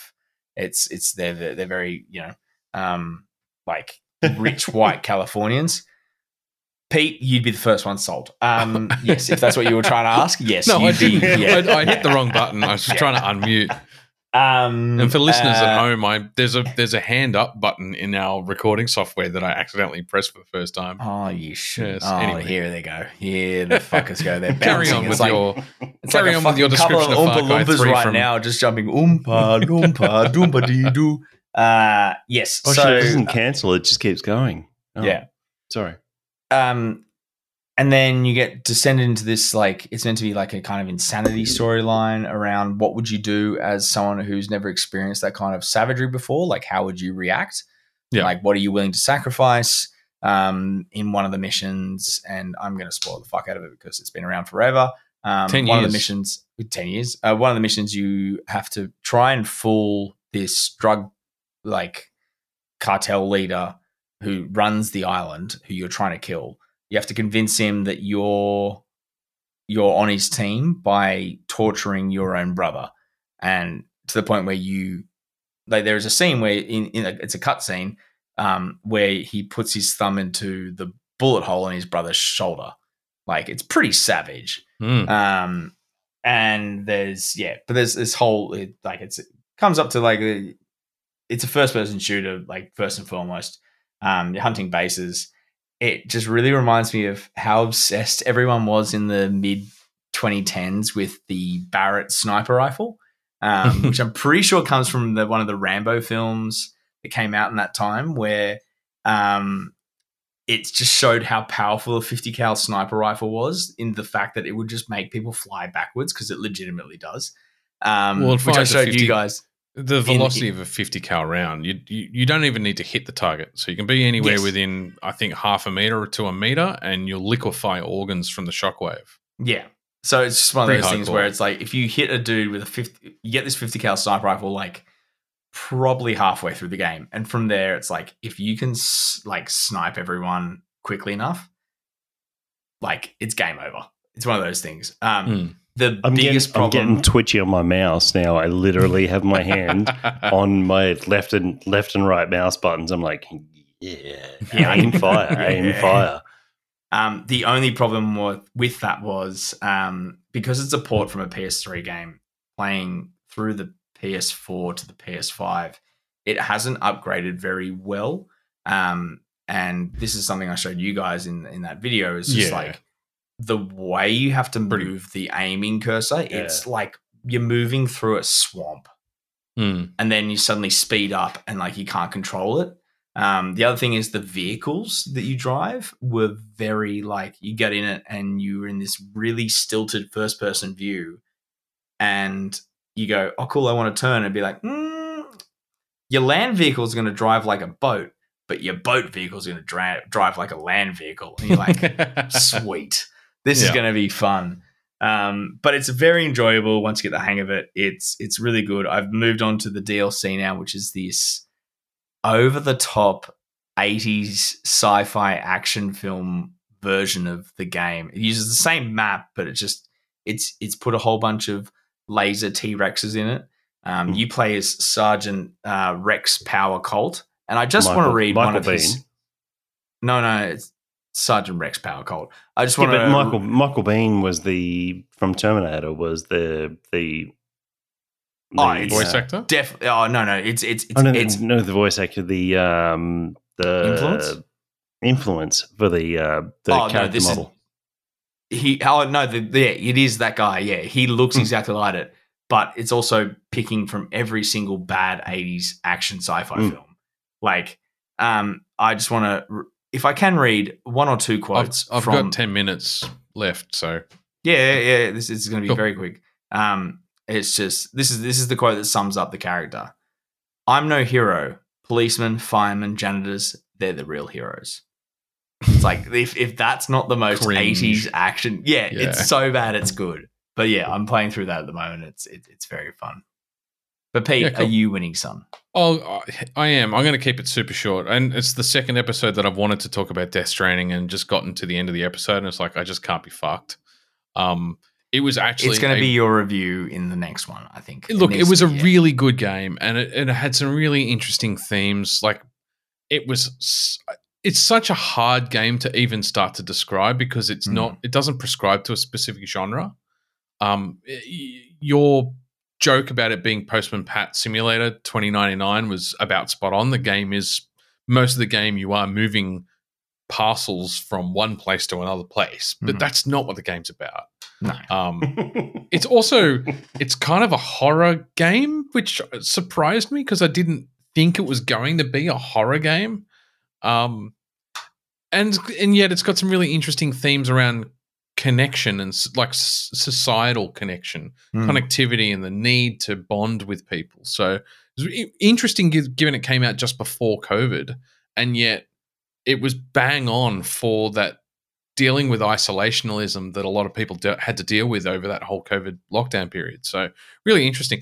Um, look, I haven't played a lot of Hideo games. I've played Metal Gear Solid Four. Um, Mm. So I was not prepared for a two-hour interactive cutscene to finish the game. and when I say interactive, when when I say interactive, it wasn't truly a two-hour cutscene where you could just get some dinner and watch it like a movie. It was blocks Oh, of fifteen no. minutes separated by having to move. It didn't matter where you moved. You're on an infinite looping beach, and all you had to do was walk in any given direction for two minutes before it Ah. went to the next 15 minute chunk. But it mean you couldn't it meant that you couldn't just sit back and relax and watch the show. Fucking annoying. yeah, but- that is. Yeah, that's but a great- annoying. A great game. I'm glad I platinumed it. It was a bit of a drag at the end, but most games are when you're chasing collectibles and that sort of shit. Um, and now I'm playing Red Dead Redemption 2. So- What's wrong, Dan? You look concerned, mate. Antivirus tracker added. Another program on your computer. Uh, an Dan loves reading that his. may uh, change the way Chrome works. It can read and yeah, that's exactly what it's like. That's Tom, by the way, not me. There's a really good resonance there, Tom. Hmm. Um, should I metal, en- metal plate in my skull. enable the extension or remove from Chrome? I, I don't touch anything while we're recording is my Okay. advice. And So we're going to be it. wrapped in three minutes. Okay. Um, Yep. So uh, I'm playing RDR2. I know it's a couple of years old now. It is. I'm playing online, and let me just tell you, because you need to get some trophies for the online. Uh, f- sorry for the platinum. It's the only only reason I didn't get the platinum for Red Dead Redemption One was because of the Oh. online trophy requirements. What? I'm just saying, Oh, no, don't do that. Don't do that. don't do that. Oh, Don't do that. oh God, please. I'm just saying, don't don't please burn yourself out on online before I'm you thoroughly get enjoying it.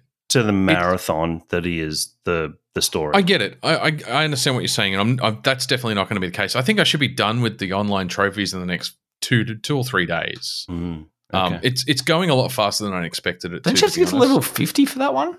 Yeah, you do, but it's I'm already at level 24, and I've only been playing it for a day. I need to speak to you about if you're going for the platinum for this. There's something that happens within the story Yeah. that if you don't do the trophy, are you looking at a guide? Are you going to Yeah, read of a course I am. guide? Okay, Yeah, fine. yeah. Okay. I But the, the best that. part about most modern guides is they don't spoil the game for you. They just tell you these are the three missable trophies and when you're going to encounter them. Don't fuck it up. Actually, Okay. a lot of them have um, a spoiler reveal for story things, so you have to click to reveal spoilers for that. Yeah. they're very Um, good like that. I, I won't bother telling you then because I know there's trophies that you need to get in a certain point within the story that you cannot Yes. ever go back to. Yes. Yeah. Okay. I, I don't know what the plot line that prevents you from going backwards are, but I've already been notified that there are, you have to get certain trophies before the end of chapter four or the end of chapter six or the end of chapter whatever. So I presumed.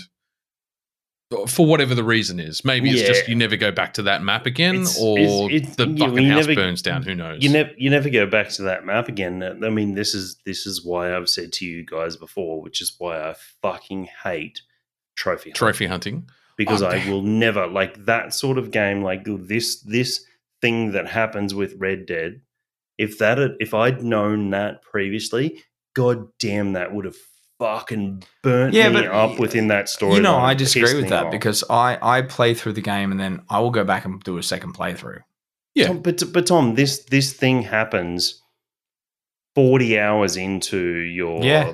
playthrough. Mm, but Yeah. but I haven't been told But what's going to happen. I, I'm I'm I'm playing a game. I'm not one, and I'm not saying that Pete is one of these guys, but I know guys who just literally just go because they like. I like the ding of a trophy. I play through a story organically, and then I go, cool. I'm gonna go back, and if I need to play through the whole game again, then I will. But I'll do it like if I know I'm just doing it for like hunting a trophy or whatever. I'll do the quickest playthrough possible that I can. the second time round. Yeah, I won't fuck Yeah, fuck I mean, with that the was story. my experience if, with- if, if, if I was going to go, if like if I was going to play Red Dead, I wouldn't look at a guide. If I was going to play Red Dead 2, which I do plan to play, Hmm. I'm not going to look at a guide for it. I'm just going to go in blind. It's Well, fucking oh, great. if- I love if it. it's fucking amazing. But Yeah. but so to be clear, the only missable It- trophies in RDR2 are do all the side quests before you progress them past certain points in the main story. Yeah, that's how I They play anyway. they don't yeah that's exactly right that's how i play as well so to me that's there's I, there's no spoilers it, i don't know anything about the storyline i just know before you go don't push too hard in the main story without doing all the side quests unless you want to do a second playthrough Yeah, I'm- that's not spoiling information No, this me. is this is exactly why I need to look this trophy list up, Pete, because there is one hundred percent something outside of that that I think Okay. you are missing, and you're gonna if you're going for this platinum, you're gonna be fifty hours into this game, and then you're gonna get you're gonna get hundred hours into this game and think you're gonna hit the platinum and not hit it because of this something that happened halfway through, and you will never. Ever, ever get back to it without playing another 50 hours worth of gameplay to get to it. okay So the only Alright, time well, that pisses me off, which I've I've said before on the podcast, was Mafia Three when it was a broken broken. yeah re-release. yeah i've and i've played some buggy games that Yeah. have prevented me as well When so it's, what when i was it's going a to game you can do, and like it's such a good game that you will go back and happily do. Like it's it's like what you're on. well, You play through seventeen of Witcher Three because yeah like Uh, it's so- one of those so- things. Like Dan, before you go googling what you're talking about, I, I'm No, just going to a- send he's you. On a, he's on a mission now. I'm gonna. I'm just going to send you the, the the the trophy guide, and you can read the first three paragraphs, and it'll probably warn you about what you're worried about. What I was going to say about where I am at the moment, Red Dead Redemption Two online. I mean, it's a two three year old game. How old is it? No, it's got to be longer than that. It's a Uh, it's about Three. it's about that Three three, four, three, yeah. four, three, four, maybe yeah. It is a thriving online game. I'm in lobbies with 40 other people. Um, I've got to say the same thing about when I played Doom 2016 recently and had to do the online. yeah, you did mention that. it was that 2000 surprisingly thriving. 2018. So uh, the other thing I found is it took all the best parts of GTA Online Hmm. and none of the griefing hackiness that ruined GTA Online. Yeah, So I'm having a ball at the moment. If you want to get into a fucking showdown in the middle of the town with another player, that happens. And there is some pretty, I've got to say, some pretty cringy shit in that game just out of the style of game it is. And you have a lasso, which Mm. means you can remove agency from other players, and it does feel a little cringy when that happens. Um, but apart, but I've actually I've been griefed by one guy once, and I was able to move away pretty rapidly. Apart from that, it's actually really cool community, good game, a lot of fun. I'm having a ball. That's the end of that. I think that's the end of the episode, unless anyone has anything, any closing. No, I am more than happy to wrap there. Yeah, I think it's uh, that beer. That beer did not get any better, so that's a disappointment. But um, otherwise, yeah, it's a did. uh, yeah, your well, Escobie. that phantasm was brilliant though. That, that that's and that's what I'm going to say. That that just that went down smoothly and brilliantly. But that treat. just yeah, absolute treat. Um, and look, Pete, we um we're we're praying for your recovery so that you can have beer soon. Thanks, mate. Thoughts and Uh, prayers. Thoughts and prayers. Any Thoughts closing prayers. thoughts, Dan? Yeah, thoughts and prayers. Uh, my thoughts and prayers are you've got another, what, uh, three weeks until you can have anything to drink? Yeah. Uh, I'll, I'll, I'll send you some beers then. Thanks. Four Um. We'll, four, we'll, we'll, we'll pack a new uh, new We- round of the Gozer by then, so I'll send Oh, you some, lovely. uh, some Yes, Gozer on that. the Gozer. hook it to his veins. Um, yeah, there's a few uh, short weeks before some of those games that we talked about start getting released. So I think that's a fun thing to look forward to. Uh, Mm. I did try, um, Dan, sorry, just quickly, I did mean to mention this before. I did try that Forspoken demo that you Oh, mm. It's mentioned. not getting good I haven't played it yet. Uh, I actually turned it off because I didn't want to ruin the game. It was such a fun in and in Okay. and in uh, intuitive demo Okay. uh, that I, I was in it for about 15, 20 minutes and I went, oh, no, no, no. I want to, I want to, I want to touch this from the start. Like I Okay. went, oh, no, this is an exciting world. Like, a couple of re- it- couple of reputable reviewers have said that it does not represent the game very well. Well, they that's you jump in, been- you jump in at a point where you're, I think, a little too powerful. And they've also spoken about the developers have spoken about the side quests that you do within the demo aren't actually a good indication of what happens for those Hmm. side missions within the game. Whether or Okay. not that's them just peddling bullshit, but Mm, as long so as no, I, I used the demo to do a um a quick run around of the control system and the yeah, movement and that's system. and and that's kind of what I was thinking So of. it's an introduction well. to the game Yeah. mechanic more than the game. Yeah, and, And the then I went. mechanics Oh, are then good? I, I literally just went. Oh no, no, no! I'm excited by this. I don't wanna I'm ruin gonna- this. I'm going to put this down. Yeah. Yeah. So yeah, but I, I did. Cool. I did try it. Bless you. Yeah. All right. I think. No, he's dead. If you do a third one, we kill you. I, I tried. Sorry, to we can cut it all out. No, no, no. All good. All good. I think. I think that'll wrap us for the episode. Um, thank you very much for listening. Have a great night. Thank you, and yes, welcome to the new new year and new us.